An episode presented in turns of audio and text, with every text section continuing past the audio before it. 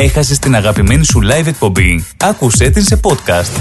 Βρες την στο ρυθμός.com.au ή στο ρυθμός app ή γίνει συνδρομητής στα podcast του ρυθμός radio εντελώς δωρεάν σε Google Podcast, Apple Podcast και Spotify. Από το κέντρο της Μελβούρνης για όλη την Αυστραλία. Σίδνεϊ, Πέρθ, Ντάρουιν, Αδελαίδα, Καμπέρα, Χούμπαρτ, Μελβούρνη. Το πιο ελληνικό ραδιοφωνικό breakfast ξεκινάει τώρα στο Ρυθμός Radio με Στράτο Αταλίδη και Νίκο Σαρή. Καλημέρα, παιδιά. Έλα, καλημέρα, καλημέρα. Καλημέρα, όμορφα αγόρια. The Greek Breakfast Show.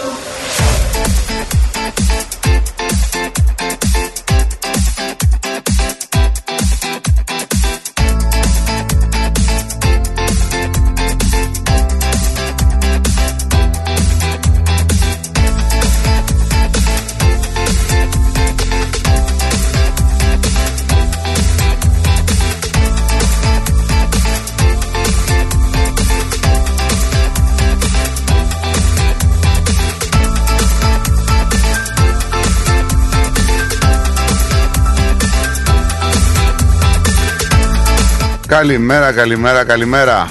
Καλημέρα, καλημέρα, καλημέρα. Δεν σε ακούμε. Καλημέρα, καλημέρα. Τώρα σε ακούμε. Καλημέρα, Νικόλα. Εδώ είμαστε λοιπόν Παρασκευούλα, Παρασκευούλα 3 του Μάρτη.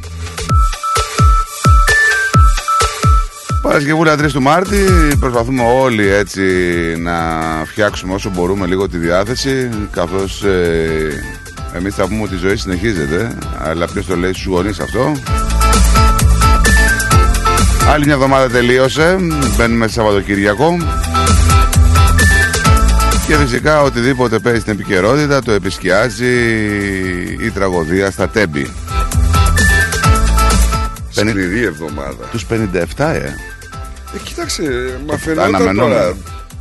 Αναμενόμενο. Απλά είναι από αυτές τις ειδήσεις που δεν θες να πιστέψεις. Εντάξει, κάθε, κάθε περιστατικό είναι μια ανθρώπινη τραγωδία. Φοβερές σκηνές, ρε παιδί μου, εκτελήσονται τώρα όπως μας μας μεταφέρονται από τα μέσα μαζικής ενημέρωσης της Ελλάδας και σε όλο τον κόσμο. Είναι τραγικές στιγμές. Γενικά αυτός ο... αυτή η αναγνώριση των θυμάτων είναι φοβερό. Ποια είναι αναγνώριση; πολύ επώδυνο. Ποια αναγνώριση; Τι να αναγνώρισεις. Άκουγα τη γυναίκα χθες που ήταν υπό την επίρρεια των ηρεμιστικών και τέτοια. Και... Στάχτη μου δείξαν. Τι να αναγνώρισει και ποιο DNA και ποιο. Τι έτσι, τι, έτσι. τι να.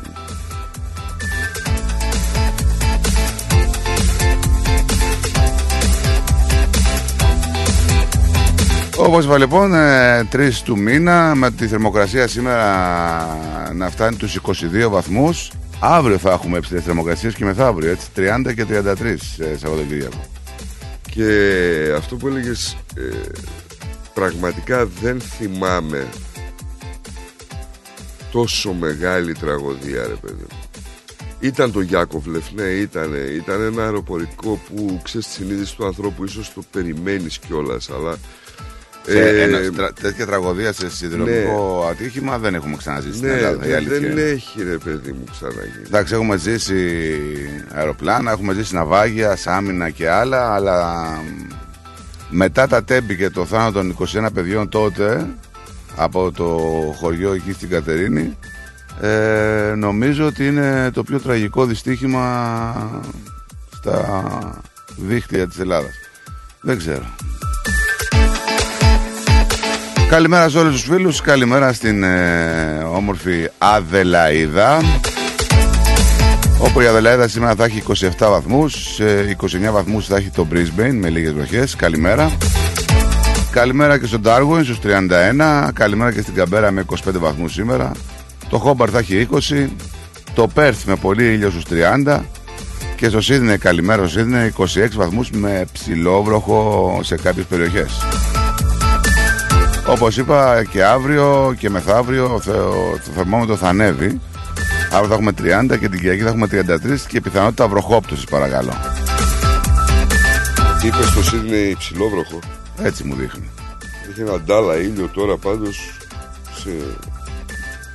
Δεν ξέρω. Ανησυχητικό. Έχει. Ναι, ναι, ναι. Καρατσεκαρισμένο, όχι.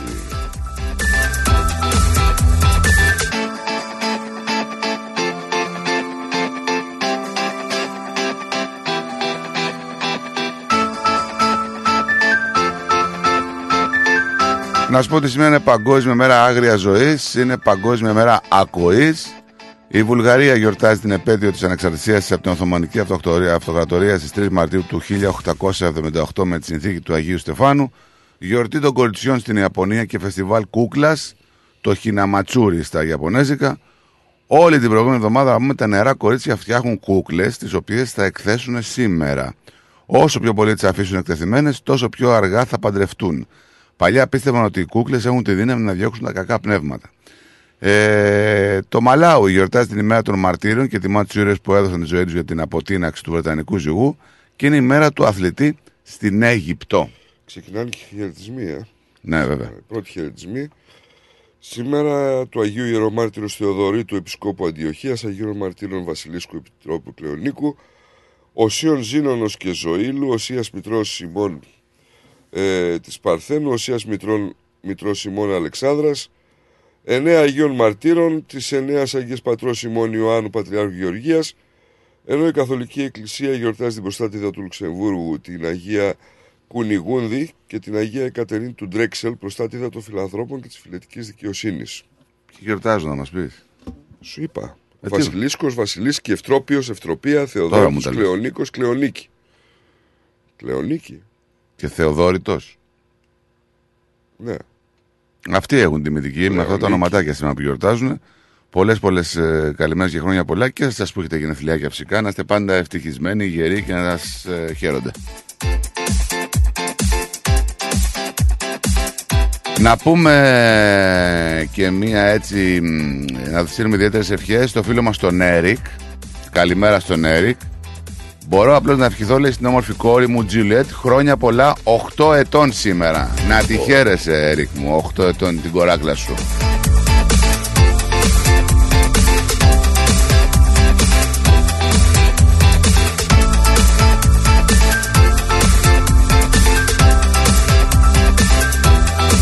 Ήδη έχετε αρχίσει να στέλνετε τις πρώτες καλημέρες. θα τις διαβάσουμε όλες σε λίγο. Πάμε στον Κυριλία μα να πάρουμε την ευχή του. Καλημέρα, Κυριλία. Καλημέρα Στράτο μου, καλημέρα Νίκο μου. Καλημέρα, Ακούω καλημέρα. τα δράματα εκεί με το τέμπι πως τα λένε. Α- αλλά εγώ θα σας πω μια ιστορία μου που έτυχε να είμαι τότε 5-6 χρονών. Ο γέρος μου ο σχορεμένος ήταν κλειδούχος στους Αγίους Α. Αναργύρους. Λοιπόν και ένα βαγονέτο που κάνανε συντήρηση στις γραμμές σκότωσε ένα παιδάκι. Το παιδάκι αυτό ο γέρος μου που το είδε ε, πήγε υπέρ του παιδιού γιατί είχε έξι παιδιά. Και όταν πήγε και έγινε το δικαστήριο του κοπανάνε μία στο σβέρκο και του λένε θα πας στη Μαλάδα Πού; μετάθεση. Και λέει ο γέρος μου, έχω έξι παιδιά ρε, τους λέει, πού να τα πάω στη Μανολάδα; Τους λέει, δεν με νοιάζει να πεθάνουνε, εσύ θα πας εκεί, θα παρατηθείς από τη δουλειά. Και παρατήθηκε, έφυγε από την υπηρεσία, γιατί να μην μας αφήσει εμάς το έλεος του Θεού. Αυτή είναι η, η σιδηροδρομική γραμμή της Ελλάδος. Τώρα βγήκαν όλοι και γαυγίζουνε εάν και εάν και εάν. Πού ήταν τόσο καιρό; Δεν μπορούσαν να τα πούν αυτά. Τώρα βγήκαν και τα λένε όλοι. Άστα ρε Νικό μου στράτο μου να έχετε καλό πρόγραμμα γιατί στεναχωριέμαι τα ακούω αυτά. Καλό πρόγραμμα και να έχετε την υγεία σας και να έχετε καλό Σαββατοκύριακο με τις οικογένειάς σας και να έχετε τα φυλάκια μου από μένα. Να είσαι καλά, Σε όλους αγαπημένε σας. μου. Να είσαι καλά. Να είστε καλά. Καλημέρα. Καλό Καλημέρα, πρόγραμμα. καλό Γεια. Σαββατοκύριακο. Ε, συνεχίζονται οι έρευνες πάντως να ξέρετε, δεν έχουν τελειώσει ακόμα. Βρέθηκαν λέει και φιάλες υγραερίου. Εξετάζεται αν οι δύο φιάλες που βρέθηκαν χρησιμοποιούνταν στο εστιατόριο. Λογικά σε εστιατόριο τη επαγγελματική αμαξοστοιχεία. Θα... Ναι, τώρα άκουγα κάτι βλακίες τώρα. Δηλαδή έλεγε, ξέρετε λέει πιθανόν λέει το εστιατόριο να είχε φιάλες υγραερίου. Και αν θα ερευνηθεί και είχαν, είχε άδεια να έχει φιάλες υγραερίου. Ε, ρε φίλε, έχει άδεια να έχει εστιατόριο. Δηλαδή Λες να μην έχει φιάλες υγραερίου το εστιατόριο. Με τι μαγειρεύει να πούμε, με, με, με τι, με ρεύμα; Τέλος πάντων, τώρα δεν ξέρω. Βλακίες να... Δεν ξέρω αν. ε, αν είναι αυτό το πρόβλημά μας τώρα. Ακριβώς. Δεν ξέρω τώρα δηλαδή αν είχε άδεια ή δεν είχε για τις φιάλες. Οκ, αυτό είναι μια άλλη παράλληλη έρευνα προφανώς. Αλλά μην ε, φύγουμε από το to the point που λένε. Μην φύγουμε δηλαδή από αυτό που πρέπει να εστιάσουμε για το πώς έγινε, τι έγινε και ποια ήταν τα λάθη. Τώρα η φιάλη υγραερίου και άδεια να μην είχε δεν ε, πρόκειται να κάνανε μπαμ άμα δεν είχαμε τη σύγκρουση. Ε, συγγνώμη τώρα δηλαδή, οι φιάλες υγραερίου πειράξανε Ναι, και εντάξει. όχι η τόνη το πετρέλαιο που κουβαλούσε το τρένο τώρα, δηλαδή... Δεν ξέρω για αν όνομα. ήταν, νομίζω δεν ήταν πετρέλαιο, ήταν με ρεύμα, δεν είναι αυτά ρε, τα τέτοια. Δεν ξέρω, αλλά δεν μπορεί. Και, και με ρεύμα να είναι, τα υγρά που έχουν Σίγουρα. για τις μπαταρίες, τα λιπαντικά, τα Ναι, λάδια, ναι, τι, ναι, τι ναι, είναι ναι, δηλαδή; Όλα είναι έφλεκτα αυτά. Σοβαρά τώρα.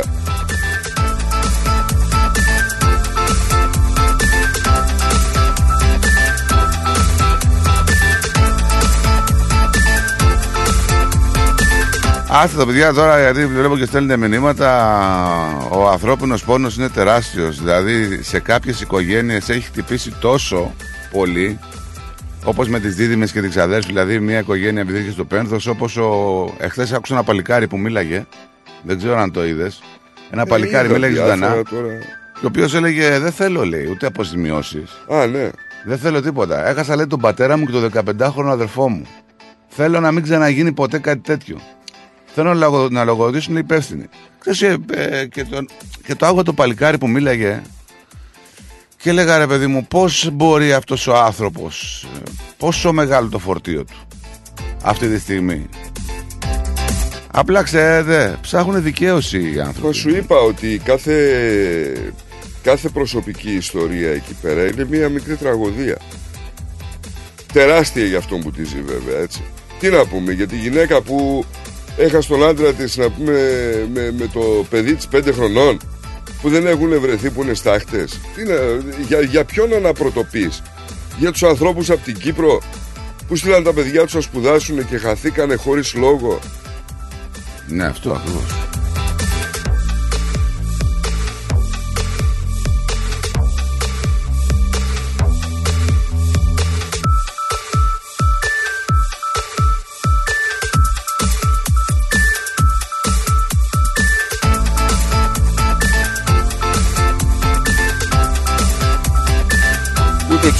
μπορούμε να κάνουμε αυτή τη στιγμή, ούτε τους μετά Όχι, Χριστόφιλοφίτες. όχι, όχι. Και ξέρεις ο απολογισμός το να κάνεις την κριτική σου μετά είναι πολύ εύκολος και νομίζω και αδόκιμος έτσι.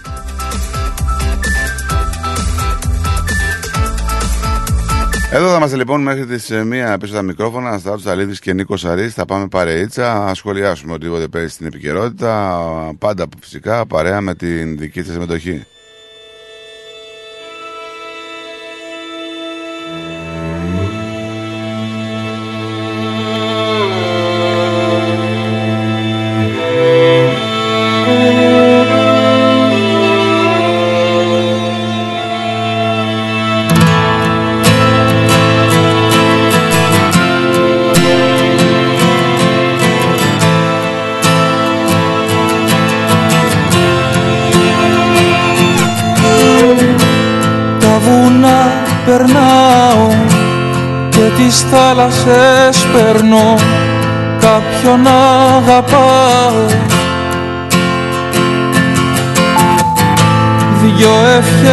Κρατάω και δυο κάματα κρατώ. Περπατώ και πάω. Κάποιος είπε πως η αγάπη σε ένα αστέρι κατοικεί. Αύριο βράδυ θα με εκεί. Κάποιος είπε πως ο έρωτας για μια στιγμή κρατά αύριο βράδυ θα είναι αργά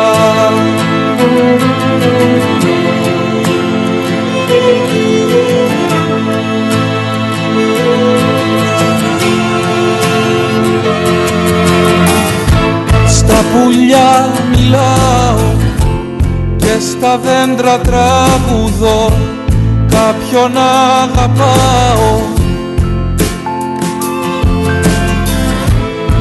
όταν τραγουδάω προσευχές παραμιλώ περπατώ και πάω. Κάποιος είπε πως ο δρόμος είναι η φλέβα της φωτιάς. Ψυχή μου πάντα να κυλάς Κάποιος είπε πως ταξίδι είναι μόνο η προσευχή. Καρδιά μου να σε ζωντανή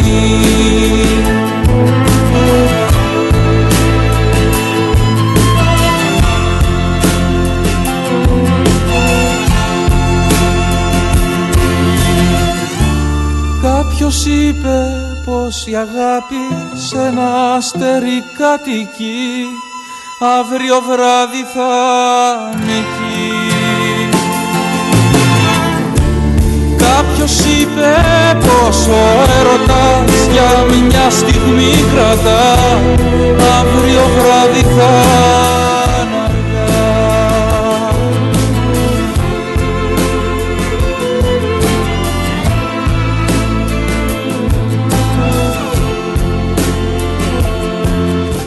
Κάπως έτσι θα πάμε στο πρώτο μας διαφημιστικό διάλειμμα και θα γυρίσουμε. Μην φύγετε.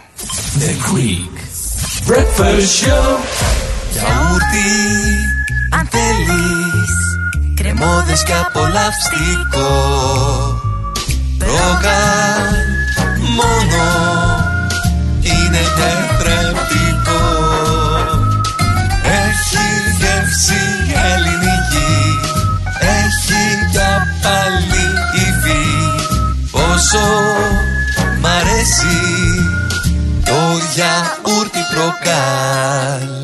Ρυθμός DAB+. Ό,τι παίζεις στην παροικία παίζεις στο κανάλι 31 κάθε Δευτέρα στις 6 το βράδυ. Καλησπέρα Μελβούρνη Extra Edition. Με τον Πλάτωνα Δενεζάκη. Μια τηλεοπτική εκπομπή γεμάτη ενημέρωση, συνεντεύξεις και δραστηριότητες γύρω από την ελληνική παροικία της Μελβούρνης και όχι μόνο. Καλησπέρα Μελβούρνη Extra Edition. Με τον Πλάτωνα Δενεζάκη. Κάθε Δευτέρα στις 6 το βράδυ στο κανάλι 31. Συχνότητα 44.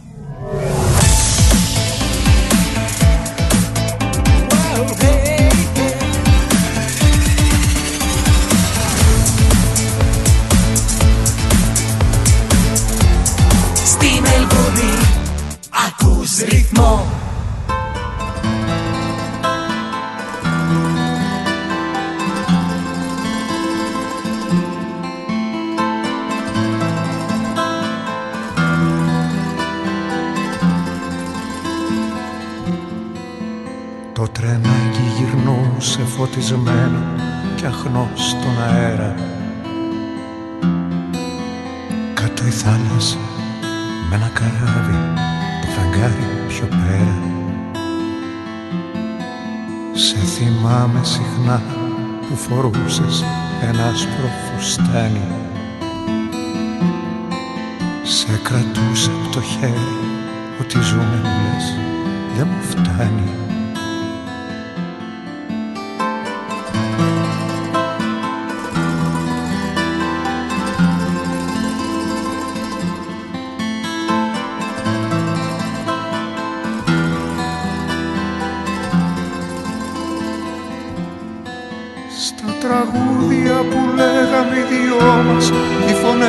χαμηλώσαν Χαραγμένη καρδιά στο παγκάκι που μετά την προδώσαν. Μια φορά μου είχες πει δεν μπορεί θα το νιώσαμε κι άλλοι πριν το τέλος πως μοιάζει σιωπή σαν αγάπη μεγάλη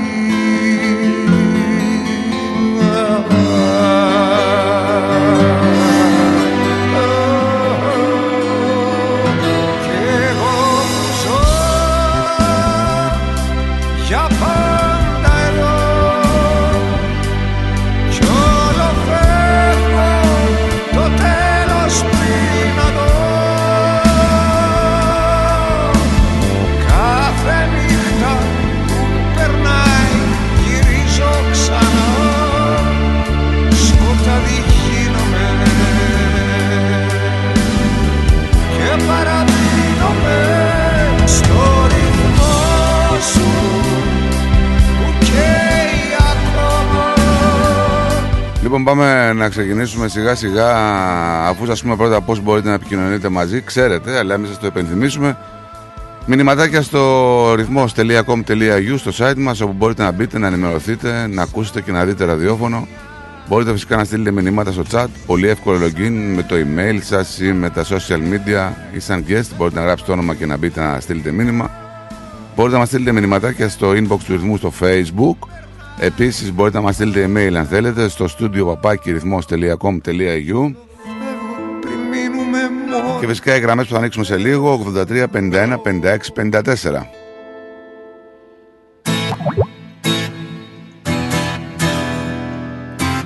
Πολλά τα νέα και από το αστυνομικό δελτίο σήμερα. Πάρα πολλά.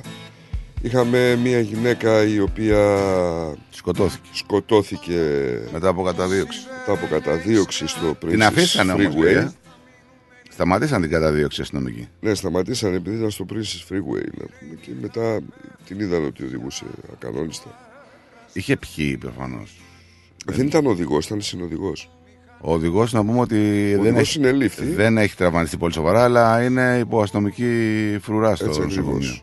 Ακριβώ. Επίση, συνελήφθηκε μια γυναίκα πάλι στα δυτικά η οποία ήταν πέντε φορές πάνω από το κανονικό στο τεστ ε, του Αλκοόλ. αλκοόλ. Πέντε φορές πάνω από το όριο. Πέντε φορές πάνω Εν από το δυνάμει όριο. δολοφόνος δηλαδή κι αυτός. Κοίταξε, εν δυνάμει δολοφόνος είναι και αυτός που μιλάει στο κινητό του. Το έχουμε... Ναι, ναι, ναι, ναι, εγώ δεν έχω. Είναι πολύ απλό. Μια Δηλαδή, αντίρρηση αυτό. δεν είναι- Ε, συνελήφθη η γυναίκα, αφαιρέθηκε κατευθείαν το διπλωμά τη, αναμένεται να περάσει στο δικαστήριο. Έπεσε πάνω σε δύο σταθμένα αυτοκίνητα αυτή. εν τω μεταξύ. Ναι, ε, σου λέω, οδηγούσε όπως να είναι. Έχουμε τα Woolworths να λένε ότι κάνουν ανάκληση σε πάρα πολύ δημοφιλή λουκάνικα στα οποία έχει βρεθεί μέσα ξένη ύλη. Πλαστικό; Ε, ναι, κάτι πλαστικό. Καλά, πλαστικό τρώμε συνέχεια, δεν είναι... Ε, στα λουκάνικα, ρε παιδί μου. Ε, Έχουμε και ένα αυτά και- είναι στο Western Australia βέβαια. Έχουμε, δεν έχει να κάνει, γιατί μας ακούνε για από εκεί. Ε, έχουμε και το, τα Woolworths, είπες. Τα Woolworths, ναι. Έχουμε και την ανάκληση και από τα calls ενός ε, γιαουρτιού καρύδας. Το οποίο είναι μη δηλωμένο αλλεργιογόνο. λέει. Ένα προϊόν γιαουρτού, κα- γιαουρτιού καρύδας που πολλοί σούπερ μάρκετ σε όλη την Αυστραλία ανακλήθηκε. Ε, τώρα δεν ξέρω ποια εταιρεία είναι, ούτε θέλω να πω. Βρέθηκε ότι περιέχει γάλα το οποίο θα μπορούσε να προκαλέσει αντίδραση σε καταναλωτές με δυσανεξία στα γαλακτοκομικά. Α, και δεν το αναφέρουν πάνω. Ναι, και προφανώς. Γι' αυτό. Έχουμε Τέλος και, πάντων, τελικά, ναι. και γενικά έχουμε πώς να κλείσει και φάρμακα. Είχαμε χθες κάτι παστίλια για το λαιμό. Ε, κάτι κοίταξε, για το όποιος δεν ε, πληρεί τις ε, προποθέσει. Ε, εντάξει. Ανακαλείται.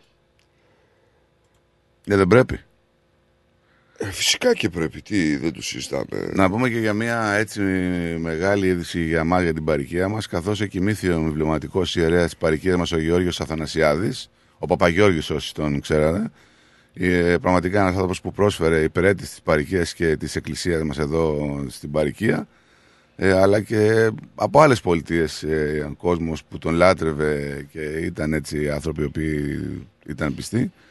Απέραντη θλίψη λοιπόν στους πιστούς της Ομογένειας ε, προκάλεσε ο θάνατος του γνωστού ιερέα Γεώργιο Αθανασιάδη που επερέτησε σε διάφορες εκκλησίες Μελβούνης ε, και- αλλά και σε άλλες πολιτείες. Κατά καιρού να πούμε ότι κατά καιρούς έκανε και θρησκευτικές ραδιοφωνικές εκπομπές αλλά υπήρξε και εκδότης. Τελευταίο του πόστα, πόστο ήταν στον Ιερό Ναό του Αγίου Σπυρίδωνα στο Κλέιτον. Ε, μάλιστα, επί των ημερών του, ο συγκεκριμένος ναός υπάχθηκε στις τάξεις της Αρχιεπισκοπής και ο Παπαγιώργης, όπως ήταν γνωστός, αποκαταστάθηκε. Ε, καλό παράδεισο να έχει ο άνθρωπος να τον θυμούνται οι δικοί του άνθρωποι όπως τον θυμούνται. Πραγματικά, πραγματικά έτσι. είναι. να σου πω ότι έρχεται μία μέτρηση για την κρίση κόστου ζωής που αποκαλύφθηκε καθώς η μέτρηση αυτή δείχνει το χειρότερο αποτέλεσμα από τις πρώτες ημέρες που είχαμε στην πανδημία. Ναι. Και τονίζω από τις πρώτες μέρες γιατί μετά είχαν πάρθει κάποια μέτρα όπως λέει και το ρεπορτάζ 4 στους 10 Αυστραλούς υποφέρουν από την ίδια ε, μοίρα μια μέτρηση που παρατη... δεν έχει παρατηρηθεί από τις πρώτες μέρες επιδημίας του COVID. Τώρα οι αυξήσεις των επιτοκίων που απαιτούνται για να περιοριστεί η αύξηση των τιμών επηρεάζουν αρνητικά και έχουν προκαλέσει τα υψηλότερα ποσοστά οικονομικής δυσπραγίας από την αρχή της πανδημίας. Τέσσερις στους 10 Αυστραλούς αντιμετωπίζουν κάποια μορφή οικονομικής δυσκολίας, που είναι ο υψηλότερος αριθμός που καταγράφηκε από την έρευνα δυσκολιών της ΣΝΑΠ από τις πρώτες μέρες της επιδημίας του COVID. Ενδιαφέρον να σου πω έχει ότι αυτά είναι τα αυξημένα αποτελέσματα τριμήνου από το Δεκέμβριο. Έτσι. Ε, κάποιοι από αυτούς, ένα ποσοστό, φαίνεται ότι δυσκολεύεται να πληρώσουν λογαριασμούς ενίκιο, να μην έχουν αρκετά χρήματα να αγοράσουν τρόφιμα και να υστερούν σε αποπληρωμή υποθηκών και δανείων και να μην έχουν αρκετά χρήματα για να χρηματοδοτηθούν σε μια έκτακτη ανάγκη. Να πούμε και εδώ, αφού μιλάμε για τα χρηματικά και θέματα που έχουν να κάνουν με τα νοικοκυριά, να πούμε ότι το σύνολο των διαθέσιμων κεφαλαίων για συντάξεις τους Superannuation, οι οποίες να πούμε είναι και στο επίκεντρο έτσι, της ε, αντιπαράθεσης πολιτικής αυτές τις μέρες, με τις αλλαγές που ανακοίνωσε η κυβέρνηση των εργατικών, ε, συνεχίζει να ενισχύεται. Μέσα σε τρεις μήνες έως το τέλος Δεκεμβρίου, τα ποσά που έχουν τα super funds στα ταμεία τους αυξήθηκαν κατά 100 εκατομμύρια, δηλαδή από τα 3,33 στα 3,4. Στα 3,43 εκατομμύρια δολάρια, δηλαδή είναι ένα ποσοστό της, του 3% σε αιτήσια βάση, σύμφωνα με τα στοιχεία της Εθνικής Στατιστικής Υπηρεσίας. Ε, εν τω μεταξύ να πούμε ότι είχαμε χθες τον αρχηγό της αντιπολίτευσης, τον Πίτερ Ντάτον, που έκανε και επίθεση στον Ομοσπονδιακό Υπουργό Οικονομικών, τον κύριο Τσάλμερς, σχετικά με την επερχόμενη αυτή που λέει από το 2025 φορολόγηση των κερδών με 30% έναντι 15% αυτών που έχουν 3 εκατομμύρια δολάρια στους λογαριασμούς τους, αλλά και για το ότι δεν απέκλεισε κατηγορηματικά τη φορολόγηση των κερδών κεφαλαίου για την πρώτη οικογενειακή κατοικία. Ε, να πούμε εδώ πέρα ότι όταν κάποιος πάει να πάρει το superannuation ολόκληρο, φορολογείται έτσι. Ναι, βέβαια. Είτε έχει 10.000 είτε έχει 100.000. Είτε έχει 3 εκατομμύρια. ναι, ναι, Τα ναι. ποσοστά φορολόγησης είναι αυτά που. Που παίζουν τώρα εδώ. Ναι. Λοιπόν, έχουμε μια γυναίκα να περπατάει σε ένα πολυσύγνωστο μονοπάτι της Μελβούρνη. Τι χτυπήσανε αυτήν. Ε, γροθοκοπήθηκε στο πρόσωπο από Άλλα και άγνωστο. τούτο πάλι. Πήγαινε βόλα το πάρκο προφανώς. στο Avondale Heights ε, την έσπρωξε στο έδαφος και τη χτύπησε στο πρόσωπο ενώ Χωρίς προχωρούσε λόγο, πώς- στο χωρίς λόγο, πίκος του χωρίς ποταμού του Μέρμπιον. Μια γυναίκα λοιπόν ε, έκανε τη γυμναστική της προφανώς καθώς πλησίαζε λέει, στο Canyon Reverse ένας άγνωστος την πλησίασε από πίσω και την έσπρωξε στο έδαφος. Όταν η γυναίκα σήκωσε το βλέμμα, ο άνδρας τη χτύπησε στο πρόσωπο με τη γροθιά του και στη συνέχεια προσπάθησε να ψάξει τις τσέπες της. Το θύμα άρχισε να ουρλιάζει και κατάφερε να σμπρώξει τον άνδρα από πάνω της και αυτός έφυγε τρέχοντας κατά μήκος του ίχνους του ποταμού. Η γυναίκα υπέστη ελαφριά τραύματα στο πρόσωπο και τα πόδια κατά την επίθεση και έχασε αντικείμενα. Τώρα η αστυνομία έδωσε στη δημοσιότητα την εικόνα ενός άνδρα που δημιουργήθηκε από υπολογιστή και πιστεύει ότι μπορεί να βοηθήσει στις έρευνές του. Γκρι κουκούλα, μαύρο σόρτς και είχε ξυρισμένα πόδια. Νιώθεις πεταμένος μες στην πόλη σου σαν ξένος Βρε παιδί μαμάν Στην καρδιά βάλε πατίνια και δυο ρούλεμα Φίλο και φτερό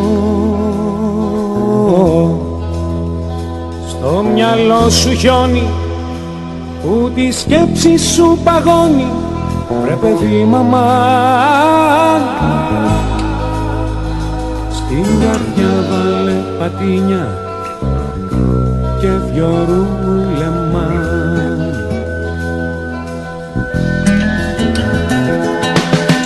Βάλε στο μαγνητόφωνο τραγούδια που γουστάρεις.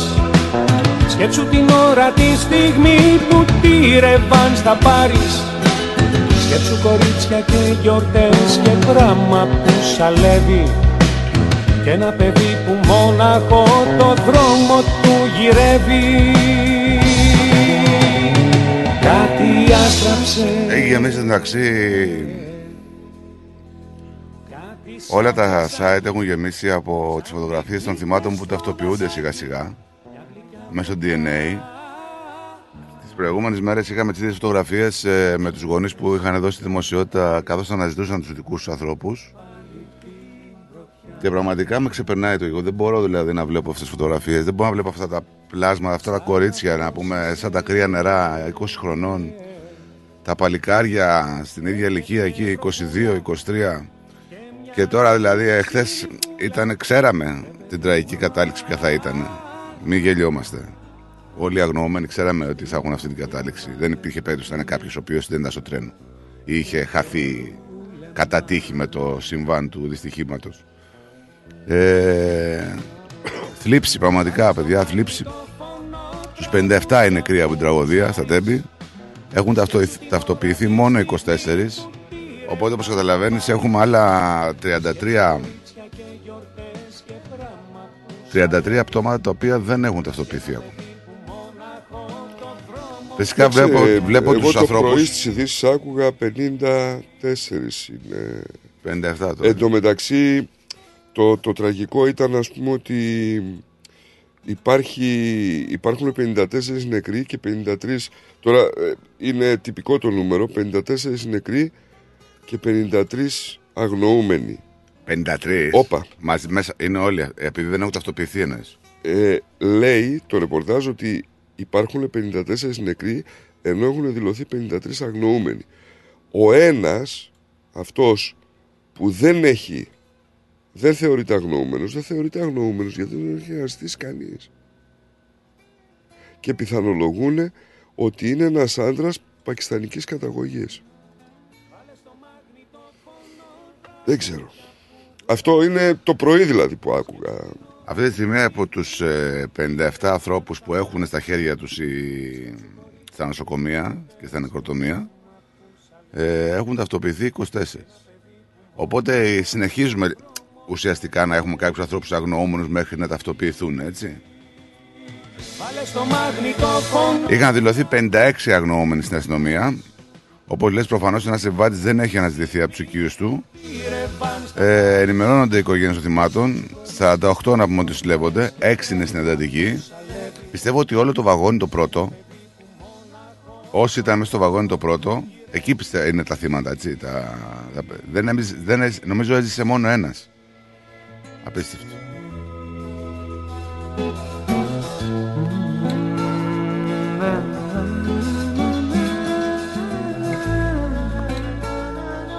Εν τω μεταξύ, παιδί μου, αυτή, ε, ε, αυτό το μέρος εκεί, εγώ δεν σου λέω τώρα, δεν στο πάω ότι λες και θέλει αίμα. Αλλά όλα τα δυστυχήματα που έχουν γίνει έχουν πάρει τη ζωή σε νέους ανθρώπους, δεν Νίκο. Είναι, δεν είναι φοβερό. Και το πούλμα με τα παιδιά και το πούλμα με τους οπαδούς του ΠΑΟ και αυτό τώρα το δυστύχημα. Δηλαδή είναι απίστευτο. Είναι απίστευτο. Ξέρεις κάτι, υπάρχει μια τεράστια διαφορά σε όλη την κατάσταση αυτή. Το δυστύχημα του Ντεμπόν με τα παιδιά ήταν ανθρώπινο κυριολεκτικά λάθος, ένα δυστύχημα αυτοκινηστικό που στέρισε τη ζωή από τα παιδιά. Το δυστύχημα με τους οπαδούς του ΠΑΟΚ ήταν ένα δυστύχημα που Από- από οφειλότανε ανθρώπινο λάθος αυτό. από ανθρώπινο λάθος εκεί. Σήμερα στα Τέμπη έχουμε ένα δυστύχημα από την ολιγορία ανθρώπων. Κανένας δεν μπορεί να μου πει και να με πείσει ότι ο αποκλειστικός υπεύθυνος Είναι ο, ήταν ο Σταθμάρχης. Σταθμάρχης. Όχι, όχι, όχι. όχι. Ε, βγείτε και πείτε ό,τι θέλετε. Όχι, αλλά δεν είναι ο δεν Σταθμάρχης. υπάρχει αυτή η περίπτωση. Τον έχουν κρεμάσει τώρα να στα σου πω μανταλάκια. κάτι. Είναι υπεύθυνος. Ε, είναι. Έχει είναι, κάνει εγκληματικό είναι, λάθος. Είναι, είναι, είναι. Έχει είναι. κάνει εγκλημα- Αλλά δεν μπορεί να πέσουν όλες οι ευθύνες επάνω τους. να σου πω κάτι. Όταν θα πάρεις έναν άνθρωπο ο οποίος πιθανόν τα αγγλικά του να είναι σαν τα δικά μου και τον διορίσεις ελεγκτή εναέρης κυκλοφορίας εγκληματής. Όταν αυτόν τον άνθρωπο τον αφήνεις μόνο του στον πύργο ελέγχου γιατί αυτή είναι η αναλογία εγκληματής 500 φορές. Αυτός που τον έβαλες σε αυτή τη θέση είναι ο δεύτερος εγκληματίας λοιπόν. Το κράτος που δεν έχει τα ανάλογα ηλεκτρονικά συστήματα για να αντιμετωπίσει αυτές τις καταστάσεις είναι ο κυριότερος εγκληματίας. Και το κράτος, όχι με την ευρύτητα της κυβέρνησης Καταρχήν του να σου πω, σήμερα, άκου, άκου, Νίκο, για να, μην, να μην όχι λέμε με το πολλά. σήμερα. Να σου πω κάτι. Μα πρέπει να πούμε πολλά. Μα πρέπει να πούμε και γι' αυτό είμαστε εδώ για να πούμε. Γι' αυτό είμαστε εδώ για να πούμε. Και ο καθένας μπορεί να πει ό,τι θέλει. Και εσείς ακόμα μπορείτε να στείλετε τα μηνύματά σας και να μας πείτε ό,τι θέλετε. Ε, μπορεί να είναι εγκληματική ενέργεια η ενέργεια του σταθμάρχη. Έτσι. Γιατί τώρα δεν είναι και άλλα πράγματα. Δεν είναι μόνο το λάθο που έκανε, είδε το τρένο που πήγαινε πέντε λεπτά. Ωραία. Είναι δυνατόν να τον, α- να, να τον αφήνεις μόνο του. Κάτι έπαθε. Δικλείδες ασφαλείας δεν υπάρχουν. Τα λέγαμε και χθες. Όλη μέρα μάλια ξυλώσαμε να τα λέμε. Τα λένε και όλοι φυσικά. Δεν χρειάζεται να τα ακούσετε από εμάς. Ε, Δικλείδες ασφαλείας. Το κυριότερο. Δεν υπάρχουν. Δεν ξέρω δηλαδή πραγματικά οι υπεύθυνοι ποιοι είναι. Μπορεί να λέμε έτσι σε μια γενική κατάσταση φταίει το κράτος. Δεν φταίει απλά έτσι να πούμε φταίει το κράτος. Ή το σύστημα, ή ο ΣΕ, ή Εργοσέ, ή Τρένοσέ, ή Hellenic Train, ή δεν ξέρω. Κάποιος φταίει. Κάποιος δεν έκανε τη δουλειά του σωστά και δεν είναι ο σταθμάρχης. Είδα και χθες το παλικάρι αυτό που σου λέω που μίλαγε, που πέθανε ο πατέρας του και ο 15χρονος αδερφός του ατύχημα, στο δυστύχημα, και έλεγε για το σταθμάρχη. Εντάξει, λέει, έκανε λάθος. Τι να κάνουμε, λέει τώρα, δηλαδή αυτός είναι ο, ο υπεύθυνος. Νομίζετε. Μα αυτό, αυτό, αυτό, αυτό. Διάβαζα, ε, άκουγα μάλλον, ε, βγήκε αυτός ο Πρετεντέρης, ο οποίος είναι για μένα ρε παιδί μου, ήταν το γελίο πρόσωπο της χθεσινής ημέρας, έτσι.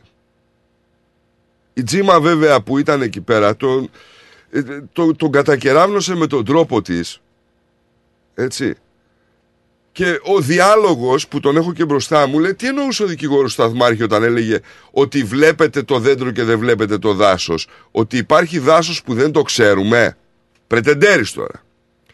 Λέει η ανταποκρίτρια ότι προφανώς είναι αυτό που λένε και συζητούν όλοι. Ότι μπορεί να προκύψει ανθρώπινο λάθος από παθολογικά αίτια εκείνη την ώρα. Ζαλίζεται, πέφτει, λιποθυμάει. Είναι μόνος.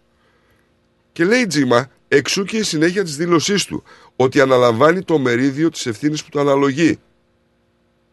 Ο Πρετεντέρης κοιτάει σαν χαζός. Και ήταν πριν αυτό, λέει.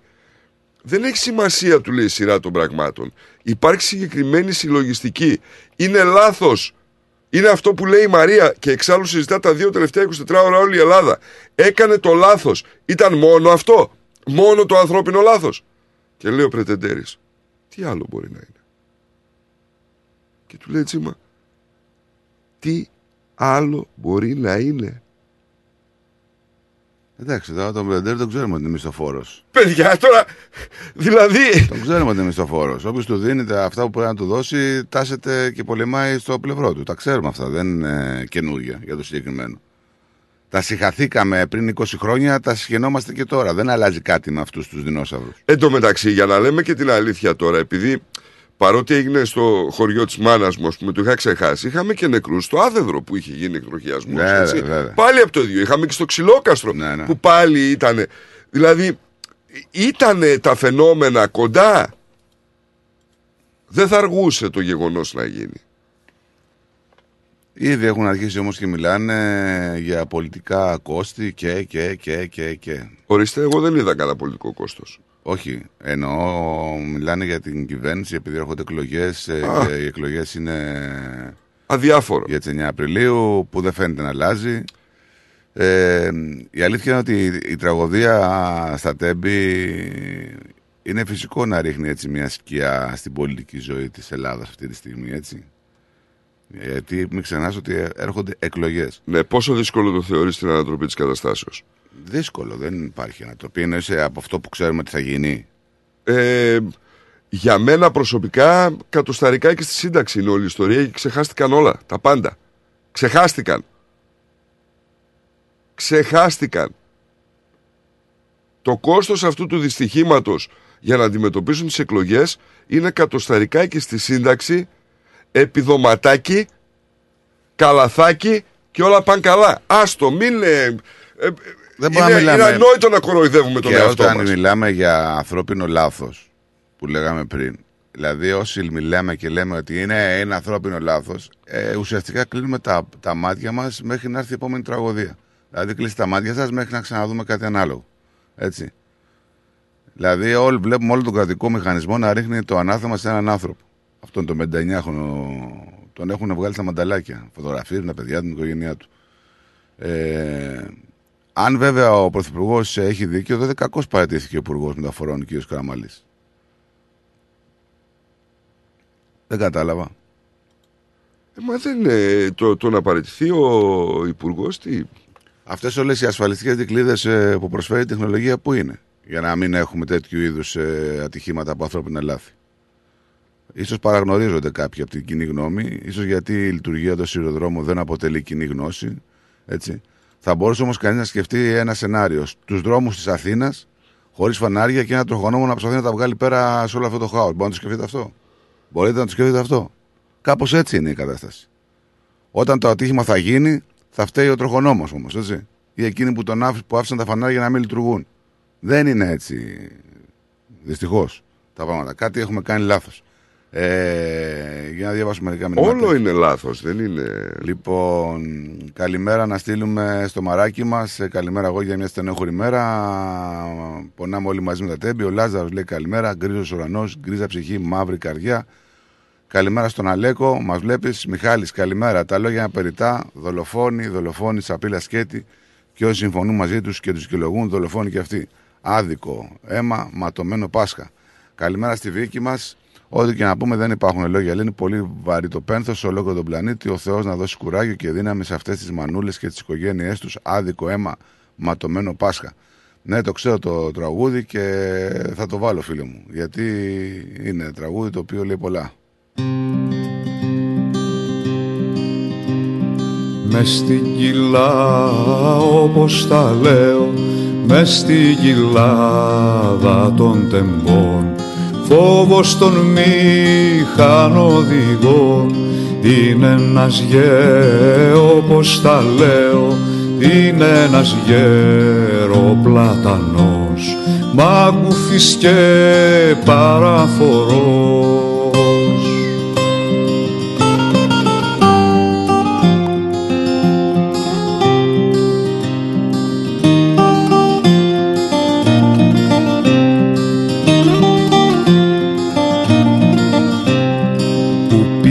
το όπως τα λέω που πίνει απ' το θολό νερό. Του ποταμού το ιερό πίνει κι απλό όπως τα λέω. Πίνει κι απλό ρίζωμα βάθια μέσα στα νύποτα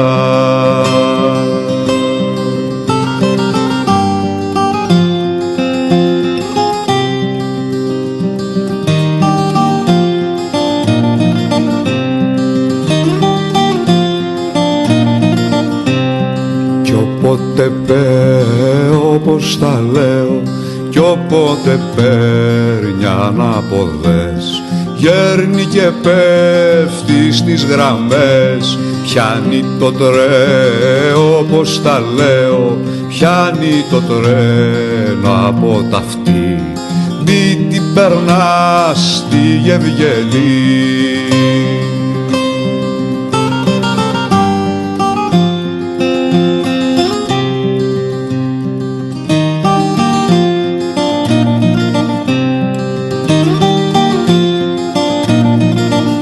Καλημέρα στο μαράκι μας. Δύναμη λέει και κουράγιο σε όλες τις οικογένειες των θυμάτων. Ο Νικόρα λέει: Ο λόγος ήταν οικονομικός. Το σύστημα ασφαλείας αντιτούρισε για λίγο καιρό. Το σταματήσαν για οικονομικούς λόγους. Έδιωξαν παλιούς και έμπειρους και προσέλαβαν νέους και άπειρους για να πληρώνουν πιο λίγα. Αυτά τα έπαν λέει δύο παλιοί σταθμάρχες. Αυτός έκανε το λάθος. Πού είναι το δεύτερο και το τρίτο σύστημα ασφαλείας να προλάβει το λάθος; Καταρχάς, παλιά είχαν δύο σταθμάρχες λέει. Έτσι, ναι, αλήθεια. Δύναμη και κουράγιος σε όλες τις οικογένειες. Εγώ αυτό που άκουσα επί του παρόντος. Ε, να σου πω ότι όταν πουλήθηκε ο, ο ΣΕ, διώξανε πάρα πολύ μεγάλο κομμάτι καταπέτηση των μνημονίων. Καταρχήν δεν πουλήθηκε ο ΣΕ. Ε, παιδί μου, το κομμάτι του ΟΣΕ είπα. Έτσι, ε, πουλήθηκε ένα κομμάτι του ΟΣΕ. Ναι. Ο ΟΣΕ υπάρχει, είναι, αυτός είναι υπεύθυνος για αυτά. Όταν, όταν λοιπόν ήταν καταπέτηση των μνημονίων να μειώσουν το προσωπικό, το προσωπικό μειώθηκε. Ναι. Αλλά μειώθηκε τραγικά. Έτσι. Δε- μει- μειώθηκε σε υπηρεσίες που δεν έπρεπε να μειωθεί. Και οι υπηρεσίες που κάθονται και ταξίνουν όλη μέρα δεν μειώθηκε γιατί ο καθένας είχε το δόντι του. Κατάλαβες. Αυτό έγινε. Δεν μπορεί να μειώνεις το προσωπικό από, από τις γραμμές των τρένων που μεταφέρει εκατοντάδες κόσμος σε καθημερινή βάση. Και καλό ή κακό να σου πω και κάτι τώρα. Έχουμε δημόσια νοσοκομεία. Έχουμε δημόσια συγκοινωνία. Έχουμε δημόσια ηλεκτροδότηση, δημόσια υδροδότηση, δημόσιο σε τηλεπικοινωνίες. Όταν έχεις τόσα πολλά δημόσια, είναι λογικό να έχεις πολλούς δημοσίους υπαλλήλους. Ναι. Ε, Βέβαια. δεν είναι ιδιωτικός υπάλληλος. Αν θέλεις να κάνεις κάτι για το δημόσιο υπάλληλο, να μην ταξίνεις τα ουσιαστικά, δώσε κίνητρα. Κατέργησε τη μονιμότητα. Είναι λίγο πιο απλά τα πράγματα, ξέρεις. Γιατί ο δημόσιος υπάλληλος καλύπτεται από τη μονιμότητα. Ξέρει ότι ό,τι και να γίνει θα βγει στη σύνταξη από εκεί πέρα. Ξέρει ότι κανένας δεν πρόκειται να τον κουνήσει. Και στη χειρότερη θα πάρει και μια μετάταξη να πάει κάπου αλλού. Το χειρότερο απ' όλα είναι ότι πριν από λίγες μέρες είχαμε μία επιστολή από άνθρωπο μηχανολόγο, ηλεκτρο, ηλεκτρολόγο των σιδηροδρόμων που παρετήθηκε. Έστειλε την επιστολή και είπε ότι κάντε κάτι γιατί θα έχουμε τραγικό δυστύχημα και θα βγαίνετε να ρίχνετε κροκοδίλια δάκρυα. Λες και ήταν προφήτης ο άνθρωπος. Εκτός αυτού, είχαμε, να θυμίσω, πρόστιμο και προειδοποίηση από την Κομισιόν για μη συμμόρφωση με τους νέους κανόνες σιδηροδρομικών μεταφορών παρόλο που δεν είναι σαφές αν το ζήτημα αυτό θίγει ή συνδέεται με κάποιο τρόπο με το δυστύχημα. Έτσι. Αυτό ήταν πριν 15 μέρες. Και ήρθε, ήρθε και έδεσε και είχαμε το τραγικό περιστατικό. Ξέρεις, πολλές φορές το πρόστιμο είναι λιγότερο από το να κάνεις κάτι. έτσι. Βέβαια, βέβαια. βέβαια. Συμφέρει, μπορεί να συμφέρει να φας πρόστιμο παρά να κάνεις κάποια πράγματα. Ακριβώς. Έτσι. Αλλά όλα αυτά δεν αλλάζουν τους όρους μιας τραγωδίας των θρήνων οικογενειών που έχασαν τους δικούς τους. Ο ανθρώπινος πόνος δεν μετριέται με διαδικασίες ε, λογιστικού Δεν νομίζω να Περιεχομένου. μπορεί κανένας και να πάει να του πει ότι ξέρεις, να πάει σε ένα γονιό που έχασε το παιδί του και να πει ότι ξέρεις αυτά τα συστήματα δεν μπήκανε γιατί κοστίζαν τόσο. Ε, δηλαδή ε, δεν μπορεί να το πει αυτό. Από εδώ και πέρα τι γίνεται όμως; Τίποτα. Από εδώ και πέρα τι κάνουμε; Τίποτα. Σου είπα. Μεγάλο Κάνουμε, θαύμα δηλαδή. τρεις μέρες. Δηλαδή, τι, τι, ελ- γιατί ελπίζουμε; Κάποια πράγματα θα ψηλοδιορθωθούν, θα περάσουν μερικά χρόνια, θα βγουν σε αχρησία γιατί ξέρεις αυτά τα πράγματα χρειάζονται συντήρηση, αντικατάσταση κλπ. κλπ, κλπ. Ε, δεν θα μπορούν να προσλάβουν παρότι ως εκ θαύματος μετά το ατύχημα σε χρόνο ντετέ σε ώρες διορίσαν 76 υπαλλήλους. Έτσι. Είναι φοβερό, ε.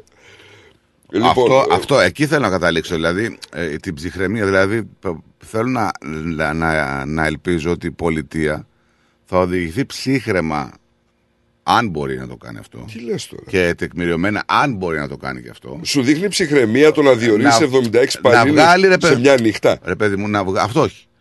Να βγάλει δηλαδή κάποια συμπεράσματα ακόμα και τώρα. Ακόμα και τώρα, για να μην θρυνήσουμε άλλα θύματα.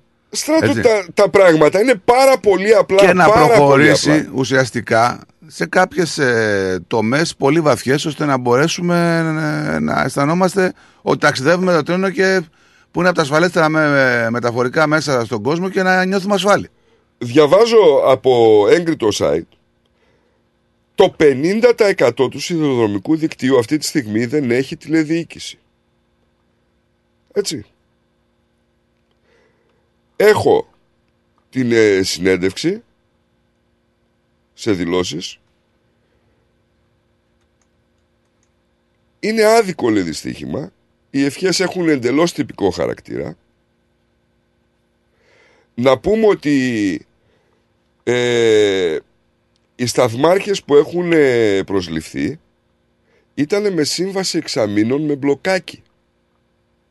Παροχή υπηρεσιών. Είναι νέο φρούτο.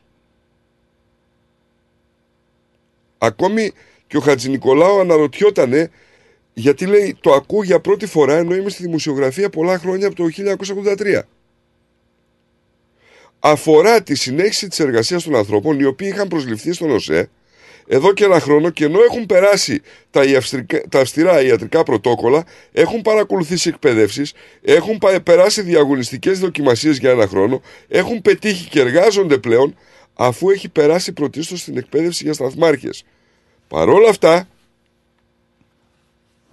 λειτουργούσαν με εξάμεινες συμβάσεις. Όπως λέει ένας φίλος εδώ, η βλακεία δεν είναι αμάρτημα. Η αδιαφορία είναι όμως. Ναι, φυσικά. Φυσικά. Γι' αυτό και η βλακία έχει απαλλαγή. Και ξέρεις τι γίνεται. Αυτό που με τρομάζει περισσότερο. Είναι ότι όλοι την έχουμε πέσει τώρα στα- στο στιδημικό δίκτυο και δεν είναι μόνο οι μόνες ελλείψεις που έχει γενικότερα το κομμάτι των μαζικών μεταφορών. Όχι βέβαια. Έτσι. Όχι βέβαια. Είναι μέχρι να δούμε κάποιο άλλο κομμάτι των μαζικών μεταφορών και να θρυνήσουμε άλλα θύματα και να την ξαναπέσουμε στο άλλο κομμάτι. Τώρα έχουμε ξεχαστεί γιατί έχουμε επικεντρωθεί σε αυτό το κομμάτι. Παλιά είχαμε τις οδικές αρτηρίες. Θρυνούσαμε εκατοντάδες χιλιάδες θύματα κάθε χρόνο. Συγγνώμη, αλλά ξέρεις κάτι. Το ότι έχεις οδικές αρτηρίες αυτή τη στιγμή δεν σημαίνει ότι αν οι οδικές σου αρτηρίες αφαιθούν στην τύχη τους, δεν θα γίνουν καρμανιόλες. Κάτι- Αυτό σου λέω. Μα είναι το θέμα ότι τώρα έχουμε βλέπ... ίσως αυτό είναι που λέμε βλέπουμε τώρα το δέντρο και δεν βλέπουμε το δάσος. Δεν είναι μόνο το κομμάτι του σιδηροδρόμου. Είναι πολλά τα κομμάτια στη μαζική μεταφορά τα οποία δυσλειτουργούν. Και βγαίνουν στην επιφάνεια μόνο όταν έχουμε κάποιο τραγικό περιστατικό όπως το προχθεσινό. Αυτό γίνεται. Και τι θα γίνει; Θα γίνει μια τσαπότσο δουλειά, θα ξεχαστεί σε 4, 5, 6 μέρες, 7 εβδομάδες, 8, 10, ένα μήνα και ξανά προς τη δόξα τραβά. Δεν πρόκειται να αλλάξει κάτι. Βαρεθήκαμε πια. Αλλά δεν μπορεί στο βαρεθήκαμε πια να θρυνούμε 57 νεκρούς φοιτητές το 85%. Νέα παιδιά. Δεν μπορεί να έχουμε καινούριο σλόγγαν ε, θα σε πάρω τα αυτά σου μαμά Δηλαδή λύγησα με αυτό που μετά με τα σχολεία, αλήθεια σου λέω. Που με τους Άγιους Αναργύρους και άλλο ένα σχολείο που το έκανε. Πραγματικά λύγησα. Λύγισε, δεν λύγισε, δεν θα αλλάξει κάτι. Γράφανε και Άλκη. Άλλαξε κάτι, δεν μαχαιρώνονται. Δεν είναι κάτι. Εμείς οι ζωντανοί από πίσω δεν είναι το θέμα να, πούμε, να αντιδράσουμε και να γράψουμε ε, στους τοίχους ή να κάνουμε το οτιδήποτε. Α, πιάσουν δουλειά. Δουλειά, στο λέει εδώ ξεκάθαρα. Λέει, έδωσαν 15 δισεκατομμύρια από το 2004 τα οποία δοθήκαν στους σιδηροδρόμους. Από το 7 έως το 10 από το Κιάτο ως το αεροδρόμιο και από την Αθήνα ως Θεσσαλονίκη αλλά και από την Ιδωμένη ως τον Προμαχώνα υπήρχε τηλεδιοίκηση. Υπήρχαν πέντε σταθμοί τηλεδιοίκησης. Λειτουργούσαν ως το 2010. Κόρινθος, Σκά, Λιανοκλάδη, Λάρισα και Θεσσαλονίκη. Μετά, για διαφόρους λόγους, άρχισε να καταραίει η τηλεδιοίκηση. Δεν είναι φυσιολογικό, αλλά έτσι έχει κατάσταση. Τι θα πει καταραίει. Δεν είναι τώρα, Νίκο. Τι μου. θα πει να καταραίει; Νίκο μου μου. κλέψαν τα καλώδια και δεν τα αντικαθιστώ. Δεν είναι τώρα το κομμάτι των σιδηροδρόμων ε, που πονάει. Αυτή η αμαρτωλή ιστορία των σιδηροδρόμων με τα, πολε- με τα πολιτευτικά στην Ελλάδα ε, είναι μία από τις ιστορίες που φανερώνουν ε, κάποια έτσι μ, πώς να το πω, προβλήματα βάρη διαρθρωτικά της ε, κομματικοκρατίας που υπάρχει στην Ελλάδα. Ένα πολύ, για να Έτσι. καταλάβεις την κομματοκρατία, γιατί είπε την κατάλληλη λέξη την κατάλληλη στιγμή. Κάποια στιγμή ο Χατζη Νικολάου ανέβασε τους τόνους απέναντι στον Τερεζάκη και του λέει καλά, τη σύμβαση δεν τη διαχειρίζεται ο ΣΕ. Όχι, του λέει ο σύμβουλος, δεν τη διαχειρίζεται ο ΣΕ. Ποιος τη διαχειρίζεται; Η Εργοσέ είναι η απάντηση του Συμβούλου. Και του λέει ο Χατζη Νικολάου, μιλάτε μεταξύ σας ή είστε σε πόλεμο στην πλάτη μας. Καλά, τώρα μας δουλευόμαστε. Τι είναι ο ΣΕ και ο ΓΟΣΕ, είναι μια δημόσια υπηρεσία που είναι θηγατρική η μία της άλλης. Δηλαδή, τι θα, δηλαδή, Όχι, θα άκουσες, κουνηθείς ναι. το κεφάλι μας; Κα- Καταλαβαίνεις τι του λέει ο δημοσιογράφος. Μιλάτε. Μεταξύ σας, ή είστε σε πόλεμο στην πλάτη μας. Και παίρνει την απάντηση. Όχι, δεν είμαστε σε πόλεμο. Γιατί να είμαστε σε πόλεμο; Μιλάμε ότι. Δεν μπορώ να σας πω λέει κάτι για μια σύμβαση. Μπορώ να πω για την τηλεδιοίκηση. Σε ορισμένα κομμάτια λειτουργούν. Βλέπουμε ότι ε, τα τρένα γίνανε με ηλεκτροκίνηση. Βλέπουμε το δίκτυο όμως να είναι παλιά, παλιό και τεχνολογικά καθυστερημένο. Αυτά τα μοντέρνα συστήματα τηλεματικής και ηλεκτρονικής σηματοδότησης ουδέποτε ουσιαστικά ευδοκίμησαν παιδιά σ- στην, ε, στην Ελλάδα. Λοιπόν, παρόλα αυτά, τα κατά καιρούς, έτσι να το πούμε βήματα, υποτίθεται βήματα πρόοδου, οι σειρμοί παρέμειναν ε, αναξιόπιστοι, ασυνεπείς, με βλάβες, με καθυστερήσεις. Κατά βάση δεν μπορούσαν ποτέ να εξυγχρονιστούν πραγματικά. Και δεν ξέρω πού οφείλεται αυτό. Οφείλεται στην τεχνογνωσία, οφείλεται σε λάθος ανθρώπους, σε λάθος θέσεις, οφείλεται σε ανθρώπους που τους βάλαμε απλά γιατί κατάφεραν να μας μαζέψουν ε, πολλούς ψήφους και τους είχαμε υποχρεώσει; Τι γίνεται τελικά σε αυτή τη χώρα; Και ξαναλέω, αυτό έγινε τώρα και κρύβει άλλες ατέλειες άλλων μέσων μαζικής μεταφοράς. Δηλαδή κάποια στιγμή θα θρυνήσουμε θύματα σε κάποιο λεωφορείο. Λεωφορεία τα οποία δεν έχουν συντηρούνται όπως πρέπει, λεωφορεία τα οποία είναι παλιά, θα θρυνήσουμε θύματα σε κάποια πούλμαν, σε κάποια φορτηγά, σε κάποιο τεράστιο τροχείο που θα γίνει γιατί δεν γίνεται απαιτούμενος έλεγχος όπως γίνεται π.χ. εδώ στην Αυστραλία, σε ελαστικά, σε φορτηγά και σε ό,τι έχει να κάνει με μεταφορές. Είναι θέμα χρόνου. Μέχρι να ξαναβγεί ένα πρόβλημα στην επιφάνεια και να αρχίσουμε να λέμε τα ίδια πράγματα. Αυτό θα ξεχαστεί. Όπως ξεχάστηκαν και άλλα πράγματα που έχουν γίνει. Έτσι. Κακό θα μου πεις στράτο, αλλά έτσι είναι, παιδιά. Μην κρύβομαστε πίσω από το δάχτυλό μας. Έτσι σε ορισμένες έτσι ευαίσθητες οικονομικές περιόδους ε, βλέπαμε ότι θα τα φτιάξουμε, θα τα κάνουμε κυρίως ΟΣΕ, έτσι, κυρίως ΟΣΕ δεν δίνονταν δουλειά στον ΟΣΕ σε κανέναν εργολάβο χωρίς μίζα. Κυρίως στον ΟΣΕ. Καλά, μην ξεχνάμε ότι και οι εργολάβοι του ΟΣΕ ήταν ειδικοί εργολάβοι. Έτσι. Δεν είναι, δηλαδή, οι, οι εργολάβοι που κάνουν δουλειές με τον ΟΣΕ, επειδή πρέπει να έχουν ε, άλλα διαφορετικά εργαλεία από ό,τι έχουν οι εργολάβοι δημοσίων έργων για δρόμους ή για δίκτυα ή για οτιδήποτε, ήταν εξειδικευμένοι εργολάβοι. Αλλά αυτό που λες ισχύει. Και μάλιστα σε πολλές περιπτώσεις, όπως στι άλλε εργολαβίε, μοιράζανε τις δουλειές. Και να πούμε και κάτι άλλο που το ξεχνάμε. Αλλά Όταν- εδώ δεν είναι θέμα ότι τα εργολάβων. τελευταία 10 με 15 χρόνια όλοι αυτοί οι υπεχρεωμένοι γενικά οι οι σιδηρόδρομοι, οι ελληνικοί σιδηρόδρομοι που βρέθηκαν χωρίς καμία υπεράσπιση στα χρόνια της χρεοκοπίας και των μνημονίων να θυμάστε ότι υπήρχε και εποπτεία των ξένων σε, αυτές τις, ε, σε αυτά τα υπουργεία και σε αυτές τις, ε, στους, σε αυτούς τους οργανισμούς, έτσι. Υπήρχε εποπτεία του Δούνου του και των ξένων. Είχαν τοποθετηθεί εκεί άνθρωποι και κόβανε, κόβανε, κόβανε, κόβανε. Να το ξέρετε αυτό. Εκείνοι λοιπόν, ε, έχοντας τη συνταγή τη δικιά τους που ήρθαν να μας κούρουν στο δάχτυλο, ουσιαστικά μείωσαν τον προσωπικό, μείωσαν τις, επι- τις αμοιβές, επέβαλαν την ιδιωτικοποίηση της διαχείρισης του συνδρομικού έργου, η Τρενοσέ, πουλήθηκε από τα ΙΠΕΔ το Σεπτέμβριο του 2017 στην Ιταλική Φεροβή, όπως λέγεται, έναντι πινακίου φακή 45 εκατομμυρίων ευρώ. Τα χρέη της εταιρείας ήταν ύψους 14,7 δις ευρώ. Καταλάβατε; Και τα χρέη αυτά τα 14,7 δις ευρώ που είχε η εταιρεία δεν τα πήρε η καινούργια εταιρεία που αγόρασε την Τρενοσέ, όπως λέγεται, όπως, να, όπως λέγεται. Τα ανέλαβε το ελληνικό κράτος. Ίσον εμείς. Καταλάβατε; Και όλα αυτά μου ασκουνάγαν το δάχτυλο και μας λένε κόψτε κόψτε και θα έρθει και η ανάπτυξη. Με την προοπτική της ανάπτυξης. Οι νέοι λοιπόν αυτοί οι διοκτήτες, για να μην τα ρίχνουμε όλα και στο ελληνικό δημόσιο, ωστόσο, αποδείχθηκαν κατώτεροι των περιστάσεων. Καλός ή κακός. Δεν επιρέτησαν με συνέπεια το επενδυτικό σχέδιο που υποτίθεται ότι έπρεπε να κάνουν.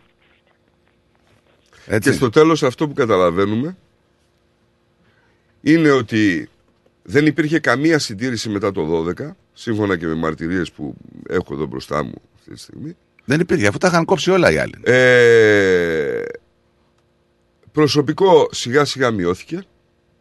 Μειώθηκε όσο το εξαφανίστηκε.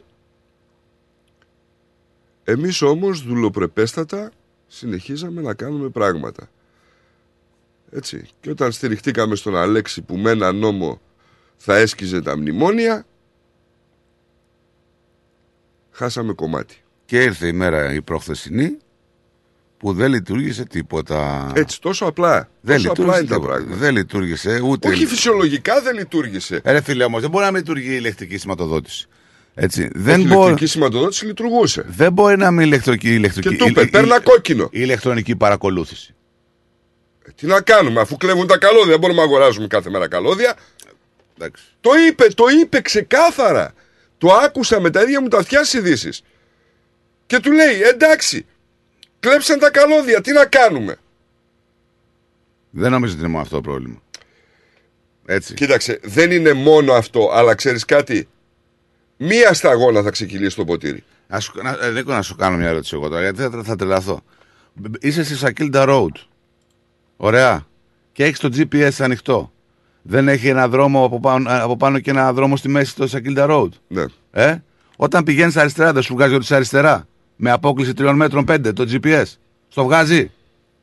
Είναι δυνατόν να μην έχει ένα GPS το, το τρένο μέσα να, να, να βλέπουν ότι κινούνται στην ίδια, στο, στο, στην ίδια γραμμή. Τόσο απλά. Αχα. Το ε; Έλα Δημήτρη. Πολύ καλημέρα φίλοι μου. Καλημέρα. Όπως, όπως συμβαίνει πάντα, θα ρίξουμε το σφάλμα, το λάθος σε ένα κλειδούχο, σε ένα οδηγό, σε ένα έτσι. Και Δεν μετά θα ρίξουμε νομίζω, το- δεν νομίζω. Στη συνείδηση των ανθρώπων δεν Νίκο, είναι έτσι. Νίκο, θα κουκουλουθούν πάρα πολλά πράγματα. Το Μα ξέρεις, δεν από το έξι βλέπω. λεπτά, το ξέρω.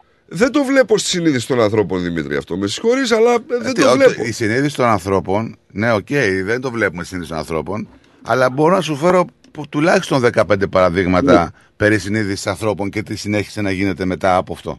Παιδιά, Υπάρχει- λέγαμε προηγουμένως ότι με ένα κατουσταρικάκι η δουλειά τελείωσε. Το θέμα μας τώρα, Κάτσε να- αν κάτσε αυτοί να- βγάλαν τον κλειδούχο, Να- οκ, να, αλλά. να, να, μας πει ο Δημήτρης τι θέλει να πει. Ναι.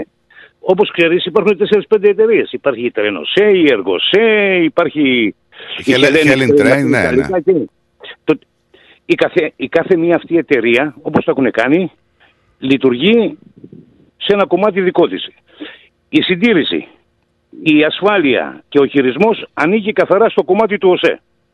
Αυτό δεν το παραβλέπουμε καθόλου. Δηλαδή το, του κρατικού ΟΣΕ. Ναι, Καταλαβες. εκεί- ε, αυτός έχει την ευθύνη των σιδηροδρόμων. Μπράβο. Τώρα να σου πω κάτι για τα χρέη. Καμιά φορά ξέρεις λέμε, ας πούμε, πουλήθηκε 50 εκατομμύρια, 100 εκατομμύρια και υπάρχει το χρέος. Το χρέος υπάρχει 17,5 σε όλο τον οργανισμό. Αλλά ένα πράγμα όμως το δίνεις και τσάμπα γιατί άμα το κρατήσεις το 17,5 θα γίνει 25 σε τρεις μήνες. Ε, το ένα το άλλο, καταλαβες. Ναι, δεν Αποφεύγεις μπορεί όμως από να πάνω. αποτιμάται στα 350 εκατομμύρια πριν από 1,5 χρόνια που είδαμε τα 45. Ναι, να σου πω κάτι, ναι, αλλά πώς λύτωσες. 45 είναι Μα- πολύ λίγα, ε, Δημήτρη μου. Ναι. Εντάξει, να σου πω κάτι, η γνώμη δικιά μου τώρα. Μπορεί να μιλάνε και Και σφαλμένοι, μα- εγώ όπως το, το βλέπω. Αλλά στο θέμα του κουκουλώματος θα με θυμηθείτε και αργότερα. Ήτανε, κοίταξε, ακ- εγώ να σου πω, αυτά, ακόμα και τα 45 εκατομμύρια που πουλήθηκε ο, το κομμάτι αυτό του ΟΣΕ, που, από τη, που η τιμή του είχε έτσι, λέγανε ότι ήταν στα 350 εκατομμύρια πριν από 1,5 χρόνο πριν, να πουλ- πριν πουληθεί, πάλι ήταν δάχτυλος ε, των ξένων, της εποπτείας που είχαμε στο κεφάλι μας 10 χρόνια. Εννοείται. Ήταν κομμάτι του, του ΤΑΙΠΕΔ, θυμάστε ότι το ΤΑΙΠΕΔ τι λέγαμε έτσι, μέχρι και την Ακρόπολη είχαν βάλει Και μέσα. στην Ακρόπολη, μπράβο, ναι, Έτσι. και τα μνημεία. όλα, όλα. Ήταν ένα κομμάτι του ΑΕΠΕΔ και λέει τι έχετε εκεί που αξίζει αυτό, θα το πάρουμε. Θα το δώσουμε στους Ιταλούς. Έτσι έγινε. Όσο, όσο για τους εργολάβους που λέει ο Νίκος, παλιά ήταν εξειδικευμένοι. Τώρα ο ένας εργολάβος καταγγέλνει τον άλλον για να πάρουν ποιος θα πάρει την πιο πολύ πίζα. Και καθυστερούν και τα έργα από εκεί. Με άλλα λόγια, Δημήτρη μου, αυτή η ανίποτη τραγωδία που θα τη θυμόμαστε 28 Φεβρουαρίου, μόνο σε τυχαίο γεγονός ή σε ένα μεμονωμένο λάθος δεν επιτρέπεται να αποδοθεί για μένα. Έτσι. Το, βλέ- αυτό κάποιοι το βλέπανε, ορίμαζε το δυστύχημα της Λάρισας εδώ και καιρό. Ήλθε ως αποτέλεσμα πα- ε, πλήθους παραλήψεων, ασυνεπιών και ελλημάτων. Έτσι. Το κακό, ε- το κακό έγινε το από εδώ και μετά. τι. Αυτό ρώτησα κι εγώ. Από εδώ Εγώ και πιστεύω- πέρα τι θα γίνει τώρα; Εγώ, εγώ πιστεύω με- μετά από κανένα εξάμεινο πάλι με ασύρματο και με κλειδαριές θα δουλεύουν. Όχι, όχι, όχι. Για τα επόμενα δύο-τρία χρόνια όχι. Στα επόμενα δύο-τρία χρόνια θα γίνει μια αναβάθμιση, θα υπάρχει ένα τυπικό. Του λογισμικού λες. Ορίστε. Ε, αναβάθμιση του, του παλιού λογισμικού το οποίο και δεν το χρησιμοποιούν. Τι αναβάθμιση, για πες μου. Αναβάθμιση των ε, συγκοινωνιών. Η τηλεματική δηλαδή θα αρχίσει να λειτουργεί, θα λειτουργήσει και όταν θα φτάσει στα επίπεδα της συντήρησης, εκεί θα αρχίσουν πάλι τα προβλήματα. Δηλαδή εργολάβοι εκεί. Δεν είναι θέμα εργολάβων, Δημήτρη. Ο Δημήτρη, ο εργολάβος θα το τοποθετήσει. Ο εργολάβος, άμα δεν πληρωθεί, δεν θα πάει να το συντηρήσει. Ναι, αλλά ο εργολάβος όμως, η μεγάλη εταιρεία δεν είναι την πίζα. Ε, Δημήτρη, μην καούμε, μην φτάνουμε στις μίζες. Εγώ είμαι καλοπροαίρετος, εσύ είσαι ο εργολάβος. Έλα εδώ, Δημήτρη μου, πάρ το έργο, πάνε στη τηλεματική. Ωραία, ωραία, την έστησες. Τη συντήρηση αυτή να τη δίνω εγώ με χίλια ευρώ το μήνα. Πας, πάω. Οκ, σταματάω να σου πληρώνω εγώ. Της σύμβασης τελειώνει. Δεν ξαναβγάζω καινούριο διαγωνισμό. Εσύ θα πας να τη συντηρείς. Νίκο, ωραία, όμορφα το λες. Βρε, αλλά δεν πες μου αυτό έχει απαντάς γίνει- όμως. Παιδιά, παιδιά, να, Σας να- απαντήσω, παιδιά, αυτό συγγνώμη έχει λίγο. γίνει ποτέ- Συγγνώμη, αυτό έχει γίνει ποτέ Συγγνώμη μέχρι λίγο. τώρα χωρίς ράδομα και χωρίς μιζά. Παιδιά, Όχι. μιλάμε και ανακυκλώνουμε τα ίδια πράγματα. Ανακυκλώνουμε τα ίδια πράγματα. Ανακυκλώνουμε την ε, λειτουργία ενός κράτους που δεν το έχουμε δει τώρα. Δεν περιμέναμε τα τέμπη την τραγωδία για, όχι, να, βέβαια. για να δούμε την ανελιγησία του κράτους. Εγώ, θα το θέσω, εγώ θα το θέσω αλλιώς και θα το θέσω έτσι σε μια βάση τελείως διαφορετική. Ε, καθώς ε, άκουσα μια κοπέλα που μίλαγε, γιατί λέγανε αυτό που λέγα και εγώ, ότι τα τέμπη αυτά τρώνε αίμα καταραμένα τα τέμπη. Όχι, δεν είναι τα τέμπη καταραμένα. Το είπε πολύ καλά η κοπέλα. Τα τέμπη δεν είναι καταραμένα. Η γενιά Ε, μας χθες λέει δεν είναι. το έλεγα. Η γενιά μας λέει είναι καταραμένη. Κατάλαβε. Αυτή που θα πεθάνει μέσα της λέει ξανά και ξανά. Έτσι λέγει η κοπέλα. Αυτή που θα εγκαταλείπει το όνειρά της στη χώρα της, τους ανθρώπους της, αυτή που θα χάνεται. Και θα το αφήσω εκεί. Αυτή η γενιά λοιπόν που δεν έχουμε κάνει τίποτα, μα τίποτα, και βάζω και τον εαυτό μου μέσα που μπορεί να ανήκουμε και εμείς σε αυτή τη γενιά την καταραμένη, αλλά μιλάμε για τα παιδιά μας αυτή τη στιγμή, γιατί χάθηκαν παιδιά 20 μέχρι 30 χρονών και είναι τόσο τραγικό, μπουμπούκια πραγματικά που έχουν να δώσουν πολλά στην Ελλάδα, φοιτητές, έτσι. Θύματα μιας καταραμένης γενιάς που έχει αφαιθεί στην τύχη της. Σαν να είναι ο τελευταίος τροχός μιας άμαξας. Αυτό είναι που με τρελαίνει. Που πάει με προορισμό χωρίς να ξέρει που πάει. Δεν έχει προορισμό. Είναι άγνωστος προορισμός. Έτσι. Γιατί Τους δεν πα- τους αφήσαμε ωραίες υποδομές τέλειες σε ένα κράτος σωστό να λειτουργεί όλα αυτά. Βάλαν τα παιδιά πάνω σε μια άμαξα ουσιαστικά. Σαν, σαν φορτίο, χωρίς να ξέρουν πού πάνε και τι γίνεται. Δεν ξέρουν τι θα τους ξημερώσει. Επιπλέον, εφόσον το σύστημα λειτουργούσε έτσι για, από το 2012, αντιλαμβάνεσαι ότι απλά ήταν τυχαίο το να μην συμβεί όλα αυτά τα χρόνια; Ναι. Θα μπορούσε να γίνει ανά πάσα ώρα και στιγμή.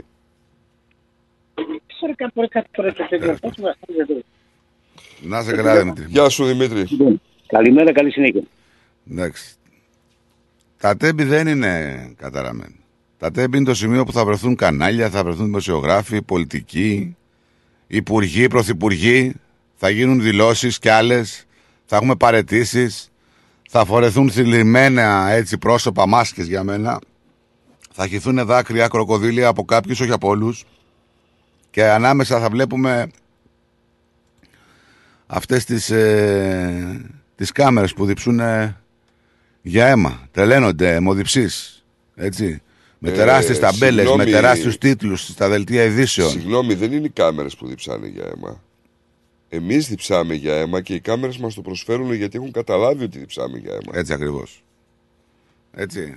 Α- αυτό είναι. Ξέρεις πολύ καλά ότι και ο ίδιος το γνωρίζεις ότι αυτό που πουλάει στον άνθρωπο είναι δύο πράγματα. Αίμα και σπέρμα. Τίποτα άλλο. Ψάχνουν τους ανθρώπους τους τώρα με αναρτήσεις και stories στο facebook και στο instagram. Το κερατό μου. Έτσι. Αναγνωρίστηκε μόλις πριν από λίγο και ο Κύπριος. Μμμ. Νεανικά πρόσωπα. Νεανικά πρόσωπα αγνοούνται. Έχουν μετατρέψει τα social media σε ένα μακάβριο νεανικό στέχη. Μιας γενιάς που ουσιαστικά τι έκανε, της δώσαμε στάχτες και αποκαέδια. Και προσπαθεί να και αγωνίζεται να ανθίσει ουσιαστικά και δεν μπορεί να το κάνει με τίποτα. Και προσπαθεί να βρει άλλους κήπους, να πάει στην Αυστραλία, να πάει στην Αμερική, να πάει στη Γερμανία για να ανθίσει. Αυτοί είμαστε. Πάρτε το χαμπάρι. Μην μιλάμε τώρα για πολιτική, για συστήματα. Ένα σύστημα. Ποιο σύστημα; Ποιο σύστημα; Το σύστημα αυτό που είναι βουτυγμένο στη διαφθορά ε, και στην αδράνεια. Και όπως είπε και ο, μίλαγε ο ένας άλλος σταθμάρχης, είμαστε στην εποχή ακόμα του μάνιουαλ και των απευθείας ανεθέσεων. Αυτό είμαστε. Έτσι. Ανθρώπινο λάθος. Ανθρώπινο λάθος είναι όλη η χώρα. Δεν είναι το λάθος του μηχανοδηγού. Είμαστε μια χώρα που τα πάντα γύρω της είναι ένα ανθρώπινο λάθος. Στην τελική, να το πούμε και έτσι. Τι να πω. Πάμε σε break. The Greek Breakfast Show. Και πάλι μέρη μου να τα εκατοστήσεις Το πάρτι ήταν τέλειο Και ο Μπουβές Καλετέλειος. Είχε και του πολιού το γάλα. Μμμ, μμμ. Τα λέμε. Είδες μπάμπι μου μπουφέ. Και σαλάτες και γύρο και σουβλάκια και λουκάνικα. Και χταποδάκι και γαρίδες. Και όλα στα κάρβουνα. Μπάμπι μου. Τα είδα γυναίκα, πήρα κάρτα. Barbecue Brothers Catering. Θα τους φωνάξω για το πάρτι στο εργοστάσιο. Αμάν ρε μπάμπι με το εργοστάσιο Καλέ να μας κανονίσουν το catering για τους αραβώνες της Τζενούλας Και μην ξεχνάς θέλουμε και για τη βάπτιση της μπουμπούς Για catering που γίνεται θέμα συζήτησης, Barbecue Brothers Catering αναλαμβάνουμε κάθε είδους εκδήλωσης. Με πλούσιο μενού, ανάλογα με τις προτιμήσεις σας. Και επειδή η ζωή έχει και δύσκολες στιγμές Αναλαμβάνουμε το φαγητό για κηδείες και μνημόσυνα στο χώρο επιλογής σας Barbecue Brothers Catering. Δείτε τα πακέτα προσφορών και τις τιμές στο site μας www.barbecuebrothers.com.au ή τηλεφωνήστε στον Ανδρέα στο 0412 445 929. Περισσότερο ελληνικό πρωινό σοου έρχεται αμέσως τώρα. The Greek Breakfast Show. Με Στράτο και Νικό.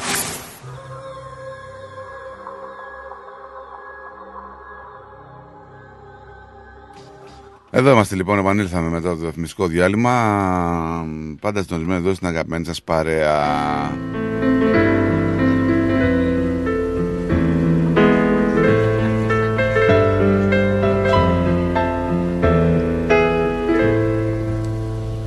Είδα έναν κόσμο να γκρεμίζεται μπροστά μου Είδα να γίνεται για πει η γειτονιά μου Για το καλό μου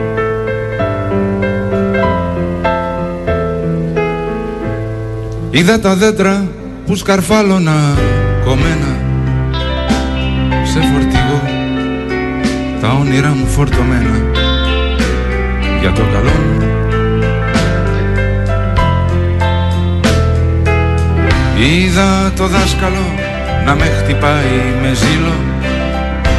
Είδα τα χέρια μου πρισμένα από το ξύλο.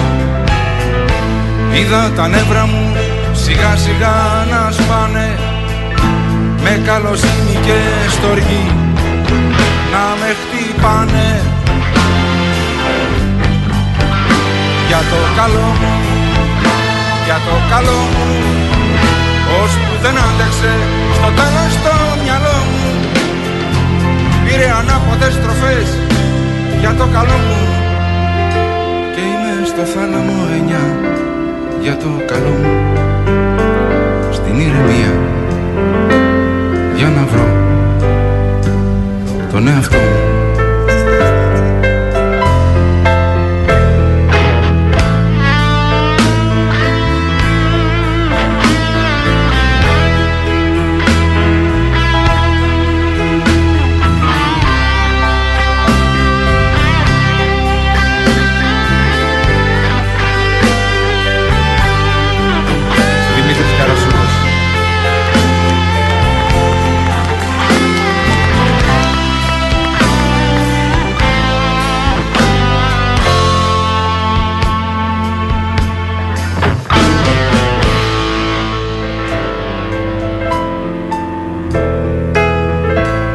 Είδα να κόβουν την μπουκιά για την μπουκιά μου Ρούχα να φτιάχνω απ' τα ρούχα τα παλιά μου για το καλό μου.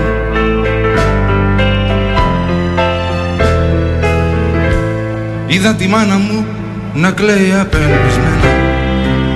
Είδα το γιο μου να φεύγει για τα ξένα. Για το καλό μου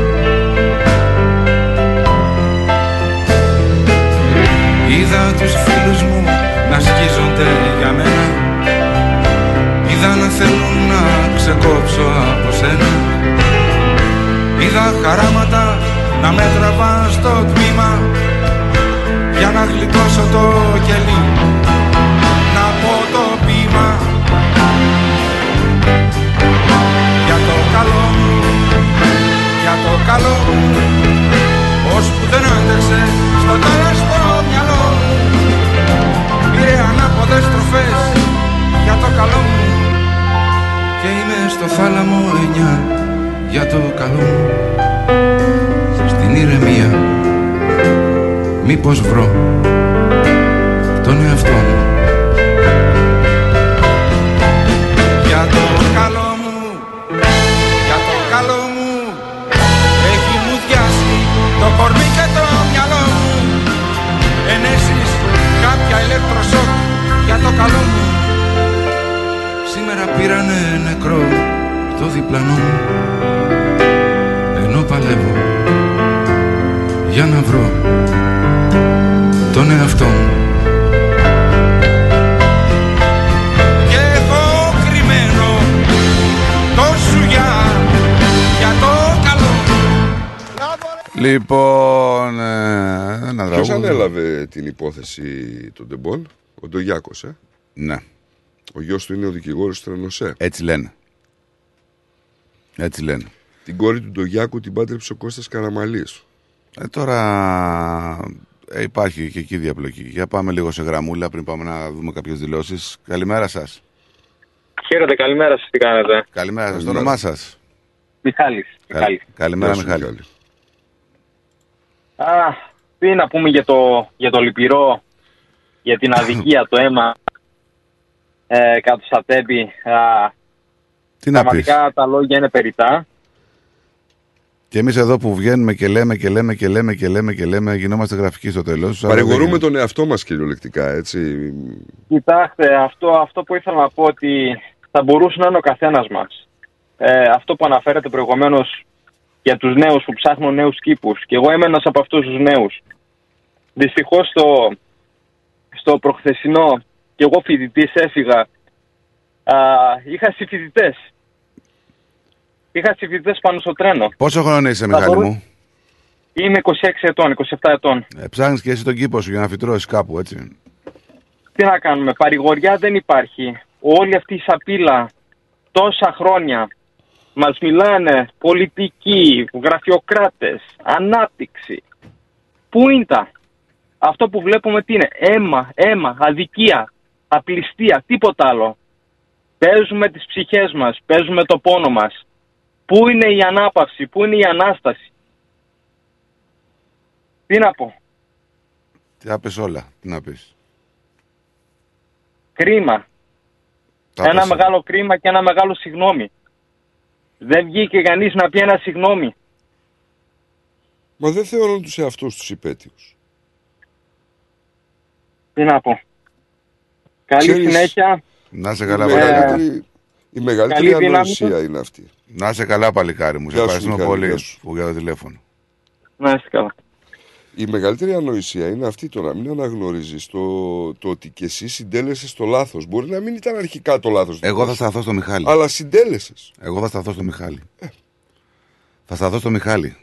Ο Μιχάλης τι είπε; Είμαι και εγώ από αυτούς που ψάχνω να βρω νέους κήπους για να φυτρώσω. Εκεί θα σταθώ. 26 χρόνων Μιχάλης. Είναι η γενιά που λέμε ότι τι κάναμε. Είναι η ίδια γενιά που σου έλεγα και τις προάλλες ότι είναι η γενιά της οργής. Είναι η γενιά του δεν έχω όνειρο, φεύγω. Μην υποτιμάμε τους νέους μας. Ε, δεν, γιατί να τον υποτιμήσεις; Πάμε να ακούσουμε τις δηλώσεις ε, Μισό λεπτό. Λάκη, μείνε εδώ στη γραμμή μαζί μας να ακούσουμε κάποιες δηλώσεις που έκανε ο... Περιμένω, το, ναι, το ναι, παλικάρι που έχασε τον πατέρα του και τον 15χρονο αδερφό του. Να την ακούσουμε τι είπε. Ο πατέρας μου και ο αδερφός μου. Ωραία. Πώς λέγεσαι; Μπουρνάζης Δημήτριος. Από χθες το απόγευμα, από χθες το πρωί μάλλον, μιλάω με τη συγκεκριμένη εταιρεία και προσπαθώ να βρω σε ποιο βαγόνι καθόταν ο πατέρας μου βάσει ηλεκτρονικού εισιτηρίου. Μια απλή διαδικασία μέσω τραπέζης τη βρίσκω εγώ. Άμα έχω δεδομένα μέσω τράπεζας, το οτιδήποτε. Έρχεται χθες ο κύριος Μητσοτάκης εδώ πέρα, Υπουργός Υγείας. Για ποιο λόγο, να κάνουν τι, να δώσουν εξηγήσεις σε ποιον; Σήμερα που είναι; Φέρα την υφυπουργό σήμερα. Υφυπουργός Υγεία. Τι να την κάνω σήμερα, να μου πει τι. Να μου πει τι. Δεν μας έχει ενημερώσει κανείς. Κανείς τους δεν ξέρει πόσα άτομα ακριβώς ήταν μέσα στο τρένο. Αυτή τη στιγμή Κανείς. τι ενημέρωση έχετε, γιατί σας έχουμε καλέσει. Δεν είπανε τίποτα. Αερολογίες. Αερολογίες για να προσπαθήσουν να καθησυχάσουν τον κόσμο. Τίποτα περισσότερο, τίποτα λιγότερο. Αυτό γίνεται εκεί μέσα. Το εισιτήριο είχε κλειστεί ηλεκτρονικά και παρόλα αυτά. Ηλεκτρονικά δεν και φαίνεται των δύο και παρόλα αυτά η εταιρεία συγκεκριμένα, τους έχω πάρει τρεις φορές τηλέφωνο. Ο αυτόματος τηλεφωνητής μιλάει για ένα ασφαλές ταξίδι στην Ελλάδα, το ασφαλέστορ για την ακρίβεια. Μπορείτε να πάρετε και τώρα τηλέφωνο να δείτε τα πάντα, τα πάντα. Τους λέω ότι η κλίση καταγράφεται και από εμένα για να είμαστε καλυμμένοι νομικά άμα χρειαστεί να κάνουμε κάτι. Θα σας πάρουμε τηλέφωνο πίσω κύριε. Τέσσερις φορές καταγράψα το όνομά μου και ακόμα δεν έχει πάρει κανείς τηλέφωνο πίσω. Προφανώς οι δικοί μου άνθρωποι είναι και δύο νεκροί αυτή τη στιγμή. Έχω χάσει τον αδερφό μου, έχω χάσει τον πατέρα μου. Δεν μπορεί να αλλάξει κάτι σε αυτό, το γνωρίζω. Σας το ανακοινώσανε. Πότε δηλαδή μιλήσατε είναι- τελευταία φορά είναι μαζί σκληρό να τους. μην μπορείς να τιμήσεις Το, το γνωρίζω εγώ. Το γνωρίζω εγώ. Το θέμα είναι ότι απλά κάτι να γίνει για να μην υπάρξουν τέσσερα τέτοια θύματα. Παιδιά πληρώσανε 50 εισιτήρια θανάτου. Πόσα, πόσοι νεκροί, δεν ξέρω πόσοι είναι, πόσοι καταγεγραμμένοι, τι γράφετε, τι, το οτιδήποτε. Είναι εισιτήρια θανάτου και κανείς δεν έχει κάνει τίποτα γι' αυτό. Νέα παιδιά, ο αδερφός μου ήταν 15 χρονών. Το καταλαβαίνετε αυτό. Είχε τη ζωή μπροστά του. Και κανείς δεν λέει τίποτα γι' αυτό. Τίποτα. Και χθες είχε τα γενέθλιά του. Περιμένετε και το. Δεν θέλω κάποιος να μου έρθει να μου δώσει στήριξη. Θα στηριχτώ μόνος μου. Μπορεί κάποιος αύριο να μου πει και δεν πρόκειται να ξαναγίνει είναι τη 2023 τέτοιο ατύχημα, δυστύχημα. Είναι δυνατόν. Δεν μπορούμε να τα φορτώνουμε όλα σε έναν άνθρωπο επειδή έκανε ένα λάθος και να πεθαίνουν άλλοι τόσοι. Άνθρωπος είναι, άνθρωποι είμαστε όλοι θα, και εσείς όλοι εδώ πέρα θα κάνετε λάθη. Αν δεν κάνω λάθος. Έτσι δεν είναι; Τι σημαίνει αυτό, ότι ένα λάθος θα, θα στοιχήσει τη ζωή σας και τη ζωή άλλων ανθρώπων; Πού είναι τώρα όλοι τους να μιλήσουνε; Περιμένουν τις εκλογές. Για ποιο λόγο, για ποιο πράγμα; Η ανθρώπινη ζωή είναι πάνω απ' όλα. Αυτά είχα να πω. Και η Τατιάνα. Ωραία. Τι να πεις τώρα; Τι έπαιζε, δεν έχει κάτι να πεις. Έλα Λάκη. Ε, καλημέρα παιδιά, καλημέρα. Ε, θα έλεγα το εξής ότι αν επικεντρώσουμε όλη την προσοχή, γιατί όλοι μας έχουμε δει τελευταία όλα τα γεγονότα, τηλεοράσεις, το ένα, το άλλο, YouTube, κανένας δεν είναι 100% να πει ότι ο Σταθμάρχης έχει κάνει το, το λάθος, έχει κάνει δηλαδή τεράστιο λάθος. Όλοι την ευθύνη τη ρίχνουν στην κυβέρνηση και την κάθε κυβέρνηση που έπρεπε να είχαν γίνει αυτά που έπρεπε να είχαν γίνει. Σωστά. Εγώ αυτό βλέπω γιατί το είδα το συγκεκριμένο και λέω κοίτα να δεις. Αυτοί οι άνθρωποι χάσαν τους ανθρώπους τους αλλά ποτέ δεν λένε 100% ότι ήταν ο Σταθμάρχης. Την ευθύνη τη ρίχνουν αλλού. Αυτό είπε και το παλικάρι, από ό,τι κατάλαβες, ότι όλοι οι άνθρωποι είμαστε λάθη κάνουμε. Δηλαδή, τι σημαίνει, άμα κάνω εγώ ένα λάθος, θα πεθάνουν άλλοι τόσοι; Μπράβο. Δηλαδή εσείς που είσαστε τρεις, μία δεκαετία και τι κάνετε; Τι, θα είχε αυτό το λάθος θα ήταν τίποτα αν είχατε κάνει αυτά που ήταν τα απαραίτητα. Δεν- δεν- Δηλαδή δεν υπάρχουν λόγια. Άσε που ε, έχουν γίνει όλοι, αρχίσαν και γίναν όλοι δικαστές, τα κανάλια, αυτό το περιμέναμε δηλαδή, τροφή για να κάνουν ακροαματικότητα. Ε, αλλά ήθελα και να πω και κάτι άλλο που εμένα ε, με στεναχώρησε όταν το είδα γιατί όταν πήγα σπίτι μου λέει ο γιος μου «Παπά το είδες αυτό». Μου λέει «Όχι αγόρι μου». Μου λέει «Έλα να δεις». Λοιπόν στο κανάλι 10 προχθές είχαν βγάλει ένα κομικό, δεν ξέρω ποιος είναι αυτός, ο οποίος είναι ε, γκέι. Αναφέρθηκε σε κάτι πολύ σοβαρό και πολύ, ε, πώς να πω, δηλαδή προσβάλλει τη χριστιανοσύνη, προσβάλλει το χριστιανισμό και προσβάλλει τον ίδιο τον Χριστό. Το έχετε δει αυτό; Όχι. Όχι. Λοιπόν, αυτός βγήκε και είπε ότι σε, ξέρεις, σε ύφος πεταχτούλη, γιατί είναι πεταχτούλης, γιατί είναι γκέι, και είναι στο κανάλι 10, στο panel που γίνεται το, με αυτόν τον μουσουλμάνο που είναι ο παρουσιαστής, ο οποίος είναι και, ε, ε, πώς να το πω, ε, καθηγητής της, ε, της μουσουλμανικής θρησκείας και λέκτορας και και και, ο, ο μαύρος ο οποίος είναι Λοιπόν, και είπε το εξής, ότι θα σας στείλω το βίντεο να το δείτε. Ότι και εμένα μου αρέσει, λέει, να με καρφώνουν τρεις φορές και αν γίνεται να συνεχίσουν να το κάνουν πάλι. Και αυτό έχει δύο υπονοούμενα. Άμα το δείτε, θα βγείτε από τα ρούχα σας. Εγώ τώρα ήθελα να ρωτήσω.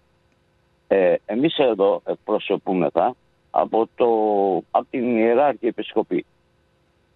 Λοιπόν, είμαι σίγουρος ότι ακούνε υπήρξε κάποια αντίδραση σε αυτό που έγινε από τη δική μας μεριά, από την Αρχιεπισκοπή, να βγει να πει, ας πούμε, τι είναι, τι πράγματα είναι αυτά.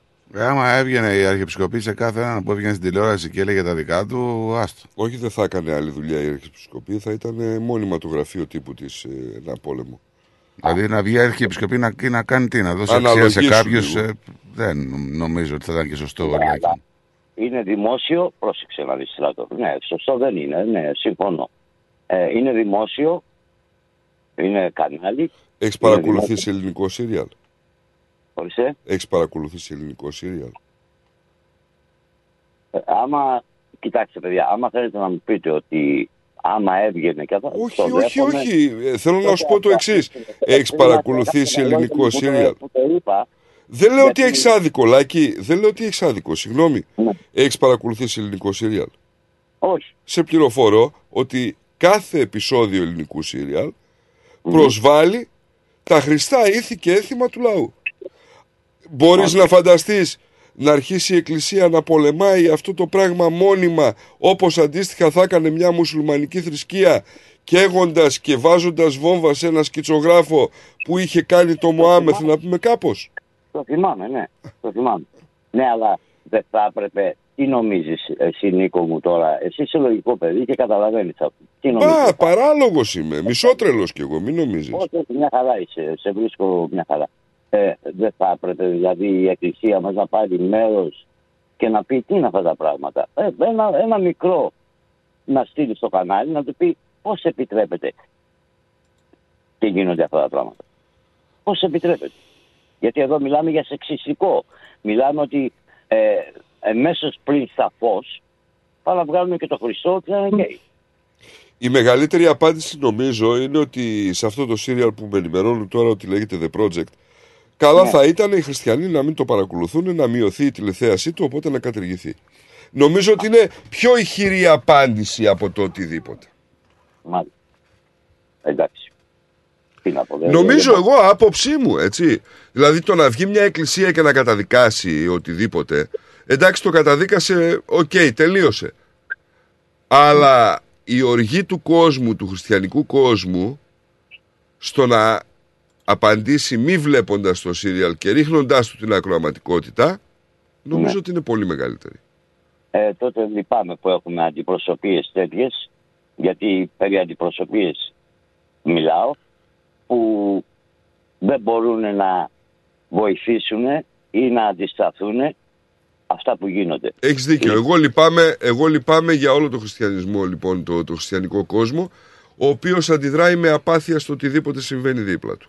Εγώ δεν είμαι μέσα σε αυτούς. Όχι, Λοιπόν, δε- δεν είπα εγώ. Όχι, ναι, εγώ δεν είμαι μέσα σε αυτούς και είμαι πάντα αντιδραστικός εφόσον βλέπω ότι αυτά που γίνονται είναι παράλογα και είναι εξωφρενικά. Λοιπόν, Θα δεις και άλλα πολλά εξωφρενικά και παράλογα. Έτσι. Ναι, αλλά- Και δεν θα μπορέσεις να κάνεις τίποτα. Έτσι. ναι, δεν πειράζει, δεν πειράζει. Ξέρω ότι θα Το κάνω. μόνο που θα καταφέρεις είναι να διωχθείς από κάποιες αρχές, τίποτα άλλο. Και, ναι, και, ο- ε, και να διωχτώ και από τους ίδιους τους συμπαρικούς μου. Γιατί ε, πάω κόντρα στο κατεστημένο. Την καλημέρα μου και να είστε πάντα καλά. Γεια χαρά. Γεια σου λέει. Γεια χαρά. Ναι, δεν πας κόντρα στο κατεστημένο με αυτόν τον τρόπο. σα ίσα πηγαίνεις αυτό που ορίζει το μυαλό σου, η ψυχή σου, η καρδιά σου. Αλλά από εκεί και πέρα ε, δεν έχει και κανένα νόημα νομίζω. Ακριβώς δεν έχει κανένα νόημα. Δίνεις αξία σε κάτι που είναι ανάξιο. Δηλαδή, αν δεν το ανέφερες εσύ σήμερα εδώ, δεν θα το γνωρίζανε τουλάχιστον 100 άνθρωποι. Αυτό ακριβώς. Τώρα το μάθανε. Και οι 10 από αυτούς μπορεί να δουν αυτό το serial ξανά, δεν ξέρω τι είναι. Εμένα μου το έστειλε προφανώς. Μόλις είδα, δεν το άνοιξα καν να δω. Κατάλαβα περί τίνο πρόκειται, να σου πω την αλήθεια. Ακόμα φορώ Μα γιατί να του δώσω κλικ, γιατί να του δώσω αξία; το ίδιο παλτό. Ακόμα φορώ τριμμένοι αγκώνες Μικροί μου χειμώνες. Όλοι μου λένε να το πετάξω Να πάρω άλλο ζωή να αλλάξω. Όλοι μου λένε μα εγώ σωπαίνω Μες στο παλτό μου αργό πεθαίνω.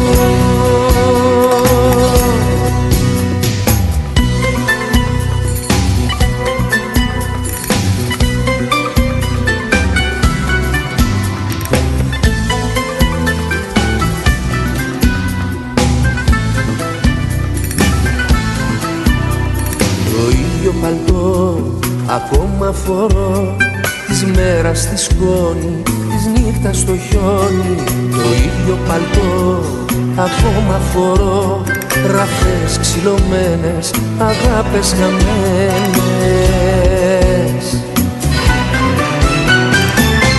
Όλοι μου λένε να το πετάξω Ρε Διονύση, μη με τρελέ, μη μου κουνάς το κεφάλι τώρα, σε παρακαλώ. Όλοι μου λένε μα εγώ σου Ποια κυβέρνηση θα πήγε καλά; Παλτό μου Αυτή δεν είναι η ίδια κυβέρνηση που πριν από τέσσερα χρόνια πριν τις εκλογές αν κάνω λάθος διορθώστε με. Είχε βγει ο Κυριάκος και είχε πει μίλαγε θυμάσαι για επιτελικό κράτος του οποίου οι πολίτες δεν θα καίγονται, δεν θα πνίγονται αυτό δεν ήτανε, δεν θα αποκλείονται από τα- αυτό δεν έλεγε πριν τέσσερα χρόνια προεκλογικά. Αν δεν έχω και δεν είναι, δεν, τη μνήμη μου ακόμα είναι μια χαρά. Τι μου λες τώρα; Και δεν έχουμε να κάνουμε εδώ με φυσική καταστροφή που είναι πιο δύσκολα ελέγξιμη. Έχουμε να κάνουμε ένα συνδυασμό ανικανότητας, Διονύσιμου, αδράνειας και βλέπουμε και αλαζονίας, μπορώ να πω. Έτσι. Απαξιωμένο τελείως το δημόσιο. Τελείως.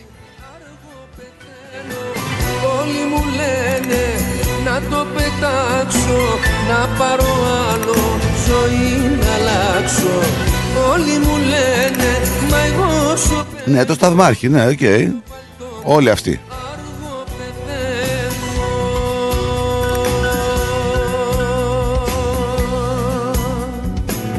Όλοι αυτοί που έχουν ε, δημόσιο λόγο βλέπεις ότι θα τα ρίξουν πάνω σε έναν άνθρωπο. Οκ. Στο λάθος ενός σταθμάρχη. Εκεί θα καταλήξει το θέμα. Αυτό να θα τον βάλουν και θα τον πυροβολάνε στα 10 μέτρα 150 φορές. Αυτός. Ο Σταθμάρχης δεν είπε όσο μου αναλογούν οι ευθύνες μου. Στην κατάθεση. Α, ναι, ε, εκεί που αναλογούν οι ευθύνες του καθενός. Έτσι είναι. Ε, Το θέμα ξέρεις ποιο είναι. Ότι υπάρχουν 100 ευθύνες. Παίρνει τις 10 ο σταθμάρχης. Τι υπόλοιπες 90 άκουσες κανένα να βγει. να Ο τις πάρει. Πρωθυπουργό την Κυριακή ανακοίνωσε ότι θα κάνει σύσταση ανεξάρτητη υπερκομματικής επιτροπής. Έτσι δεν είπε. Έτσι δεν είπε. Ε, με, κα- κα- κάνω λάθος. Που θα διερευνήσει Ξέρεις- τα αίτια, λέει, του Ξέρεις δυστυχήματο. ότι η υπόθεση του Γιάκοβλευ δεν έχει κλείσει ακόμα; Ναι, ναι, θα διερευνήσει λέει, τα αίτια του δυστυχήματος. Ε, που όμως δεν υπήρχε λόγος να σταθεί αφού και ο Μητσοτάκη αποφάνθηκε ήδη. Ανθρώπινο λάθος, έτσι. Η εκδοχή του ανθρώπινου λάθου. Είναι αυτό που βοηθάμε λίγο την ελληνική δικαιοσύνη. Ξέρεις, έτσι, η ελληνική δικαιοσύνη που δεν είναι ανεξάρτητη. Δεν μας απαντά όμως ο κ. Μητσοτάκη. ή μάλλον που είναι ανεξάρτητη και όχι πολιτικά ελεγχόμενη, βλέπουμε την ελληνική δικαιοσύνη πολύ αυτόματα να παίρνει το μήνυμα on air και να λέει πρόκειται για ανθρώπινο λάθος. Θα συστήσουμε ανεξάρτητη Εκδοχή, αρχή. η εκδοχή του ανθρώπινου λάθους λοιπόν. Δηλαδή, Δεν απαντά προκαταβάλει όμως. το δικαστήριο και Ναι. τους λέει: Κοιτάξτε, ανθρώπινο λάθος είναι. Οκ. Ναι, ναι. Δεν απαντά όμως ο κ. Μητσοτάκης. Γιατί μετά από τέσσερα χρόνια διακυβέρνησης Μητσοτάκη το σιδηροδρομικό δίκτυο δεν βελτιώθηκε. Δεν απαντάει στο γιατί αγνοήθηκαν οι προειδοποιήσεις των συνδικαλιστών που ζητούσαν ακόμα και πριν από λίγες μέρες με επιμονή τη βελτίωση των υποδομών και να ολοκληρωθούν τα στήματα ασφαλούς κυκλοφορίας. Έτσι. Δεν απαντά στον πρόεδρο των μηχανοδηγών, τον κύριο Γενιδούνια, ο οποίος βγήκε και μίλησε για το δυστύχημα και είπε ότι στην Ελλάδα οι σταθμάρχες κάνουν τη δουλειά ηλεκτρονικών συστημάτων που έχουμε πληρώσει αλλά δεν λειτουργούν. Δεν απαντά στο γιατί δεν υπάρχουν και δεν λειτουργούν συστήματα ασφαλείας, τα οποία παρά το όποιο ανθρώπινο λάθος θα μπορούσαν να σώσει ζωές. Δεν απαντάς στο γιατί και πώς προσλαμβάνονται άνθρωποι σε νευραλγικές θέσεις όταν ένα λάθος σαν αυτό του κράτους, το manual κράτους, γιατί αυτό θα γίνει σλόγκαν, έτσι, των περικοπών και της δήθεν εξυγίανσης ότι κόστησε τη ζωή σε δεκάδες ζωές. Κυρίως βασικά δεν απαντά στο γιατί το κράτος αυτό το επιτελικό που μας είπε πριν από τέσσερα χρόνια, που ήρθε να μας σώσει από τις πρακτικές και καλά του παρελθόντος, συνέχισε να μην κάνει τίποτα και εξαντλεί τα ταλέντα του στην τέχνη των απευθείαν αναθέσεων. Άμα κάνω λάθος, παιδιά, πέστε μου γιατί δεν ξέρω.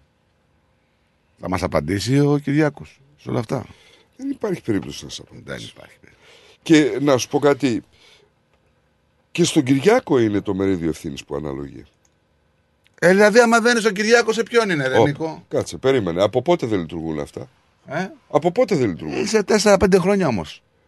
Συγγνώμη, από ποιο. Δεν από, είσαι πότε χθες δεν, κυβέρνηση. από πότε δεν λειτουργούν; Από πάντοτε. Από το 11. Το 10. Πόσε κυβερνήσεις είχαμε από το 10. Δεν μ' αρέσει όμως αυτό το σκεπτικό. Ε, τι, και τι θα κάνουμε. Ωραία. Θα πάμε και στην κυβέρνηση. Θα, Ποιοι ήταν οι υπουργοί; Θα πάω, στην- ε, αυτή τη στιγμή θα πάω στην τελευταία Είναι κυβέρνηση. δύσκολο να βρούμε ποιοι ήταν οι υπουργοί της τελευταίας δεκαετίας. Όχι, αλλά μην ξεχνάς ότι έχουμε κλείσει ήδη μια τετραετία διακυβέρνησης της Νέας Δημοκρατίας και πάμε για δεύτερη. Θα μου δεν, άρεσε- είναι, δεν είναι ότι έγινε. Θα μου άρεσε, το, ξέρεις τους να δω. πρώτους μήνες τη της εκλογής του Μητσοτάκη. Θα μου άρεσε, ξέρεις να δω, ότι στις τελευταίες κυβερνήσεις από το 10 υπάρχουν πέντε υπουργοί που περάσανε. Οι πέντε αυτοί υπουργοί να κάτσουν ο ένας απέναντι στον άλλον και ενώπιον του ελληνικού λαού και να πούνε τι ακριβώς κάνανε σε αυτό το κομμάτι. Θα με ενδιέφερε πολύ η απάντησή τους. Να πει ο ένας ότι δεν πρόλαβα. Να πει ο άλλος ότι δεν με αφήναν τα ξένα κέντρα εξουσίας. Να πει ο άλλος ότι ήταν το μνημόνιο αυτό που απέτησε να απολυθεί ο κόσμος.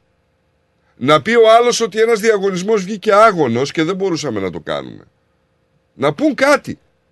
Γιατί δεν ήταν ένας, ήταν πέντε. Και οι πέντε αυτοί έχουν την ίδια υπευθυνότητα με τον άλλον.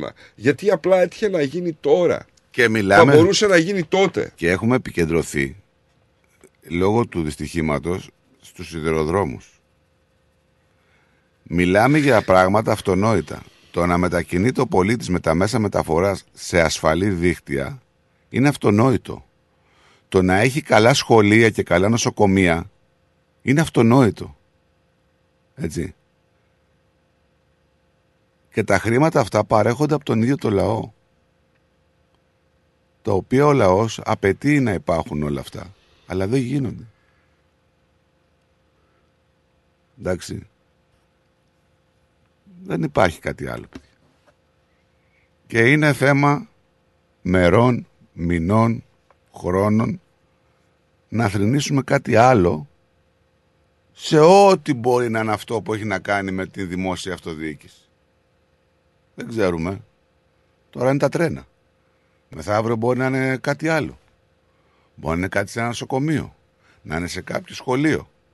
Πόσες φορές έχουμε δει, έπεσε λέει το ταβάνι του σχολείου, λέει σοβάδες, λέει και υποκατατύχει δεν θρυνήσαμε θύματα. Ένα παιδί, ένα, μια αίθουσα με 40 παιδάκια μα.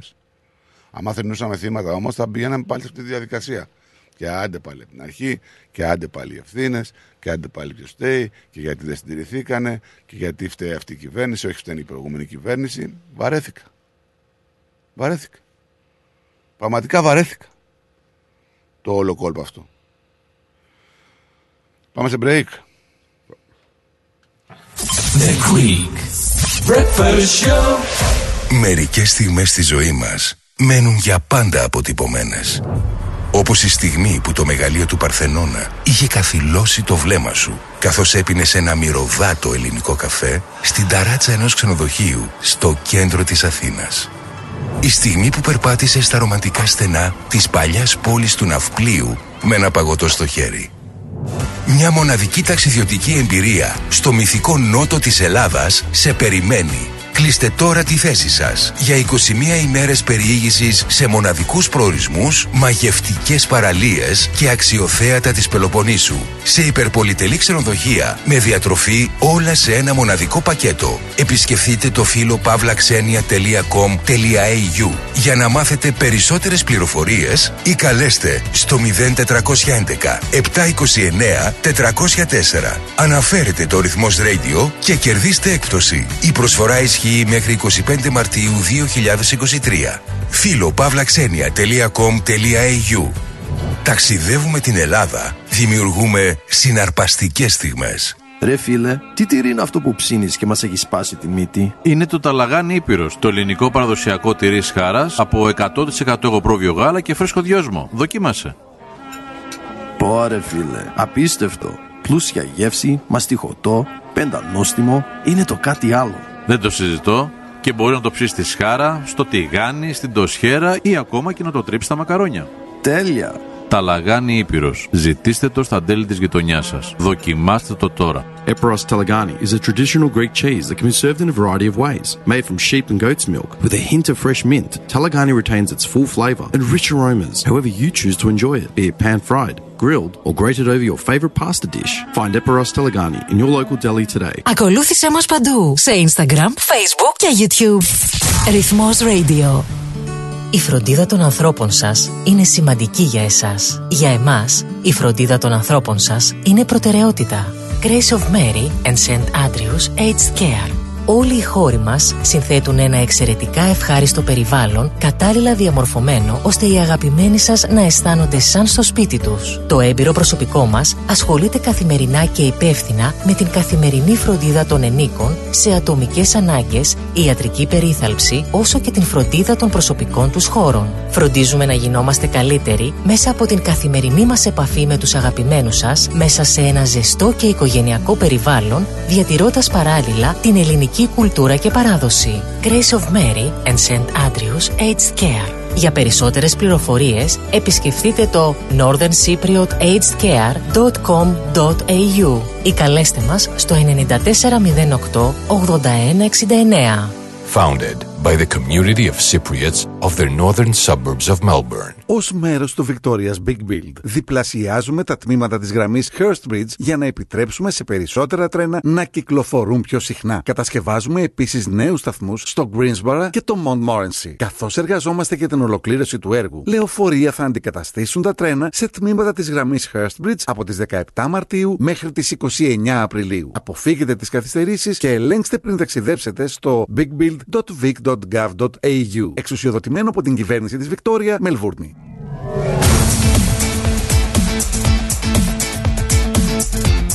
Στη Μελβούρνη ακούς ρυθμό.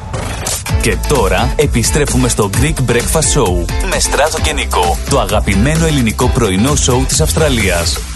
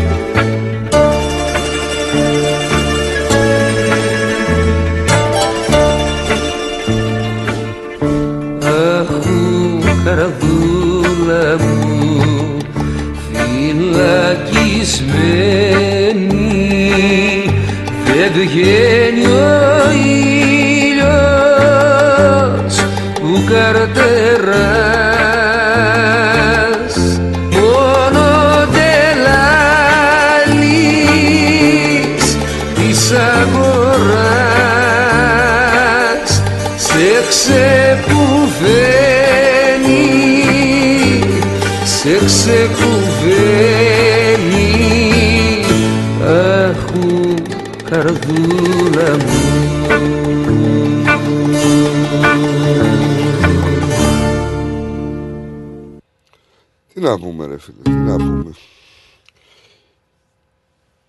Εγώ νομίζω ότι όλα εναπόκεινται στην πολιτική ηγεσία της χώρας με όλο τον καιρό αυτό. Δεν ξέρω αν θα βγει κάποιος και αν θα διορθωθεί κάτι. Αυτό που ευχόμαστε, αυτό που θέλουμε όλοι μας, είναι τελικά να έχουμε μια δημόσια συγκοινωνία όπου δεν κινδυνεύουν ανθρώπινες ζωές. Σίγουρα. Και όπως έλεγε και κάποιος, ο οποίος με τίποτα δεν μπορώ να θυμηθώ ποιος ήταν, ότι δεν φταίνε οι κακοί που κυβερνούν, φταίνε οι ικανοί που δεν μιλούν. Τι νομίζεις; Όταν υπάρχουν κακοί που κυβερνούν και ικανοί που δεν μιλούν, αυτό συμβαίνει. Και δεν έχουμε ικανούς να κυβερνήσουν γιατί τους τρώει μαρμάγκα. Έτσι είναι. Ε, Και κάποιοι λένε ότι δεν φταίνε οι κακοί υποψήφοι, αλλά οι κακές επιλογές που κάνουμε. Το ίδιο πράγμα είναι. Ναι, εντάξει. Εντάξει, μα, μα δεν υπάρχουν. Έχει, έχει βαρεθεί τόσο πολύ ο κόσμος που ακόμη και ο ικανός θα πει όχι ρε φίλε, δεν θα είναι κατευτό με αυτούς. Θα με φάνε. Δεν θέλει. Ακούμε, έχουμε πολύ καλούς επιχειρηματίες, έχουμε πολύ καλούς γιατρούς να αναλάβουν το Υπουργείο Υγείας, έχουμε επιχειρηματίες να αναλάβουν το Υπουργείο Ανάπτυξης, Εμπορίου, διάφορους. Εκπαιδευτικούς να αναλάβουν το Υπουργείο Παιδείας με ευρύτητα πνεύματος, με διάβγεια. Και να ξέρουν ακριβώς πού πάσχει Ακριβώς. το σύστημα παιδείας. Γιατί να αναλάβουν, γιατί να αναλάβουν ένα Υπουργείο Παιδείας που αν θυμάσαι καλά δεν δίναν έδρα στον Παναγιώτη Σπύρου. Ναι.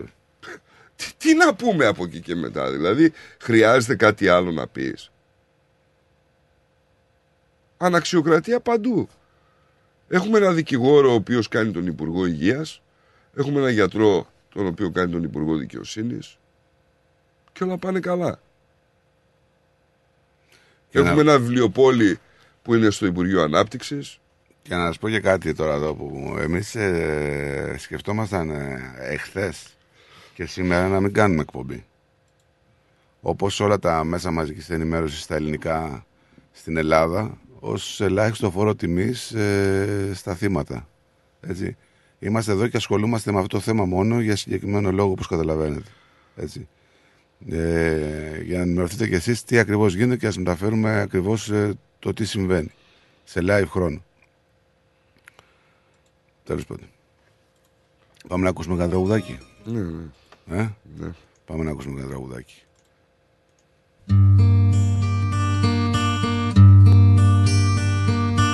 όλα σε θυμίζουν απλά και αγαπημένα πράγματα δικά σου καθημερινά σαν να περιμένουν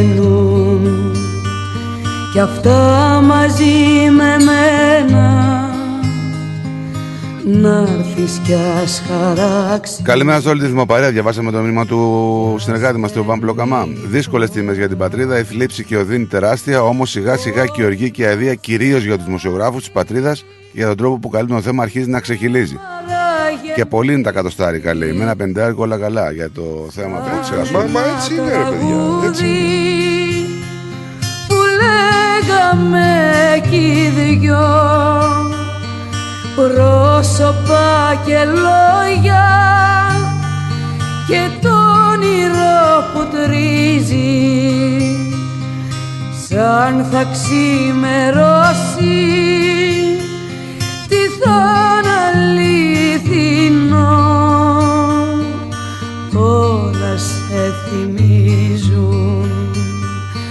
απλά και αγαπημένα πράγματα δικά σου. Καθημερινά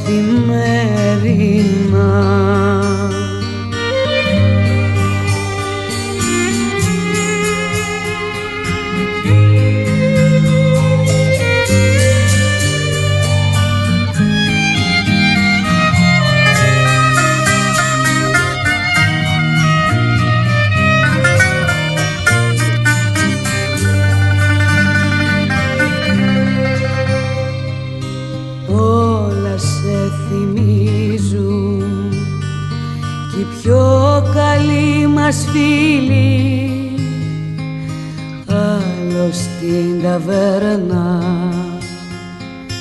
άλλος σίνεμα μόνη μου διαβάζω το γράμμα που είχε στείλει. Πριν να φιληθούνε πρώτη μας φορά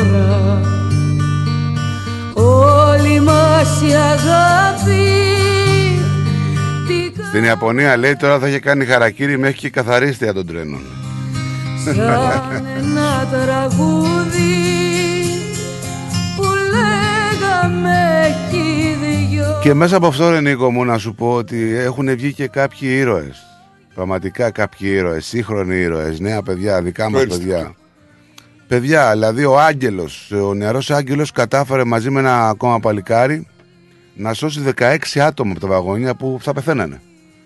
Ε, ο Άγγελος Τσιαμούρας, γιατί αυτοί, τα- αυτά τα ονόματα ε, πρέπει να βγαίνουν στην Μην επιφάνεια. ξεχαστεί το επόμενο μισάωρο. Μην, ε, Δε, ε, εμείς είμαστε υποχρεωμένοι. Εγώ προσωπικά νιώθω ότι είμαι υποχρεωμένος να βγάλω αυτό το όνομα του παιδιού στην, ε, στον αέρα. Άγγελος Τσιαμούρας, ο οποίος ταξίδευε στο έκτο βαγόνι του μοιραίου δρομολογίου, που καταλαβαίνετε ότι όσο πιο πίσω τόσο πιο πολύ είχε απορρόφηση, πρόσκρουση και δεν χτυπήσανε σοβαρά κάποιοι άνθρωποι. Ο οποίος παιδί περιέγραψε με ανατριχιαστικές λεπτομέρειες και με κίνδυνο της ζωής του Φυσικά η ψυχή του και η αδρεναλίνη του που ήταν στα ύψη εκείνη τη στιγμή τον βοήθησε να καταφέρει να σωθούν αυτοί οι 16 άνθρωποι. Ε, τον άκουγα που μίλαγε και πραγματικά δηλαδή ε, με πιάσαν τα κλάματα. Ο 20χρονος Αντρέας, 20 χρονών, έσωσε 10 παιδιά. Γιατί κάποιοι δεν μπορούσαν να μετακινηθούν. Οι λεπτομέρειες ανατριχιαστικές. Ανατριχιαστικές. Πάντως ε, μετά το, τα πρώτα 24 ώρα ε, βλέπω ότι αυτό που έλεγες χθες είχες δίκιο. Ποιο, δεν θυμάμαι. Όλοι έχουμε γνωστούς που ήταν μέσα στο τρένο. Μμ. Μου προκύψανε χωρίς να... Ναι, ναι, μα εντάξει, είναι ένα δρομολόγιο το οποίο. Εντυπωσιάστηκα να σου πω την αλήθεια, έτσι. Και ο, ο φίλος μας δεν τους λέμε καλημέρα του Παπατζή. Δεν τους λέμε καλημέρα του Παπατζή. Καλημέρα στο Βασίλη, Α. να στείλουμε καλημέρα. Της γυναίκας μου γνωστή ήταν με το παιδί της από Δράμα, αλλά έγινε στάχτη, κρίμα. Όλοι έχουμε. Καλημέρα και στο Γιώργο τον Παντελιάδη, τι λέμε. Ναι, ανεξάρτητα αν ε, Καλημέρα, δυστυχώς Γιώργο. μου. πέθανε ή όχι. Ναι. Πολλά τα σλόγκαν, πολλά τα... οι λέξεις που έχουν βγει και θα μείνουν και θα μας παραπέμουν εκεί. Πολλά, πολλές οι κουβέντες που θα γίνουν ε, κα, την καθομιλουμένη hashtag πλέον. Hashtag υπάρχει ήδη. Όχι, ε, εννοώ ότι, ξέρεις, καταλαβαίνεις τι λέω, πάμε και όπου βγει και διάφορα, αυτό που είπε η μάνα που βγήκε και είπε ότι σκασμός τώρα όλοι. Μην μιλάνε οι πολιτικοί, τώρα φο, φο, ουλιάζουν οι μανάδες, ε. Φοβερό. Ε, τι να πω, παιδιά. Ε, Είναι αυτό που με άγγιξε περισσότερο, να σου πω την αλήθεια. Ε, δεν ξέρω αν σας πείθουν εσάς αυτές οι ενστάσεις που γίνονται.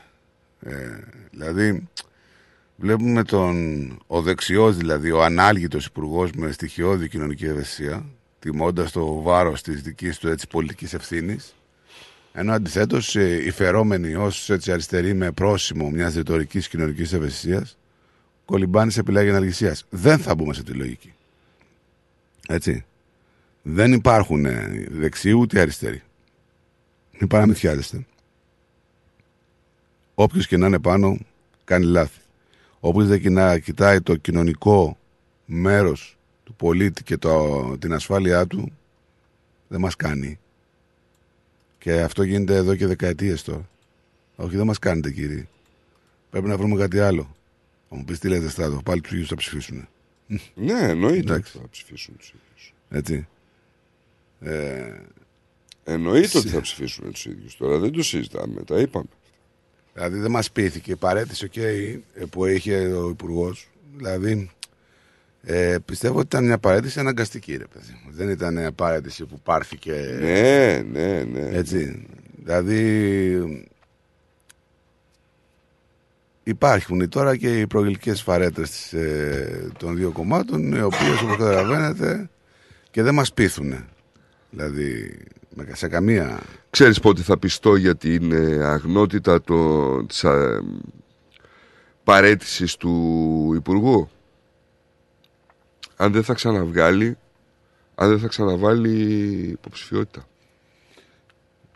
Σωστό. Μα ε, ξε- ουσιαστικά ξέρεις τι γίνεται. Με μία παρέτηση.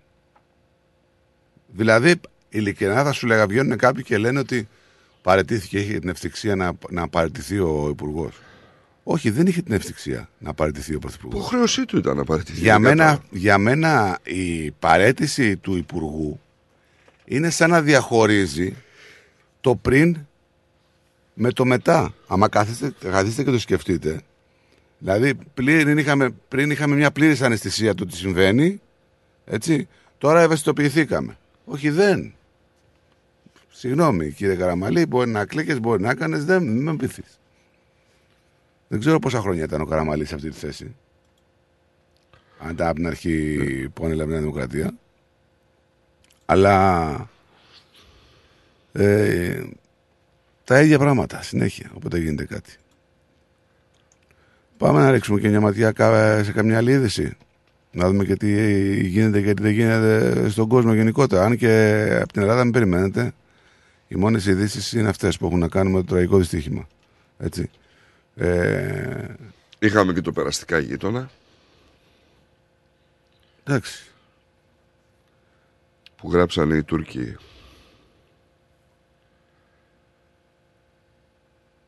Στα πρωτοσέλιδά τους σχετικά με το ατύχημα. Κοιτάξτε, τώρα είναι μια ανθρώπινη τραγωδία παγκόσμια. Δεν έχει να κάνει μόνο μέσα εντός συνόρου της Ελλάδας. Αυτό. Αλλά υπάρχουν και άλλα νέα που τρέχουν από την πατρίδα, τα οποία ίσως τα έχουμε ξεχάσει.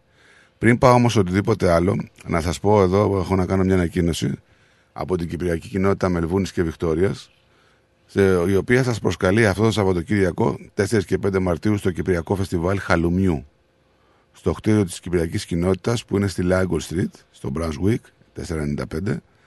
Ένα Σαββατοκύριακο λοιπόν, το οποίο θα έχει έτσι γεμάτο μουσική, παραδοσιακούς χορούς, εδέσματα κυπριακά φυσικά και προϊόντα, μουσικό πρόγραμμα, μεγάλη ποικιλίων μεζέδων με χαλούμι, αυτά είναι καλά, κούπες με χαλούμι, φλαούνες, πουρέκια και άλλα.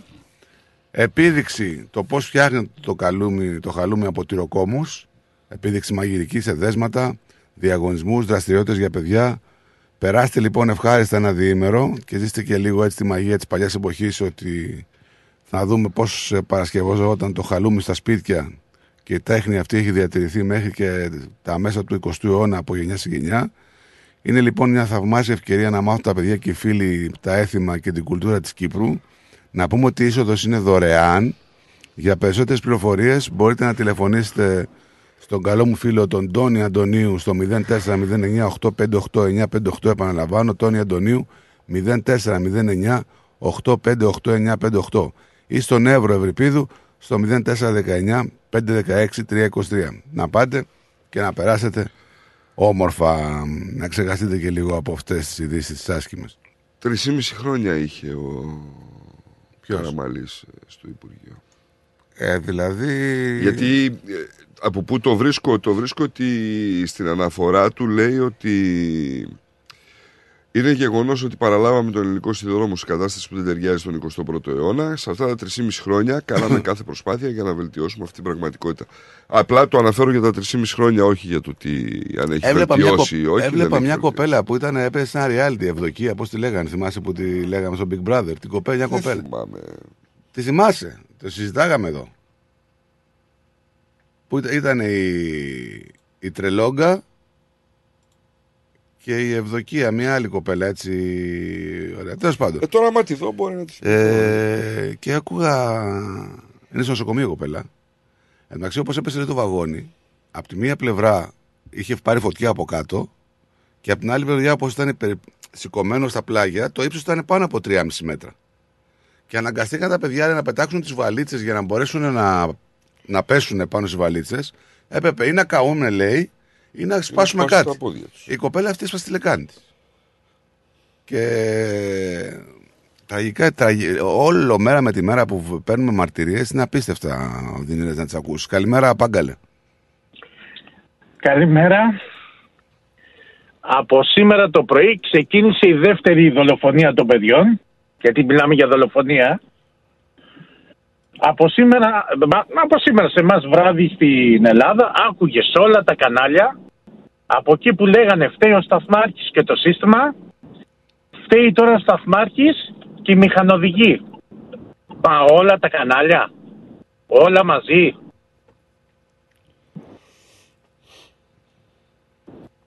Τι να σου πω τώρα. Καταλάβατε τι τώρα σημαίνει αυτό. Όλα. η μηχανοδηγή Μέχρι, και το τώρα... open, μέχρι και το Open που ας πούμε κοιτάει αριστερά, μέχρι και αυτό. Τόσο πολλά είναι τα λεφτά. Δεν ξέρω ρε Πάγκαλε τώρα τι είναι τα λεφτά. Δεν είναι πάντα λεφτά. Είναι και Βάλε να, εξυπηρετήσεις. δεις, βάλε να δεις τι είπαν όλα τα κανάλια εχθές το βράδυ. Πάγκαλε, εκτός, να σου πω κάτι, εκτός από αυτό που έχει συμβεί και λέμε ότι οι ευθύνες έχει το κράτος, δεν παύει οι ευθύνες να είναι και ατομικές, έτσι. Οκ, Κρατώ. μη- υπάρχουν και ατομικές Καμιά ευθύνες. ατομική ευθύνη δεν υπάρχει. πώς δεν Όλα υπάρχει; είναι φταίει το κράτος και το σύστημα. Γιατί αυτό διορίζει. Δεν, φταίει, δεν είναι ατομική ευθύνη ότι ο άλλος ξέχασε να γυρίσει Το τη γραμμή σύστημα- και την το έβλε- έβλεπε σύστημα- πέντε λεπτά το τρένο να πηγαίνει σε λάθος κατεύθυνση. Γιατί έχουν βγει, έχουν βγει και αυτά τώρα. Αυτό Εντάξει. διόρισε. Ένα που Συγγνώμη, κουβαλούσε τα βαλίτσες τελευταία τα παλιά 200 χρόνια και μετά βιβλία. Τα τελευταία... Πήγε και διόρισε κάποιον δηλαδή που κουβαλούσε βιβλία. Ρε παιδιά, Πριν αυτό μην το 10 λέτε. χρονιά. Μην το λέτε γιατί Τα έκανε. ένα- τελευταία Συγγνώμη λίγο. 202 χρόνια. Συγγνώμη λίγο. Συγγνώμη λίγο. Μην το λες αυτό γιατί ο άνθρωπος έκανε, ένα, ένα, έκανε τον, ένα χρόνο εκπαίδευση. Έκανε ξέρεις τι ένα μου λες τώρα; χρόνο εκπαίδευση. Συγγνώμη. Συγγνώμη, ξέρεις τι μου λες τώρα, ότι εγώ στα 52 μου Ναι. Άμα και πάω και κάνω δύο χρόνια εκπαίδευση, όχι ένα, Ναι. Δύο χρόνια εκπαίδευση, μπορούν να με κάνει ε, στο αεροδρόμιο ένα αέριο ελεκτή. Άλλο το ένα, άλλο το άλλο. Όχι, α, γιατί, γιατί το ίδιο πράγμα δεν είναι. Όχι, δεν είναι ακριβώς Μπορεί το να ίδιο ήσουν πράγμα. αμανάβει και να σε κάνανε οδηγό ταξί. Εντάξει, γι' αυτό να καταλαβαίνουμε λίγο τι λέμε και τι, και τι γίνεται. Άστο, πες το αυτό, εντάξει, εγώ σου λέω έχεις δίκιο. Από χθες το βράδυ που ξεκινήσαν όλοι οι δικηγόροι, ποιος θα τα πει πιο καλά, γιατί φαίνεται τα χρήματα είναι πολλά στις αποζημιώσεις και έχει ξεκινήσει ο καθένας πάνω στους τάφους των παιδιών. Τα χρήματα, που θα Ποιος δοθούν, πες το- τα χρήματα που θα δοθούν στις αποζημιώσεις, γιατί θα δοθούν χρήματα στις αποζημιώσεις, θα ερχόντουσαν μία ή άλλη με το να βάζανε το σύστημα ασφαλείας. Απλά δεν θα Ναι. είχαμε το κόστος των ε, 57 ανθρώπων. Πολύ σωστά. 57 μέχρι τώρα, ε, πρόσεχε. 57 μέχρι τώρα. Δεν ξέρουμε για τους άλλους. Τι έγινε και εκτοξεύθηκε ο αριθμό από τους 45-57 Ήτανε μέσα. τα μέλη. Σηκώνουν τα Ήτανε βαγόνια. τα μέλη. Άκουσα με κάτι. Σηκώνουν, Διακοπούν. όχι. Σηκώνουν τα βαγόνια. Δεν σηκώσανε το δύο βαγόνι πάνω από το που είχε πέσει πάνω στο ένα και το είχε κάνει πίτα. Ναι. Και... Μπράβο, αυτό, γι' αυτό λέω. Κάτσε ακόμα. Δεν τα έχουν σηκώσει όλα τα βαγόνια. Όχι, δεν όχι. ξέρουν Τα από έχουν, κάτω τα τι θα έχουν, τα βρουν. έχουν σηκώσει τα βαγόνια και μέχρι σήμερα είπε θα, Την έχουν- εμπορική θα, δεν την έχουν σηκώσει. θα, θα έχουν ολοκληρωθεί οι έρευνες. Το θέμα είναι Καλά. ότι έχουν πολλούς ανθρώπους και μέλη, όπου λέει ο Νίκος, τα οποία δεν πρόκειται να βρει σε όλο και τον άνθρωπο σε καμία περίπτωση. Μα κοίταξε, η ταυτοποίηση από τους εξαϊλωμένους δεν πρόκειται να γίνει. Είναι απλά οι αγνοούμενοι που θεωρούνται. Δεν μπορείς στους 1300 ε, βαθμούς να επιβιώσεις κάρβουνο. ούτε, ούτε ατσάλι στους 1300. 1600. Απλά αυτό που άκουσα από το Ο διασώστη. Χρυσός, ο Χρυσός τους 1180 αντέχει. Μετά του- τους 1200 αρχινάει και καίγεται. Απλά να πούμε ότι Έχει ο η, Χρυσός. η, η αποτέφρωση που κάνουν στους νεκρούς είναι στους 800 βαθμούς. Ε, Άστο. αυτό που. Να πούμε και ένα τρίτο και μετά να τα πείτε παιδιά τα δικά σας για να κλείσω εγώ Ναι, μπορεί ναι. να θέλει να πάρει Ναι, κάποιος ναι, ναι. άλλος. Και ένα τρίτο. Με το που έγινε το ατύχημα βλέπουν τον εισαγγελέα Αρίου Πάγου τον, τον Γιάκο τόση βιασύνη. Και λες μπράβο, τόσα ατυχήματα τώρα τον έπιασε η προκοπή. Και μπράβο στον άνθρωπο. Γιατί όμως, τι συνέβη; Ποιος είναι υπεύθυνος γιατί το ένωσε νομικά; Τι πράγμα; Για την τρενοσέ. Ποιος υπεύθυνη για το ατύχημα είναι η τρενοσέ. Η υπεύθυνη δεν είναι τρένος, όχι. Η τρενοσέ είναι. Αυτή είναι υπεύθυνη. Ε, Να όσε, το ξέρει. όσε, ναι, Αυτή είναι όσε, υπεύθυνη. όσε, Μα όσε. Η τρενοσέ, η τρενοσέ. Η τρενοσέ. Δεν είναι. Ποιος είναι ε, νομικά; Στα νομικά της. Ε, τώρα δεν ξέρω, θα σε γελάσω. Δεν, δεν σου- Ο γιος του. Ο γιος του είναι Το γραφείο υπεύθυνος. του γιού του. Το γραφείο του γιού του είναι υπεύθυνος για την τρενοσέ νομικά. Στα νομικά. Δεν το ξέρω. Αυτό. Αυτό είναι το κράτος. Αυτό είναι το ελληνικό κράτος και θα είναι μια ζωή. Και κρατάω την κουβέντα που είπε ένας πατέρας που έχασε το παιδί του, αλλά ο άνθρωπος είχε μόρφωση, ήταν καθηγητής στο πανεπιστήμιο. Στο τέλος λέει οι Έλληνες του εξωτερικού θα μας σώσουν. Αυτό. Την καλημέρα από μένα. Γεια σου, Πάγκαλ. Μακάρι να ήταν στο χέρι των Ελλήνων του εξωτερικού Ναι, να ναι. σωθούν, αλλά δυστυχώς δεν πρόκειται να γίνει κάτι τέτοιο. Να σου πω ότι ο Κούγιας έχει αναλάβει την ε, υπόθεση των δύο κοριτσιών και των, της ξαδέρφης του των δύο διδήμων. Ναι. Βγήκε στο δελτίο ειδήσεων του Αντένα Έχει, ο Κούγιας έχει αναλάβει ποια υπόθεση; με τις δύο Και την δίδυμες εξαδέρφη. κοπέλες και την ξαδέρφη. Ναι. ε, ενημέρωσε απλά ε, ότι οι δύο οικογένειες δεν επιθυμούν να έχουν καμία δημόσια παρουσία. Στο μυαλό τους αυτή τη στιγμή είναι μόνο το γεγονός και ότι θα πρέπει να ξεπεράσουν το γεγονός ότι τα τρία κορίτσια εξαϊλώθηκαν στο τραγικό δυστύχημα Ε, δεν βρήκανε. ε. και πώς κάνει ταυτοποίηση, δεν ξέρουν. και δεν μπορούν να κάνουν καμία κηδεία. Και αν αυτό είναι δυνατό θα θέλουν να χτίσουν μια εκκλησία. Τώρα, όπως σημείωσε ο Κούγιας, οι νομικοί εκπρόσωποι των οικογενειών θα πάρουν το αντίγραφο της δικογραφίας με την απολογία του βασικού κατηγορούμενου. Έτσι γίνεται, δεν χρειάζεται. Αυτό όμως που δεν απέκλεισε είναι ο αριθμός των κατηγορουμένων, ο οποίος θα διερευνηθεί και εξήγησε ότι στην προκείμενη υπόθεση όσοι θάνατοι υπάρχουν τόσες θα είναι και οι ποινές. Είναι πολύ σημαντικό αυτό. Κάθε ένα ξεχωριστά δηλαδή. Βέβαια. Για κάθε θύμα. Βέβαια. Διαφορετική κατηγορία. Έτσι. Δεν ξέρω. Ε, τώρα αυτό το λέει αστυνομικό που. Ναι, σίγουρα. Ε, εντάξει, ακόμη δεν ξεκίνησε. Αποκάλυψε ότι παρενέβη συγκεκριμένος πολιτικός για να τοποθετηθεί στη θέση του σταθμάρχη ο συγκεκριμένος άνθρωπος. Κοίτα το, κοίτα το βίντεο που σου έχω στείλει. Και θα το σχολιάσουμε μετά.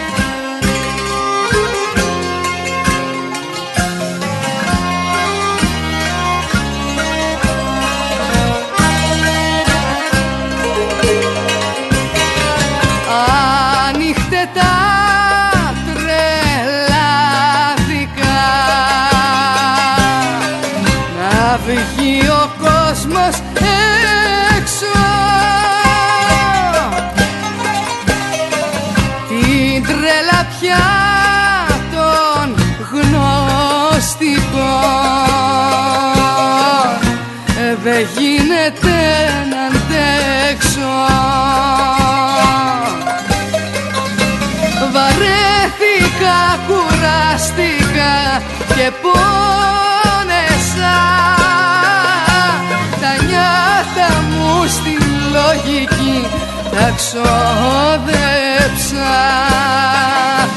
Βαρέθηκα, κουράστηκα και αηδίασα Τα νιάτα μου στη λογική θυσίασα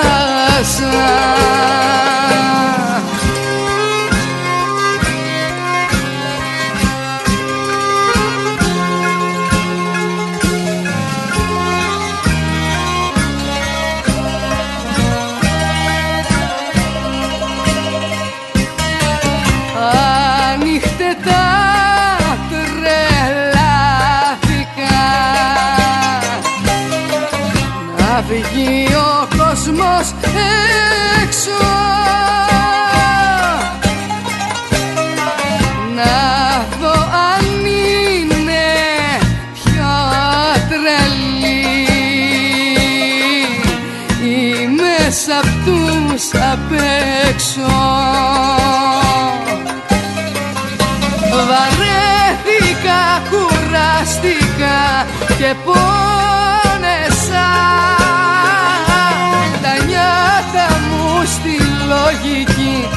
τα ξόδεψα Βαρέθηκα, κουράστηκα και αηδίασα Τα νιάτα μου στη λογική θυσίασα Το είδες; Το είδα, ναι. Τι δείχνει το βίντεο; Το βίντεο δείχνει δύο μπάρες να κατεβαίνουν για να Σε περάσει κατοικημένη ένα τρένο, περιοχή, Σε έτσι. κατοικημένη περιοχή. Ε, οι μπάρες κάποια στιγμή. Οι μπάρες είναι σηκώνονται. κατεβασμένες. Ναι, οι μπάρες είναι κατεβασμένες. Έχουν σταματήσει ένα ποδήλατο και ένα αυτοκίνητο συγκεκριμένα. Ε, και ανοίγουν. Σηκώνονται οι μπάρες κάποια στιγμή, ανοίγουν. Και; Μετά από ένα λεπτό πέρασε το τρένο. με ανοιχτές μπάρες. Να σου Έγινε πω το- ότι έχω έγινε- δει. Έγινε το ανάποδο δηλαδή. Ναι, να σου πω ότι έχω δει. Ε, την ώρα που περνάει το τρένο σηκώνονται οι μπάρες. Ναι. Το έχω δει αυτό. Με τα Την- μάτια την μου. ώρα που περνάει. Την ώρα που περνάει Και το εδώ τρένο, γίνεται. οι μπάρες σηκώνονται. Ναι. Δηλαδή είναι εντάξει, ανόητο αν πας πας στο τρένο. Ε, Συγγνώμη λίγο. Ο- Όταν όμως το τρένο έρχεται και σηκώνει την μπάρες, τι γίνεται σε την περίπτωση; Εδώ ε, αντί να κατέβουν οι μπάρες, ήταν κατεβασμένο και όταν το τρένο ερχόταν ανεβήκανε. Απίστευτο έτσι. Πού λέγει, πού είναι; Ε, αμίντιο. Στο αμίντιο. Έλα Νικόλα, καλημέρα. Καλημέρα σας. Το τραγούδι που έβαλες είναι ταιριάζει ακριβώς πιστεύω με την κατάσταση που ισχύει. Εγώ αυτό που ήθελα να πω, επειδή άκουγα πριν που έλεγες ότι έχεις κουραστεί από όλο αυτό και έχεις βαρεθεί, εγώ ήθελα να προσθέσω πάνω σε αυτό ότι θα ήθελα να δω επιτέλους όλους αυτούς από το 2010, όπως είπε ο Νικόλας, δεν ξέρω πότε, που είναι υπεύθυνοι, να καθίσουν στο σκαμνί.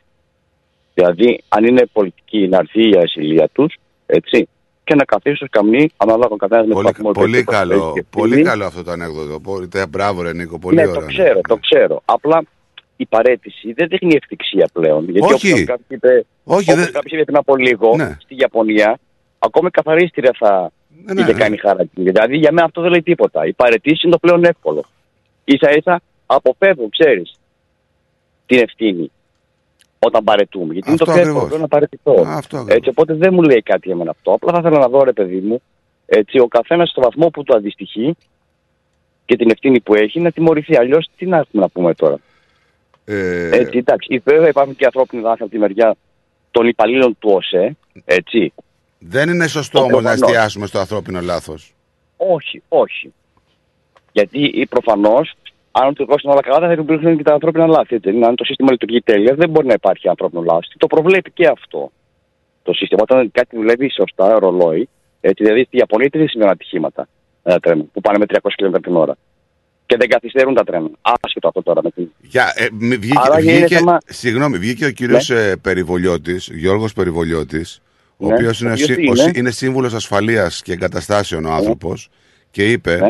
ότι ε, γι' αυτό υπάρχουν λέει ασφαλιστικές διατάξεις και οι δικλείδες ασφαλείας σε οποιαδήποτε συστήματα που λειτουργούν, είπε, Ναι. και, ο, και λέει ακριβώς, προστα- κα- κρατήστε αυτό, ό,τι μέτρα δεν παίρνω ή δεν ερευνώ αν χρειάζεται για να τα πάρω, αναλαμβάνω τον πιθανό κίνδυνο.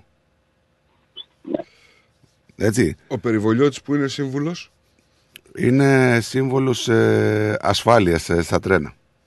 Και πού ήταν αυτός; Αυτή δεν η είναι σύμβουλη τώρα, διορισμένος. Ναι.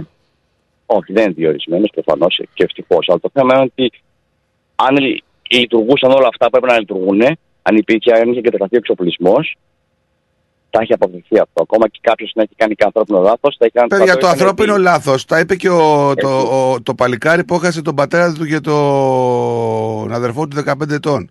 Που δικαιούται να πει και ένα πράγμα παραπάνω για τον ε, σταθμάρχη. Και είπε το τελείως αντίθετο. Τέτοια, τέτοια ατυχήματα, Νίκο μου, δεν, Ναι, πρέπει να, συμβαίνουν. δεν πρέπει να αποδίδονται Όχι, σχεδόν όλες- ποτέ σε ανθρώπινο λάθος. Αλλά σε Όχι. σχεδιαστικό λάθος, σχεδόν πάντα για μένα. Το ανθρώπινο λάθος είναι αναμενόμενο να γίνει. Αλλά το θέμα είναι κατά πόσο το σύστημα επιτρέπει να συνεχίσει να εφίσταται το λάθος αυτό. Αυτό. Εκεί θα το προλάβει το σύστημα. Η στήλη του σύστημα θα το προλάβει εκεί, το χειρότερο. Δηλαδή το να Αυτό. εξαρτάται η ζωή 350 ανθρώπων από ένα ανθρώπινο άνθρωπο, λάθος. Όχι. Έτσι. Μπορεί να το Όταν- λέγαμε αυτό το επιχείρημα το 1945-50. Έτσι. Παίρνουν παραπάνω. Από Ναι, 100 χρόνια. το, θέμα είναι το ότι 2023 είναι μια εξοργιστική προσπάθεια συγκάλυψης των Ναι, ευθυνών. βέβαια. Και το τρένο και το αεροπλάνο φαίνονται τα ασφαλέστερα μέσα. ε. Έτσι. Μεταφοράς. Δηλαδή, αν ο Σταθμάρχης πάθανε μια ανακοπή, αυτό που λέγα χθες. Τι θα Ναι. λέγαμε, εντάξει, κακιά η ώρα, πάμε παρακάτω. Έπαθε Όχι, ανακοπή όχι. ο άνθρωπος και δεν γύρισε το κλειδί. Ε, Πρέπει για μένα ακόμα και ο Πρωθυπουργός να παραιτηθεί. Γιατί όλοι γνωρίζουν, άρα όταν λες ότι έχω ευθυξία, εκεί θα φανεί η ευθυξία σου. Ε, τώρα δεν ξέρω θα- κατά πόσο θα κοστίσει η Νέα Δημοκρατία στι εκλογές και αν θα κοστίσει ή όχι. Δεν έχει σημασία δηλαδή. Αλλά το θέμα είναι ότι πρέπει κάποια στιγμή να μας γίνει μάθημα όλο αυτό. Και να μην χάνουμε ζωές έτσι. να και δασ- μετά από ένα μήνα, δύο να ξεχαστούν. Γιατί και το μάτι έγινε πριν τέσσερα χρόνια. Ακόμα αποδίδονται ευθύνες και ακόμα γίνονται έρευνες και δικαστήρια και όλα αυτά. Έχουν περάσει πέντε, πέντε χρόνια πέντε, σχεδόν. πέντε. Πέντε, ναι. Τον Ιούλιο θα κλείσουμε πέντε χρόνια ακριβώς. Ναι. Οπότε αυτό θα πρέπει να αλλάξει. Βγήκε- Πλέον να υπάρχει τουλάχιστον να τιμωρούνται οι υπεύθυνοι. Βγήκε ο. Και αυτοί κατά κύριο λόγο είναι πολιτικοί.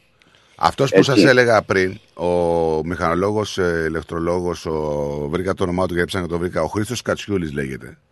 Είναι, Ναι. είναι πρώην πρόεδρος της Επιτροπής της ETCS. Αυτή το, το, είναι το σύστημα, το ETCS, που επεμβαίνει Ναι. στα φρένα αν κάτι πάει λάθος από μόνο του να σταματήσει το Ναι. τρένο. Με Ο, οποί- ηλεκτρικό ο οποίος, ο οποίος παρετήθηκε ένα χρόνο πριν από τη θέση του με μια Ναι. επιστολή κόλαφο για την ασφάλεια των σιδηροδρόμων Ναι. και είπε ότι έχω ενημερώσει τους πάντες από το 2014. Υπάρχουν επιστολές μου σε όλους τους υπεύθυνους.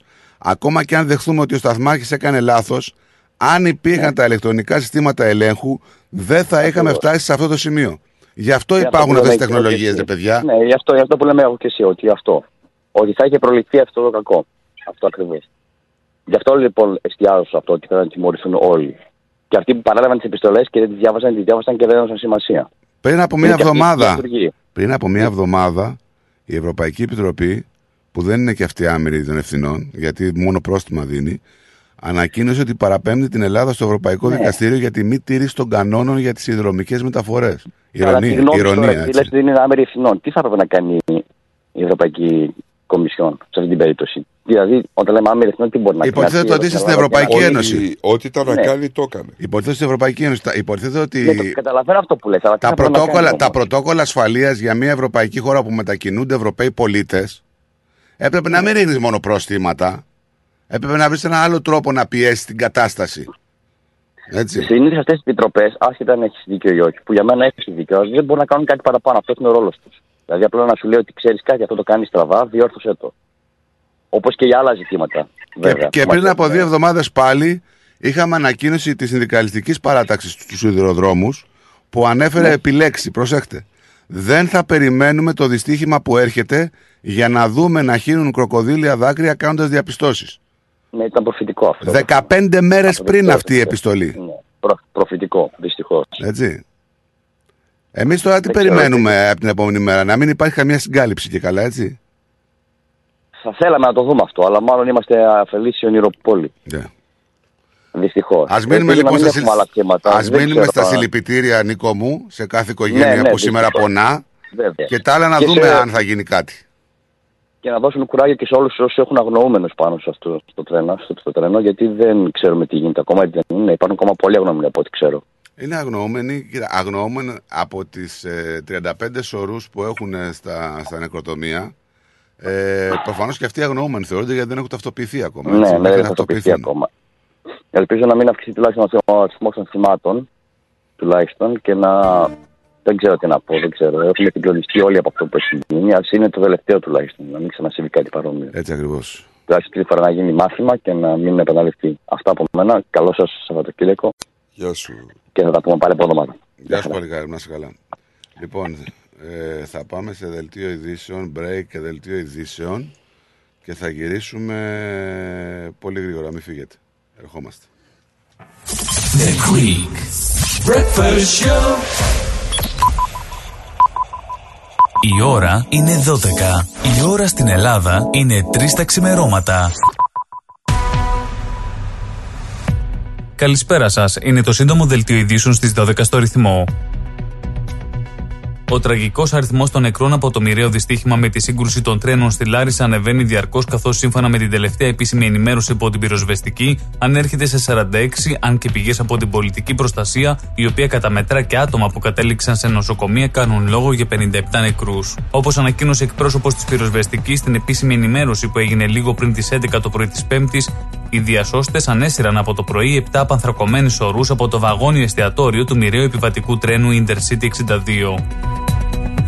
Ο εισαγγελέα του Αρίου Πάγου, Ισίδωρος Ντογιάκος, με νέα παραγγελία του ζητάει τον εντοπισμό των υπευθύνων, όποιοι και αν είναι, όπου και αν ανήκουν, από όπου και αν προέρχονται, για την τραγωδία στα Τέμπη, όπως επίσης ζητάει να διεξαχθεί έρευνα σε βάθος. Ειδικότερα, ο κύριος Ντογιάκος, με νέα δεύτερη παραγγελία του προς τον επικεφαλή της εισαγγελίας εφετών Λάρισας, ζητάει την σε βάθος διερεύνηση προς κάθε κατεύθυνση, την άμεση συγκέντρωση όλων των αποδείξεων και την ταχύτατη ολοκλήρωση του ανακριτικού έργου για την τραγωδία στα Τέμπη. Κακουργηματική ποινική δίωξη ασκήθηκε στο σταθμάρχη Λάρισας Βασίλης Σαμαρά για διατάραξη της ασφάλειας των συγκοινωνιών, ανθρωποκτονίες και σωματικές βλάβες εξαμελίας. Ο σταθμάρχης παρέμεινε για 10 λεπτά ενώπιον του εισαγγελέα το μεσημέρι της Πέμπτης και μετά την απαγγελία των κατηγοριών πήρε προθεσμία να απολογηθεί στον ανακριτή το ερχόμενο Σάββατο, ενώ μέχρι τότε θα παραμείνει κρατούμενος. Σύμφωνα με το δικηγόρο του, ο κύριος Σαμαράς από την πρώτη στιγμή έχει αναλάβει την ευθύνη στα πλαίσια που του αναλογεί. Εκατοντάδες χιλιάδες Αυστραλοί ενοικιαστές βρίσκονται αντιμέτωποι με την έλλειψη στέγης, καθώς τα μειωμένα ποσοστά κενών κατοικιών ασκούν ανωδικές πιέσεις στις τιμές των ενοικίων. Αν και η κατάσταση μπορεί να αποδοθεί στην επιθυμία για μεγαλύτερους χώρους, η μετανάστευση, οι οικονομικές τάσεις και οι συνεχιζόμενες αυξήσεις των επιτοκίων πρόκειται να κάνουν μια ήδη κακή κατάσταση πολύ χειρότερη. Ο αναλυτής της S&P Global, Martin Fu, προβλέπει ότι η ήδη κακή κατάσταση αναφορικά με τα ενίκια στην Αυστραλία αναμένεται να γίνει ακόμη πιο δύσκολη. Το σύνολο των διαθέσιμων κεφαλαίων για συντάξεις, οι οποίες βρίσκονται στο επίκεντρο της πολιτικής αντιπαράθεσης αυτές τις ημέρες μετά τις αλλαγές που ανακοίνωσε η κυβέρνηση των εργατικών, συνεχίζει να ενισχύεται. Μέσα σε τρεις μήνες, ως το τέλος Δεκεμβρίου, τα ποσά που έχουν τα super funds στα ταμεία τους αυξήθηκαν κατά 100 εκατομμύρια δολάρια από τα 3,3 τρισεκατομμύρια δολάρια στα 3,4 τρισεκατομμύρια δολάρια, συν 3% σε ετήσια βάση, σύμφωνα με τα στοιχεία της Εθνικής Στατιστικής Υπηρεσίας. Στο μεταξύ, από τη Μελβούρνη, όπου βρέθηκε την Πέμπτη ο αρχηγός της αντιπολίτευσης Πίτερ Ντάντον, επιτέθηκε εκ νέου στον Ομοσπονδιακό Υπουργό Οικονομικών Jim Chalmers σχετικά με την επερχόμενη από το 2025 φορολόγηση των κερδών με 30% έναντι 15% των σούπερ με πάνω από 3 εκατομμύρια δολάρια, αλλά και για το ότι δεν απέκλεισε κατηγορηματικά τη φορολόγηση των κερδών κεφαλαίου για την πρώτη οικογενειακή κατοικία. Μια γυναίκα πέθανε από καταδίωξη της αστυνομίας στην νοτιοδυτική Μελβούρνη εχθές το απόγευμα. Η αστυνομία ισχυρίζεται ότι το αυτοκίνητο παρατηρήθηκε εν οδηγία κανόνιστα στον αυτοκινητόδρομο Princess Highway περίπου στις 1 το μεσημέρι. Μετά την απόπειρα αναχέτησης του οχήματος, άρχισε καταδίωξη της αστυνομίας πριν ακυρωθεί όταν και οι αστυνομικοί την έχασαν από τα μάτια τους. Η αστυνομία είπε ότι το αυτοκίνητο φέρεται να έπεσε σε φράγμα στην οδό Forsyth στο Point Cook λίγο αργότερα. Ο επιβάτης πέθανε στο σημείο, ενώ ο οδηγός, ένας 35χρονο, μεταφέρθηκε στο νοσοκομείο με τραύματα που δεν απειλούν τη ζωή του. Παραμένει στο νοσοκομείο υπό αστυνομική φρουρά. Το Ρωσικό Υπουργείο Εξωτερικών ανακοίνωσε ότι οι Υπουργοί Εξωτερικών της Ρωσίας, Σεργέη Λαυρόφ και των Ηνωμένων Πολιτειών Αμερικής, Άντωνι Μπλίνκεν, μίλησαν στο πόδι κατά τη Σύνοδο των Υπουργών Εξωτερικών της G20 στην Ινδία, αλλά δεν διεξήγαγαν διαπραγματεύσεις ούτε συνάντηση, μετέδωσαν τα ρωσικά πρακτορία ειδήσεων. Υψηλόβαθμος αξιωματούχος του Υπουργείου Εξωτερικών των Ηνωμένων Πολιτειών Αμερικής είχε δηλώσει λίγο νωρίτερα ότι ο Μπλίνκεν και ο Λαυρόφ μίλησαν για λιγότερο από 10 λεπτά στο περιθώριο της Συνόδου της Ομάδας των 20 στο Νέο Δελχή. Οι Ουκρανικές δυνάμεις διατηρούν υπό έλεγχο όλα τα μέτωπα, υποστήριξε ο πρόεδρος Βολοντίμιρ Ζελένσκι σε βιντεοσκοπημένη ομιλία του. Η ομιλία του Ζελένσκι έγινε λίγες ώρες μετά την ανακοίνωση της στρατιωτικής διοίκησης της Ουκρανίας ότι ρωσικά στρατεύματα προωθούνταν κοντά στη στρατηγική σημασίας πόλη Μπαχμούτ, που αποτελεί το επίκεντρο σφοδρών επιθέσεων από τις φιλορωσικές δυνάμεις. Ο πρόεδρος της Τουρκίας έδωσε τέλος στις φημολογίες επιβεβαιώνοντας ότι οι προεδρικές και οι βουλευτικές εκλογές θα διεξαχθούν την προγραμματισμένη ημερομηνία της 14η Μαου και παρά τον φωνικό σεισμό που κατέστρεψε τη νότια Τουρκία στις 6 Φεβρουαρίου. Καταγγέλλοντας τις επικριτικές φωνές για τη διαχείριση της καταστροφής από την κυβέρνησή του, ο αρχηγός του τουρκικού κράτους διαβεβαίωσε: Θα τους δώσουμε την απάντηση που αρμόζει στις 14 Μαου. Με τον τρόπο αυτόν, ο Ερντογάν αποκλεί de facto οποιαδήποτε αναβολή των δύο ψηφοφοριών παρά την κατάσταση που επικρατεί στις σεισμόπληκτες περιοχές. Να πάμε και στον καιρό της Μελβούρνης, όπου σήμερα η θερμοκρασία θα κοιμανθεί από 13 έως 21 βαθμούς Κελσίου, ενώ θα επικρατήσει κυρίως ηλιοφάνεια στον ουρανό της πόλης. Ήταν το σύντομο δελτίο ειδήσεων στις 12 στο ρυθμό. Για περισσότερες ειδήσεις και νέα από όλο τον κόσμο, επισκεφτείτε το website μας www.rhythmos.com.au. Καλό υπόλοιπο ημέρας.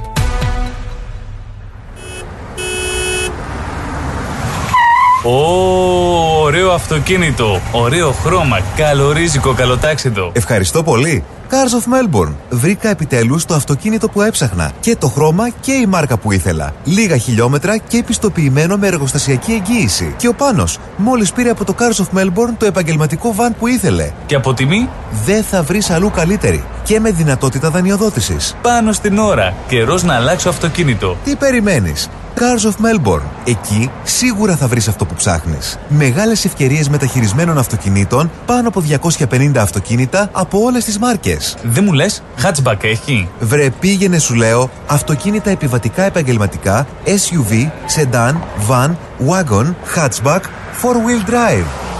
Cars of Melbourne. Ο Πίτερ και ο Σπύρος Χριστόπουλος πρόθυμοι να σας εξυπηρετήσουν. 1109 Sydney Road, Coburg North. Τηλέφωνο 9354 8828 ή στο 0412 335996. carsofmelbourne.com.au Το επόμενο σου αυτοκίνητο είναι εδώ. Cars of Melbourne. Moss Property Consultants. Συμβουλευτική υπηρεσία διαχείρισης ακινήτων. Για να μην έχετε προβλήματα με την ενοικίαση και διαχείριση των ακινήτων σας, η πολυετής πείρα και ο επαγγελματισμός μας εξασφαλίζουν την αξιόπιστη και αποτελεσματική διαχείριση της ακίνητης περιουσίας σας. Αναλαμβάνουμε την επίβλεψη των ακινήτων σας, τη σύνταξη μισθωτικών συμβάσεων, την ίσπραξη των ενοικίων. Φροντίζουμε και διαφυλάσσουμε την ακίνητη περιουσία σας, διασφαλίζουμε τα συμφέροντά σας και διεκπεραιώνουμε με απόλυτη ασφάλεια τις συναλλαγές σας. Moss Property Consultants. Αναλαμβάνουμε εργοστάσια, γραφεία, καταστήματα, οικίες. Εξυπηρετούμε όλες τις περιοχές με υπευθυνότητα και επαγγελματισμό. Τηλέφωνο 9429 4800. 429 Bridge Road, Richmond. Moss Property Consultants. Αξιοπιστία Και ασφάλεια. Ήρθε η ώρα να αγοράσεις το σπίτι των ονείρων σου. Ψάχνεις για νέο επαγγελματικό χώρο; Ενδιαφέρεσαι να πουλήσεις το σπίτι σου χωρίς να βγεις χαμένος; Όποιες και αν είναι οι κτηματομεσητικές σας ανάγκες, η επιλογή είναι μία. O'Brien Real Estate. Τα μεσητικά γραφεία της O'Brien Real Estate βρίσκονται σε 32 τοποθεσίες σε Μελβούρνη και Phillip Island, παρέχοντας κτηματομεσητικές υπηρεσίες σε ιδιώτες και επαγγελματίες για την άμεση έβρεση κατοικίας, επαγγελματικής στέγης, οικοπαίδων, καθώς και για πώληση ακινήτων. Η δυναμική ομάδα της O'Brien Real Estate, με πολύ καλή γνώση της κτηματαγοράς, αναλύει τις ανάγκες του μισθωτή ή επενδυτή. Βρίσκεται δίπλα του με συνέπεια, υπευθυνότητα, φιλική εξυπηρέτηση και επιδιώκει το καλύτερο αποτέλεσμα. Στην O'Brien Real Estate μιλάμε ελληνικά. Για περισσότερες πληροφορίες επισκεφτείτε το o'brienrealestate.com.au ή καλέστε στο 0409 708 000. O'Brien Real Estate. Ένα βήμα πιο κοντά στο όνειρο. Θέλεις να ξαναακούσεις μια εκπομπή; Άκουσέ τη σε podcast. Μπες στο ρυθμός.com.au ή στο ρυθμός app ή γίνεις συνδρομητής στα podcast του ρυθμός radio εντελώς δωρεάν σε Google Podcast, Apple Podcast και Spotify. Βρες όλες τις live εκπομπές του Ρυθμός Radio σε podcast. Μπες στο ρυθμός.com.au ή στο Ρυθμός App ή γίνεις συνδρομητής στα podcast του Ρυθμός Radio εντελώς δωρεάν σε Google Podcast, Apple Podcast και Spotify. Ρυθμός DAB+. Για τις πιο δύσκολες ώρες σας, είμαστε κοντά σας. Με κατανόηση, συνέπεια και επαγγελματισμό. Όπως απαιτούν οι περιστάσεις. Παναγιώτης Τζιότσης. Orthodox Funeral Services. Τηλέφωνο 03 95 68 58 58.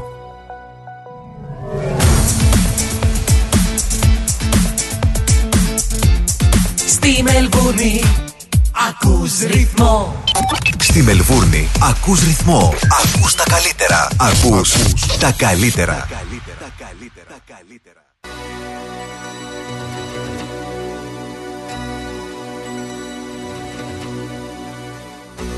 Σε ποιον να μιλήσω Αλήθεια να πω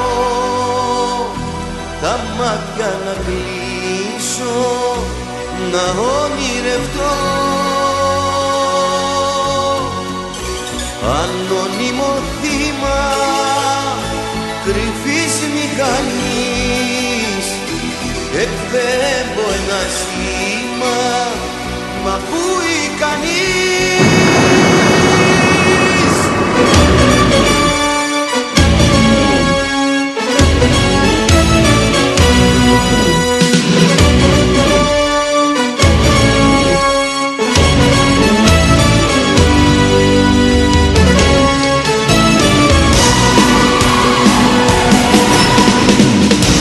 Σε ποιον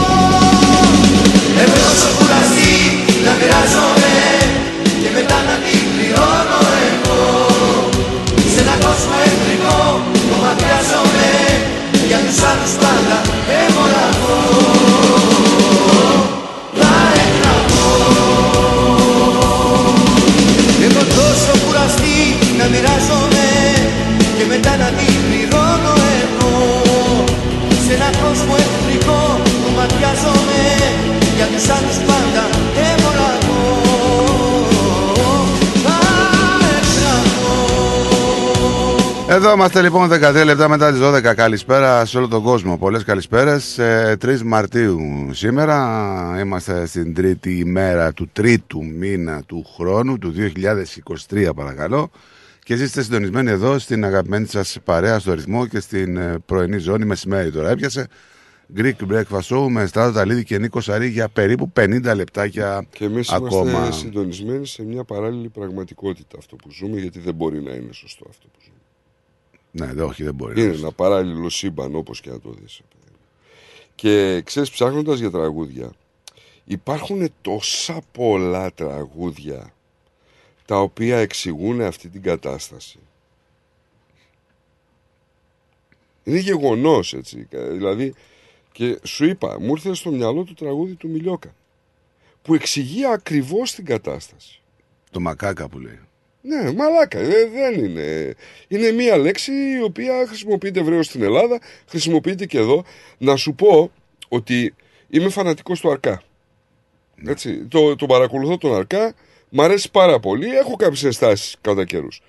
Εχθές, ε, το πρώτο σκίτσο που δημοσίευσε ήταν με το μήνα Μάρτιο που του αρέσει να κάνει λογοπαίγνια με τους μήνες και τέτοια και έδινε το μήνα Μάρτιο και ένα τρένο το οποίο είχε μπροστά μια νεκροκεφαλή. Η δεύτερη ανάρτησή του ήταν μια εικόνα από ένα κοριτσάκι το οποίο κάθεται μέσα σε ένα τρένο με ένα περιστέρι δίπλα του. Είναι, είναι πολύ συνταρακτική εικόνα. Έτσι, και γράφει από κάτω αρκάς μηχανογραφημένα. Αυτή η εικόνα δημιουργήθηκε σε λίγα δευτερόλεπτα με μία απλή εντολή σε πρόγραμμα τεχνητής νοημοσύνης. Κι όμως, σε εποχή τόσης τεχνολογίας, η φυσική ηλικιότητα αυτού του κράτους παραμένει εγκληματικά ακμαία. Το να δώσεις μια εντολή και να σου δημιουργηθεί μια εικόνα σε δευτερόλεπτα σε αυτή την εποχή που ζούμε είναι ηλίθιο να μην μπορείς να παρακολουθείς ένα τρένο. Σκέψου ότι στην Αυστραλία του 2023 βρήκαμε ένα τσιπάκι σε ένα δρόμο που έπεσε στο διάολο το... να μην πω. Όχι τσιπάκι. Ναι, ό,τι ήταν. Μια κάψουλα σαν ναι, δαχτυλίδρα. Χριστιανέ μου, ναι, ναι, ναι. Λοιπόν, ο Σάκης ε, λέει το 1995 γινούσα στη μονάδα μου το 95, ύστερα από στρατιωτική θητεία. Με τρένο, λέει, της γραμμής Αθήνα Κομωτινή. Κάναμε στάση, λέει ο Σάκης, ο φίλος μας εδώ ακροατή, στο σταθμό της Τιθωρέας για να μας προσφέρει το Express. Όμως ο κλειδούχος άργησε να αλλάξει τις ράγες, με αποτέλεσμα το Express να μην πέσει στο τρένο μας, αλλά να βγαίνει στο χώμα μεταξύ των ραγών, να αποκολλάται από το βαγόνι της μηχανής, από τη βάση, με τις ρόδες και να αναποδογυρίσουν τα πρώτα τρία βαγόνια. Σκοτώθηκαν 7 άνθρωποι. Μεταξύ αυτών δύο παιδιά και ο κλειδούχος. Δεν βρήκα στοιχεία λέει, στο διαδίκτυο, επειδή ήταν πολύ παλιά. Αλλά βλέπω ότι υπήρξε εκτροχιασμού τρένους στο ίδιο σταθμό, στο ίδιο σημείο το, ί- το 2022. Αχ, Ελλάδα. Δηλαδή, γιατί το στέλνει το μήνυμα αυτό τώρα ο Σάκης προφανώς ότι μιλάμε, λέμε εμείς, λέμε, λέμε, λέμε, λέμε και υπάρχει σοβαρό ενδεχόμενο δηλαδή μετά από 15-20 χρόνια να ξαναδούμε στο ίδιο σημείο μια ίδια καταστροφή. Και άμα μιλήσουμε για πιθανότητες, θα σου πω εντάξει. Θα σου λέγα δεν είναι και πολλές, Αλλά έτσι πώς γίνουν τα πράγματα από ό,τι βλέπουμε, δεν είναι και λίγες. έτσι. Αυτό ακριβώς. Παιδιά, ναι, είναι. Ναι, δεν ξέρω τι να πω. Δηλαδή. Πάμε να δούμε τι γίνεται και στον υπόλοιπο κόσμο. Καταρχήν να δούμε τι έχουμε. Έχουμε την Ελλάδα, έχουμε, έχουμε και άλλα πράγματα, ρε παιδιά. Έχουμε και άλλα πράγματα.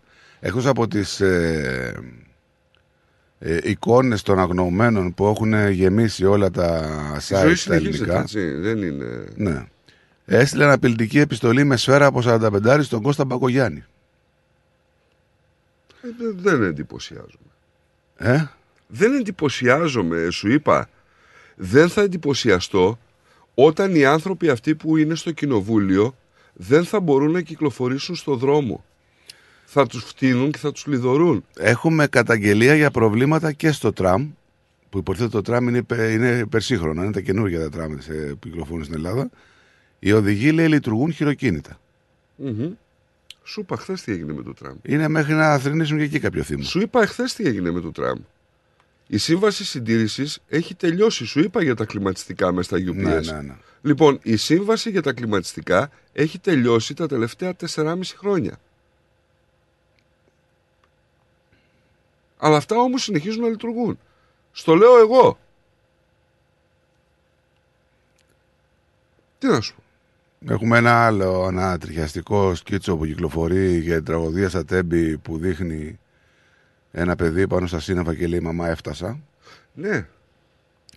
Έχουμε τραγωδία στο Αγρίνιο βουτιά θανάτου για 65 χρόνια από τον τρίτο όροφο πολυκατοικίας. Έχουμε... Και αυτό είναι που φοβούνται πάρα πολύ τις αυτοκτονίες τώρα των μελών των συγγενών. Βέβαια. Είναι κάτι που το έλεγε μια ψυχολόγος και έλεγε ότι το χειρότερο που μπορείς να πεις αυτή τη στιγμή είναι ότι ξέρεις έχεις κι άλλο παιδί ή ξέρεις η οικογένειά σου σε χρειάζεται. Είναι ότι χειρότερο λέει μπορείς να πεις. Πάμε, να πάμε, άμα θες να πάμε στο κομμάτι αυτό της, υπο, της ψυχολογικής υποστήριξης. Υπάρχει ψυχολογική υποστήριξη για τα θύματα, εννοώ τους συγγενείς των θυμάτων. Δεν ξέρω. Ή τα θύματα που ήταν στο τρένο. Δεν ξέρω. Που είναι τραυματίες και βγήκανε, γιατί και αυτοί παιδιά που δεν τραυματιστήκανε, όταν βγήκαν από το τρένο, φαντάζεστε τι εικόνες αντίκρισαν. Μιλάμε για εξφοδρισμένα πτώματα σε ακτίνα 50 μέτρων γύρω-γύρω. Ε, έχουμε κάποιες συγκεντρώσεις διαμαρτυρίας και στη Θεσσαλονίκη και στην Αθήνα έξω από τα γραφεία της Hellenic Train και του ΟΣΕ. Έτσι. Έχουμε εταιρεία security στις αίρες που φυλάει σιδηροδρομική διάβαση γιατί δεν υπάρχουν ούτε μπάρες. Απίστευτο, έχουν προσλάβει εταιρεία security να φυλάει τη διάβαση. Πολλά ευτράπελα θα βγουν. Δηλαδή, πόσο στοιχίζει η εταιρεία security να φυλάει μια διάβαση; Από το να κάνεις μπάρες. Από το να κάνεις μπάρες, παιδί μου. Αλήθεια το. Δηλαδή, ε, είναι το πιο απλό ερώτημα που θα κάνει ο, ο, ο κάθε άνθρωπος. Δηλαδή. Κοίταξε, εγώ θα σου πω το εξής. Ε, τι να κάνω αφού μου κλέβουν τα καλώδια; Τι να κάνω;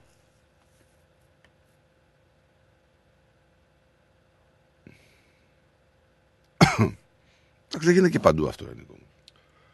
Ε, πίστεψε, έμενε στην πλειονότητα. Έτσι. Ειδικά εκεί που είπες εκείνο το μέρος. Είναι οι λεγόμενοι βουλγαρόγυφτοι που κατεβαίνουν με τα καροτσάκια και τα που βάζουν μέσα τις κάσες από τα ψυγεία και τις κάνουν ε, φορτηγάκια και κυκλοφορούν και μαζεύουν οτιδήποτε. Δεν, δεν, δεν παίζει ρόλο αν έχει ρεύμα αυτό που το κόβουν. Δεν είναι. Έχουμε βίντεο που έχει κυκλοφορήσει, όπως είπες, από το CNN Turk. Το οποίο λέει στεκόμαστε δίπλα στον αδελφό λαό της Ελλάδας. Έχουμε τον ε, υποστράτηγο. Δεν μ' αρέσουν αυτές οι ξαφνικές αγάπες, Δεν μ' αρέσουν. Με, μ' αρέσουν, με φοβίζουν. Ναι, τις θεωρίε ψεύτικες. Ναι, σίγουρα δεν υπάρχει. Έτσι. Κοίταξε, στην πλειοψηφία τώρα δεν μπορώ να πιστέψω ότι η πλειοψηφία του τουρκικού λαού δεν στεναχωρήθηκε με ό,τι έγινε. Όπως στεναχωρήθηκε. Ναι, αλλά δεν το γράφει ο λαός, το γράφει το CNN Turk. Ο λαός κάνει δηλώσεις σε κανάλια που βλέπουμε. Ε, έχουμε τον υποστράτηγο της πυροσβεστική που μιλάει και λέει: Κοιτάξτε κάτι. Απίθανο να βρούμε ζωντανούς ε, στα συντηρήμια. Μην ε, έχετε δει αυταπάτες. Μιλάμε για μια περιοχή, ξέρω εγώ, 100 τετραγωνικών, η οποία είναι ε, στο ίδιο. Ξέρουν ακριβώς τι γίνεται. Έλα και Θωμά. Ναι, γεια σας παιδιά, καλημέρα. Γεια σου κύριε Θωμά. Τι κάνετε, καλά; Καλά είμαστε. Ναι, να είστε καλά. Πολύ ωραία τα λέτε. Σας ακούω. Πολύ ωραία τα λέτε. Ξέρετε τι γίνεται. Ο όλος ο κόσμος είναι υπεύθυνος. Ο κόσμος αυτός είναι υπεύθυνος για αυτά τα αυτά. Δεν, δεν είναι ένας μόνο.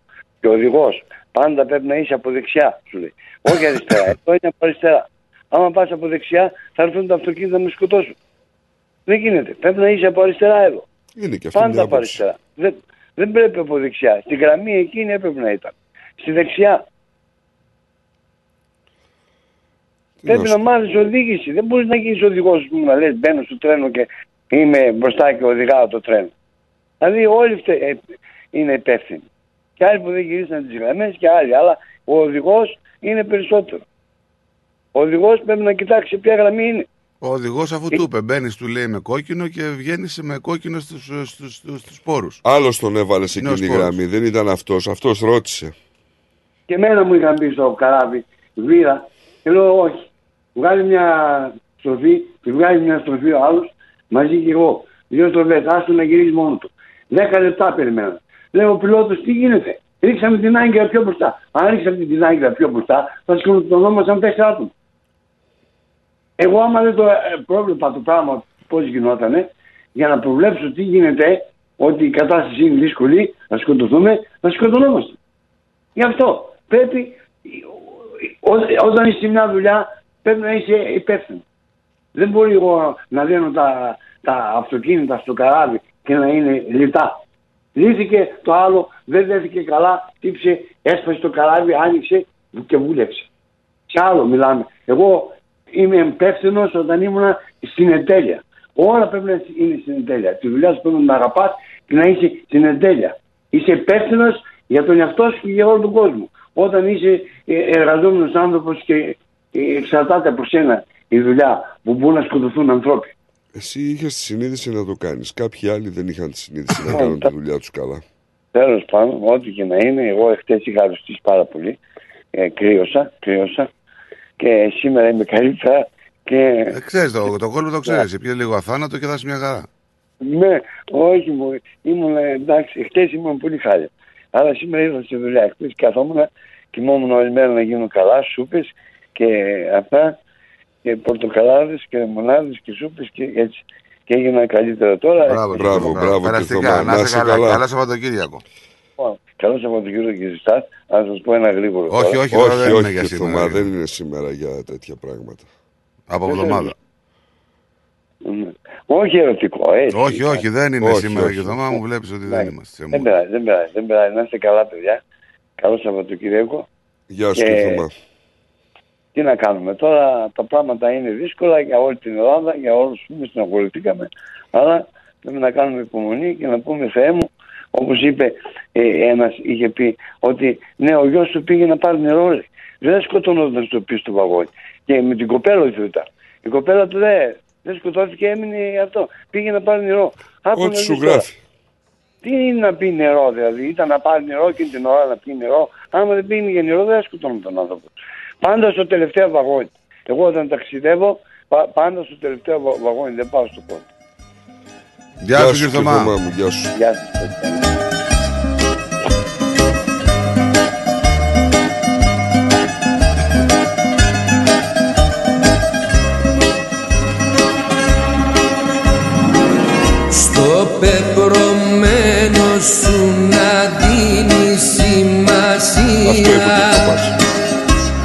Αυτό είπε ο κ. Θωμάς. Στο πεπρωμένο σου αδεί σημασία. Ήτανε με την κοπελιά του, πήγε να πάρει νερό και απλά μπήκε στο φαγόνι του εστιατορίου. Είναι στο πεπρωμένο. Ε, βέβαια. ιστορία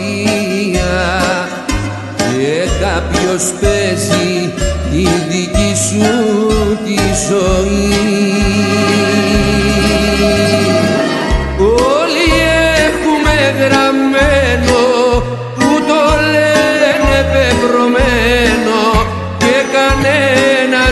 μπορεί να τα αποφύγει.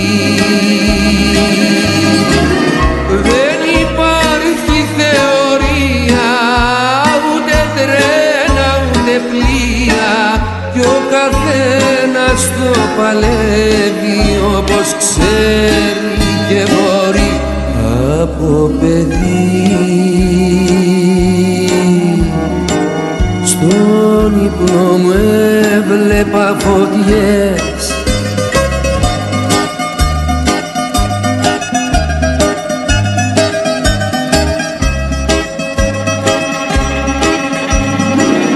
Για την αγάπη όσα κι αν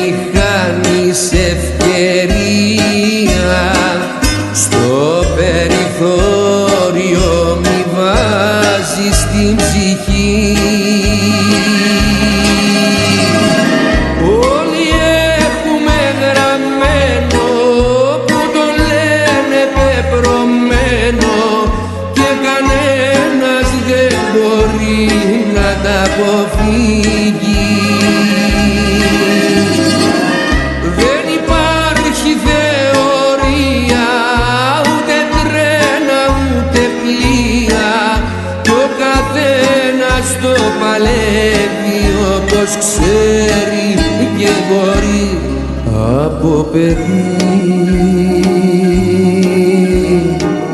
στον ύπνο μου έβλεπα φωτιές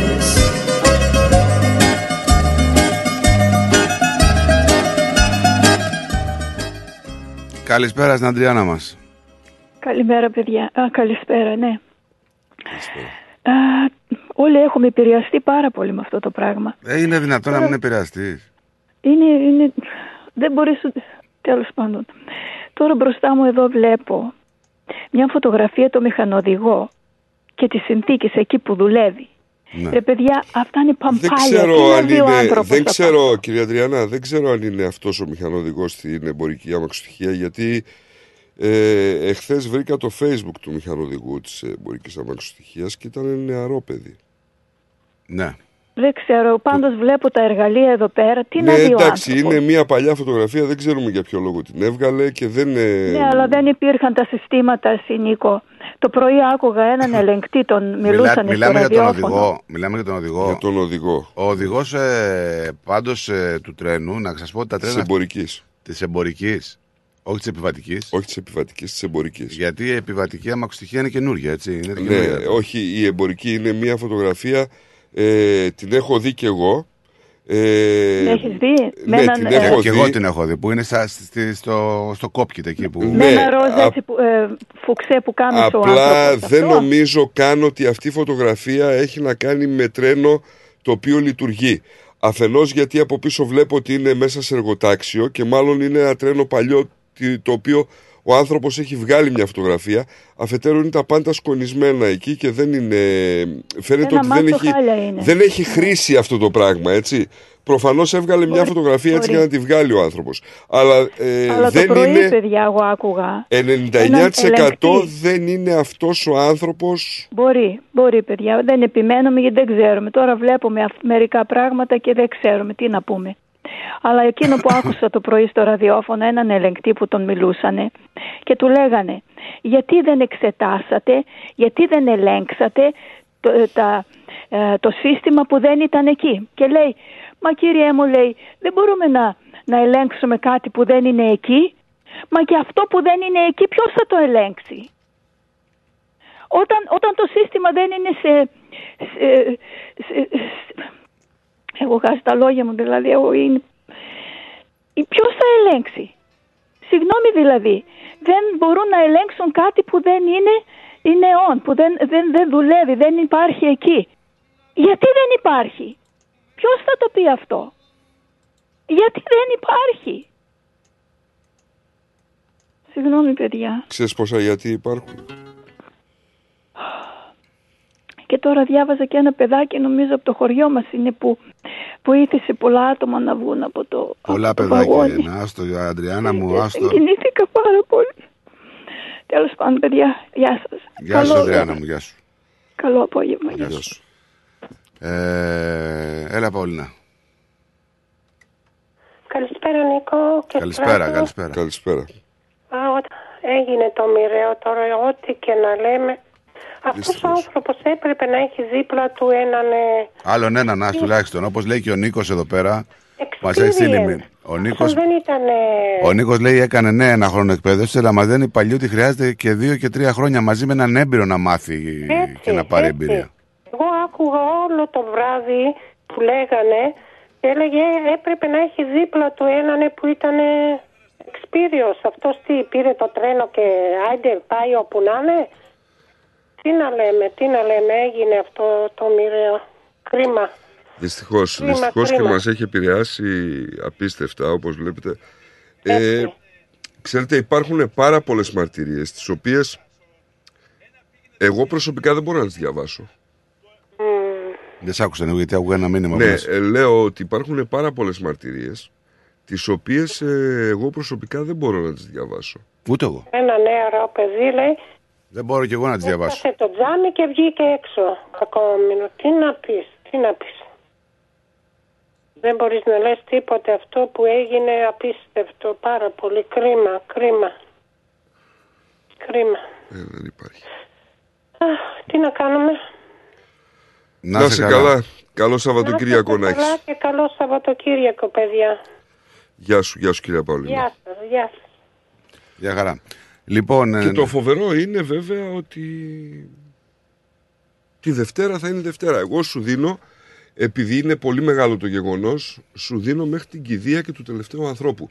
Εκεί, εκεί πλέον τα φώτα σβήνουν. Η Δευτέρα είναι Δευτέρα. Ε, ε, ε, Έχουμε ένα τρίμερο πένθος έτσι, στην Ελλάδα και όσοι το νιώθετε και για σας εδώ στην ε, Αυστραλία ε, απλά επειδή η ζωή συνεχίζεται να σας πούμε και όσοι θέλετε να ξεφύγετε λίγο από όλη αυτή την κατάσταση σας έχουμε πέντε διπλές προσκλήσεις για το θέατρο της ΕΑΜΑ. Χάσαμε τη Θεία Stop. Είναι μια προσφορά από το Cars of Melbourne του Παναγιώτη και του Σπύρου Χριστόπουλου. Είναι για την παράσταση αυτή της Κυριακής 5 Μαρτίου να πούμε. Αν θέλετε στείλτε μηνύματα ονοματεπώνυμο και τηλέφωνο ή πάρτε μας τηλέφωνο να σημειώσουμε τα ονόματά σας και οι προσκλήσεις σας θα βρίσκονται στην πόρτα ώστε να μπορέσετε να πάτε να απολαύσετε την παράσταση και να ξεφύγει και λίγο το μυαλό σας μέσα από αυτή την κατάσταση. Καλό θα ήταν, έτσι, γιατί το πένθος ε, πρέπει να υπάρχει, αλλά και η ζωή συνεχίζεται από την άλλη. Και όπως λέγανε οι αρχαίοι, το γάρ πολύ της θλίψεως γεννά παραφροσύνη. σωστό. Σου στείλα μια φωτογραφία. Δεν την έχω δει. Ε, η τελευταία που σου στείλα, η πρώτη ήταν του Αρκά, η δεύτερη που σου στείλα. Και πες μου, Πολύ καλό. Ναι, ναι. Ήταν η κακιά η ώρα, αλλά δεν είναι ώρα, είναι η χώρα και το χ το έχει μέσα σε παρένθεση. Η κακιά η χώρα, η ώρα. Ναι, πολύ ωραίο το λογοπαίγνιο. Ε, έξυπνο, πραγματικά. Και πόσο αλήθεια. Μα πόσο αλήθεια. τρομερό ρε.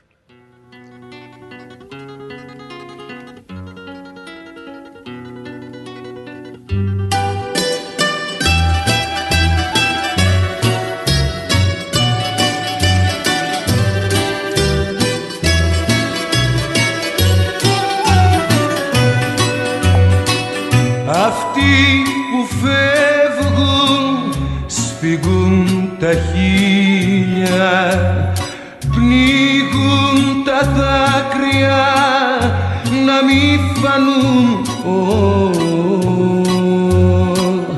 κι αυτοί που μένουν κουνούν μαντία κι άλλα στενάζουν γιατί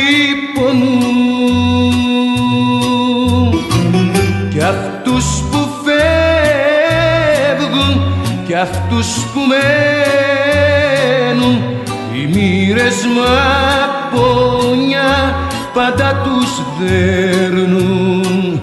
Κι αυτούς που φεύγουν κι αυτούς που μένουν οι μοίρες μαπόνια πάντα τους δέρνουν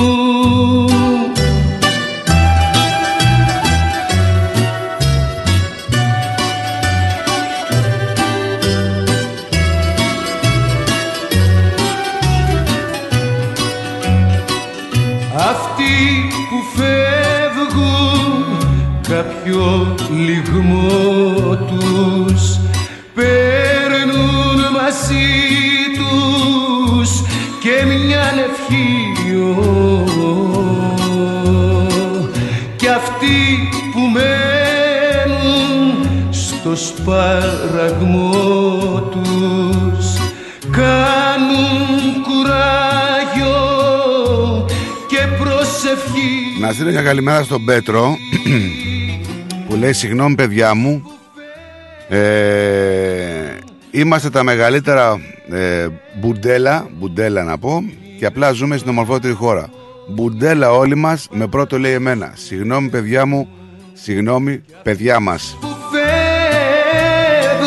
Και πόσο αλήθεια λες. Ο Γιώργος ο Φόσκολος λέει η κουλτούρα του Έλληνα είναι το δεν βαριέσαι, μαγκιά όπου υποτιμούν το ρίσκο, μεγάλο λάθος. Ναι, δυστυχώς έτσι είναι. Και ξέρεις τι μου κάνει εντύπωση ότι εχθές ε, βγήκε μια κυρία η οποία ήταν ε, συγγενής εργαζόμενου. Εδώ. Ελεκτή ή Ναι. οτιδήποτε. Και δεν έχουν καμία πληροφόρηση για τους εργαζόμενους από τον ίδιο τον ΟΣΕ.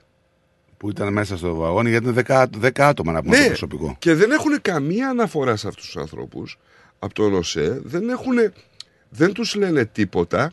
Δεν απαντάνε στα τηλέφωνα. Και όταν κάποιον καταφέρουν να βρούνε, τους λέει ότι μόλις έχουμε νέα θα σας πάρουμε τηλέφωνο ας πούμε. Και είναι πολύ περίεργη συμπεριφορά. Ό,τι μπορέσανε να μάθουνε ήταν από συναδέλφους των ανθρώπων που ήταν αυτοί εκεί και Εγώ- απλά γνωρίζονταν. Για, για, για να μην αδικούμε και κάποιους, ε, εχθές έκανα έτσι ένα ψηλό ρεπορτάζ γιατί έχω άνθρωπο που είναι μέσω ΔΣ του ΟΣΕ. Ε, είναι 25 χρόνια στον ΟΣΕ. Και πήρα τηλέφωνο για να μάθω έτσι κάποιες πληροφορίε. Σηκώντας το τηλέφωνο, δεν περίμενα ότι θα έκλαιγε εκείνη τη στιγμή. Γιατί προφανώς ξέρεις, έρχονται καταρρυπάσει πληροφορίες, φωτογραφίες, σχεδιασμοί που πρέπει να γίνουν. Ε, και νόμιζα ότι έπαθε κάτι ο δικός μας άνθρωπος, ο κοινός γνωστός, δηλαδή που έχουμε συγγενείς. Ε, τελικά δεν ήταν αυτό. Είναι τόσο πιεσμένοι και αυτοί αυτή τη στιγμή Ναι, εκεί ναι, πέρα ναι. που κάνουν αυτή την άχαρη δουλειά ε, και πραγματικά δεν μιλάω τώρα για αυτούς που παίρνουν τις αποφάσεις μιλάω για αυτούς που κινούν πολλά μέσα στην, στον οργανισμό. Ε, έχουν να κοιμηθούν οι άνθρωποι 4-5 μέρες τρεις όσο έχει γίνει αυτό. Και μου λέει είναι τραγικό αυτό που συμβαίνει. Είναι τραγικές οι πληροφορίες και φωτογραφίες που δεχόμαστε. Και είναι τραγικό, το, το ακόμα τραγικότερο λέει της υπόθεσης είναι τα τηλέφωνα που παίρνουμε από τους ανθρώπους που ψάχνουν τους συγγενείς τους, τα παιδιά τους, τους πατεράδες τους, αλλά στην πλειοψηφία μου λέει είναι γονείς. Γιατί το 85% θυμάτων νομίζω είναι νέοι άνθρωποι. Ναι, βέβαια. Ε, πάμε να ακούσουμε και ένα ηχητικό, να δεν το έχω ακούσει, να δούμε τι... Καλημέρα στο λοιμό. Καλημέρα Στράτο και Νίκο, καλημέρα στην παροικία. Ε, να, να πω κι εγώ κάτι ας πούμε που μου ήρθε στο μυαλό μου. Καλά, ε, το, ε, το επιβατικό τρένο και το εμπορικό τρένο δεν καταλαβαίνανε ότι πηγαίνανε στην, στη, στη λάθος γραμμή γιατί ερχόταν στην Ελλάδα οδηγάμε δεξιά. Στο, ένα πήγαινε δεξιά και ένα πήγαινε αριστερά. Το, το εμπορικό τρένο πήγαινε αριστερά. Δεν πρόσεχε να καταλάβει ότι πάει σε λάθος γραμμή. Ρε όλοι είναι, άντε να μην πω τώρα εντάξει, ε, οι αρμόδιοι της Ελλάδος, όλοι μιλάω τώρα γενικά, το μπούλο. Τα έχουν γράψει όλα στα αυτά τους και δεν, δεν χαμπαριάζουν τίποτα. Κρίμα στο κοσμάκι. Κρίμα στο κοσμάκι. Και στις μανάδες και στους πατεράδες τους. Αυτά είχα να πω. Λοιπόν, Ε, ο Λίμο έχει χάσει τώρα το, το θέμα. Δεν, έχουν γίνει κάποιες παρεμβάσεις για να είναι στην ίδια γραμμή. Συμβαίνει όλοι. αυτό, συμβαίνει Ναι, μερικές φορές. συμβαίνει αυτό. Ε, υπήρχε τρένο το οποίο έπρεπε να πάει στην άλλη γραμμή. Μεταφέρανε το τρένο στην ίδια γραμμή με το άλλο. Έπρεπε να είναι για λίγο, τελικά ήταν για πολύ. Να πούμε ότι όταν υπάρχει κάποιο κενό μεταξύ των δρομολογίων για, για αποφόρτιση της γραμμής, για... ο σταθμάρχης αυτό το πράγμα κάνει. Σου λέει ρε παιδί μου, έχω ένα κενό 50 χιλιόμετρα. μπορεί το τρένο να μπει σε αυτή τη γραμμή και να βγει στους νέους πόρους στην άλλη γραμμή. Αυτό έγινε στην προκειμένη περίπτωση. Γιατί του είπε του τέτοιου, έχεις κόκκινο, προχωράς και μέχρι τους νέους πόρους ξαναμπαίνεις στην άλλη γραμμή. Αλλά ξέχασε να γυρίσει το κλειδί για το επόμενο τρένο. Αυτό ήταν το λάθος που έγινε. Αυτό συμβαίνει να πάει ένα τρένο στην ίδια γραμμή με το άλλο. Αλλά ο, εδώ υπήρχε λάθος. Δυστυχώς εδώ υπήρχε λάθος. Έχουμε τι άλλα, έχουμε άλλα μηνύματα; Α, Να διαβάσουμε. νομίζω τα διαβάσαμε όλα. Έχω την εντύπωση τα διαβάσαμε όλα τώρα. Κάτσε να δω και αυτό. Ναι, ο Σάκης ήταν εκεί πέρα. Ε, αυτά είναι τα μηνύματα. αυτά. OK. OK. Πάμε να συνεχίσουμε λίγο τα νέα από την πατρίδα. Έχουμε συγκλονιστική την ανταπόκριση του κόσμου.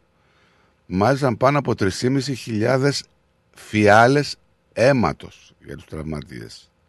Συγκλονιστικό γι' αυτό, γιατί όταν βλέπεις τον συνάνθρωπο και δραστηριοποιείται σε τόσο μεγάλο βαθμό με μια τέτοια καταστροφή, ε, νιώθεις και εσύ κάτι μαζί με αυτό να είναι ότι κάνει, ρε παιδί μου. Ε, έχουμε μνημόσυνο σε όλους τους ναούς ε, την Κυριακή της Ορθοδοξίας για τα θύματα της τραγωδίας. Ε, είχαμε τηλεγράφημα από τον Biden, συλληπιτήρια για το συνδρομικό Και δυστύχημα. από τον Τριντό, τον πρωθυπουργό του Και Καναδά. από τον Μακρόν, είναι στη αδέρφια μας είστε μαζί, μας είπε. Ε, τώρα συζητήθηκε στο Συμβούλιο της Επικρατείας η αίτηση της Ζωής Κωνσταντοπούλου για τους ηλεκτρονικούς πληστηριασμούς. Εκεί τα πάνε καλά, δεν έχουν λάθη. Όχι βέβαια και βγαίνουν και γρήγορα οι Ναι, αποφάσεις. βέβαια, εκεί τα πάνε καλά. Ε, χωρίς σύγχρονο σύστημα ελέγχουν το 30% του συνδρομικού δικτύου στην Ελλάδα. Το 50 διάβαζα εγώ. Έχουμε, γιατί, έχουμε τη δίκη του Άλκη που πηγαίνει παράλληλα. Ο Άλκης λέει είχε χάσει 3 με 4 λίτρα αίμα κατά σε μάρτυρας διασώσει του ΕΚΑΒ στη δίκη. Τελείωσε μετά από εκεί. Ε, έγκλεισε στον Κορυδαλό. Πήγε στο καναβάλι της Πάτρας και άρπαξε χρυσαφικά 1,2 εκατομμυρίων από κοσμοτοπολείο. Δεν το κατάλαβα αυτό. Τι δεν το κατάλαβες; Έγκλειστος. Ναι. Πώς Πήρε είναι; άδεια. Πήγε άδεια και πήγε έκανε ληστεία. Ναι, γιατί; Ωραία. Πώς θα ζεις; Βγήκε με επταήμερη άδεια Άμπρα. από το ψυχιατρίο, λέει, των φυλακών. Α, ακόμη καλύτερα. Ναι. Μεταφιέστηκε με αποκριάτικη σχολή, στολή, πήγε στο καρναβάλι, άδειασε ένα κοσμοτοπολείο αρπάζοντας εμπόρευμα 1,2 εκατομμυρίων ευρώ. Όμως την ώρα λέει που ο 42χρονο Μακριχέρη Καρνάβαλος έβγαινε από το κατάστημα με το θησαυρό που είχε φορτώσει στο ακίδιό του, έγινε αντιληπτό από υπαλλήλους εταιρεία security που τον μπλόκαραν και του πήραν πίσω τα κοσμήματα. Αυτό είναι στι 26 Φεβρουαρίου. Θα την, θα την έκανε δηλαδή. Και θα ξαναγίνει να έχει φυλακή, έτσι. Τώρα δεν πρόκειται να ξαναβγεί. Ε, είπαμε ότι για όσους χάσατε το, από το πρωί την εκπομπή ότι οι νεκροί έχουν φτάσει στους 57 από την τραγωδία στα Τέμπη. Έχουν ταυτοποιηθεί 24 είχαμε πορεία στη Θεσσαλονίκη για την τραγωδία στα Τέμπη. Ε, έχουν το διευθυντή της ε, ΜΕΘ στη Λάρισα που λέει μακάρι να είχαμε ζωντανούς. Από κάποια στιγμή έρχονται μόνο νεκροί δήλωσε ο άνθρωπος. Μα το λέγαμε χθες στο ξεκίνημα, δηλαδή λέγαμε ότι υπήρχαν 17 σακούλες με ανθρώπινα μέλη και πρέπει να καταλάβει ο κόσμος ότι όταν γίνεται ένα ατύχημα και παίρνουν μια φωτιά, ξέρεις, λένε μας πώς κατάφεραν από τη στάχτη. Ναι, υπάρχουν μέλη τα οποία είτε καταπλακώνονται είτε δεν παίρνουν φωτιά να παθρακωθούν και από αυτά τα μέλη βγάζουν άκρη. Τραγικό, αλλά έτσι είναι. Ε, έχουμε μια φοβερή έτσι, ένα φοβερό βίντεο ρε παιδί μου με τον πατέρα ενός ε, 23χρονου πάμε λίγο να την ακούσουμε. Πραγματικά. Ε, Έλα, Ειρήνη μου. Καλησπέρα. Είμαστε εδώ με την οικογένεια ενός ακόμη αγνοούμενου, του 23χρονου Ντένι. Ο Ντένις είναι από τη Θεσσαλονίκη, εκεί έμενε, εκείνη η οικογένειά του. Ωστόσο, το τριήμερο είχε πάει στην Αθήνα για να συναντήσει την κοπέλα του. Ε, να διασκεδάσουν, να περάσουν όμορφα και να επιστρέψει πάλι πίσω στην Ναι, ε, το τριήμερο, πόλη ρε του. παιδί. Όμως δεν έχει επιστρέψει ποτέ. Έχω εδώ την οικογένειά του, τον ε, πατέρα του, τον κύριο Πάνο και τον αδερφό του. Ο κύριος Πάνος ήταν ο τελευταίος που μίλησε μαζί του. Ήταν 11 η ώρα το βράδυ, όταν και τον πήρε ο ίδιος τηλέφωνο και του είπε: Μπαμπά, είμαστε καλά. Υπάρχει μια ψηλοκαθυστέρηση, αλλά θα συνεχίσουμε. Κύριε Πάνο, έρχομαι κατευθείαν σε εσάς να μας πείτε τι σας είπε το παιδί σας αυτή την τελευταία επικοινωνία που είχατε μαζί του. Αυτό ακριβώς μου είπε, μιλάγαμε, απλά μου λέει θα έχει καθυστέρηση, θα- θα καθυστερήσω, μην έρθεις ε, την ώρα που σου είπα, θα σε πάρω πάλι εγώ. Μόλις έχω νέα και πριν φτάσω θα σε πάρω να έρθεις να με πάρεις. Αλλά Σε ποιο σημείο ήταν όταν σας πήρε τηλέφωνο, είχε φτάσει Λάρισα. ήταν λίγο πριν τη Λάρισα. Ήταν που έκανε καθυστέρηση κάπου μια ώρα περίπου λέει.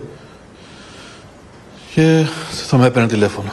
Είχε καταλάβει γιατί υπήρξε αυτή η καθυστέρηση, τι σας είπε; Όχι, όχι. Απλά με είχαν ενημερώσει ότι θα υπάρχει 40-45 λεπτά καθυστέρηση. Και εσείς ήσασταν στο σπίτι με τη γυναίκα σας, αμέριμνη, περιμένατε και; Περίμενα τηλέφωνο να με πάρει γιατί έτσι μου είπε. Και ξαφνικά πριν από αυτό όμως ε, κόπη, ε, κόπηκε η γραμμή. Ξαφνικά ενώ μίλαγα. Δεν ξέρω τι έφταιγε τα τούνελ, δεν ξέρω. Αλλά πότε δεν με πήρε τηλέφωνο. Και έτσι αποφασίσατε να πάτε εσείς στο σταθμό στη Θεσσαλονίκη να τον περιμένατε. Σκεφτήκατε ότι έχει πέσει η μπαταρία του κινητού του. Ότι... Πήγα, είπα σ- στη σύζυγο, λέω δεν μπορεί, λέω, θα πρέπει να έχει πάρει τηλέφωνο. Λέω, είχε πάει μια μισή ώρα. Και έτσι αποφάσισα να πάρω το, το αμάξι, να πάω στο σταθμό και με το πριν φ- που φτάνω βλέπω κόσμο και κατάλαβα κάτι δεν πάει καλά. Κατάλαβα ότι κάτι κακό συνέβη. Εσείς γνωρίζετε ότι ο Ντένις ήταν στο πέμπτο βαγόνι. Ωστόσο, υπάρχει και μεγάλη πιθανότητα, όπως μου είπατε νωρίτερα, να ήταν και στο κηλικείο την ώρα του κακού. Ναι, γιατί μ, όταν είναι πάντα μόνος, γιατί πηγαίνει, πηγαίνει συνέχεια. Συνήθιζε πολύ να πάει εκεί πέρα, του άρεσε να κάθεται εκεί πέρα να πίνει καφέ, καφέ κάτι. Ε, αυτό είναι ένα Και ακόμα ζήτημα. δεν έχω νέα αυτό, του. Αυτό με τα εισ- Ακόμα δεν έχω νέα του. Δεν μπορεί ο άνθρωπος να το χωνέψει με τίποτα. Παιδιά. Ε, Δύσκολες καταστάσεις. Πολύ. Και δεν μπορείς να τις ακούσει και να ακούσει έναν πατέρα. Ειδικά όταν είσαι γονιός. μετακινούνται μέσα στα τρένα. Οπότε, ας πούμε ότι έχει κοπεί ένα ειστήριο που λέει ότι είναι στο βαγόνι. Ε, πού είναι αυτό το μεταξύ, δεν μπορώ να το βρω. Πάνε στο καλό Σαββατοκύριακο. Πάμε να φύγουμε, ναι. Λοιπόν, να περνάτε καλά, να διασκεδάζετε όσο μπορείτε να διασκεδάσετε και να χαμογελάτε. ε, Τηρουμένο των Και ελπίδα. αναλογιών και των καταστάσεων. Ε, Εμείς τα πούμε πάλι Δευτέρα. Μείνετε συντονισμένοι στο ρυθμό. Πολλά προγράμματα. Έτσι. Έχουμε πλάτο Ανατζάκη, έχουμε πολλά DJ set σήμερα. Έχουμε και τηλεοπτικές μεταδόσεις, έχουμε και Αλεο Κατσιφάρα, έχουμε και Κώστα Μπαλαχούτη το Σαββατοκύριακο και Άγγελο Βλάχο. Μείνετε συντονισμένοι λοιπόν εδώ. Εμείς θα τα πούμε από εβδομάδα να περνάτε καλά. Γεια σας. Γεια σας.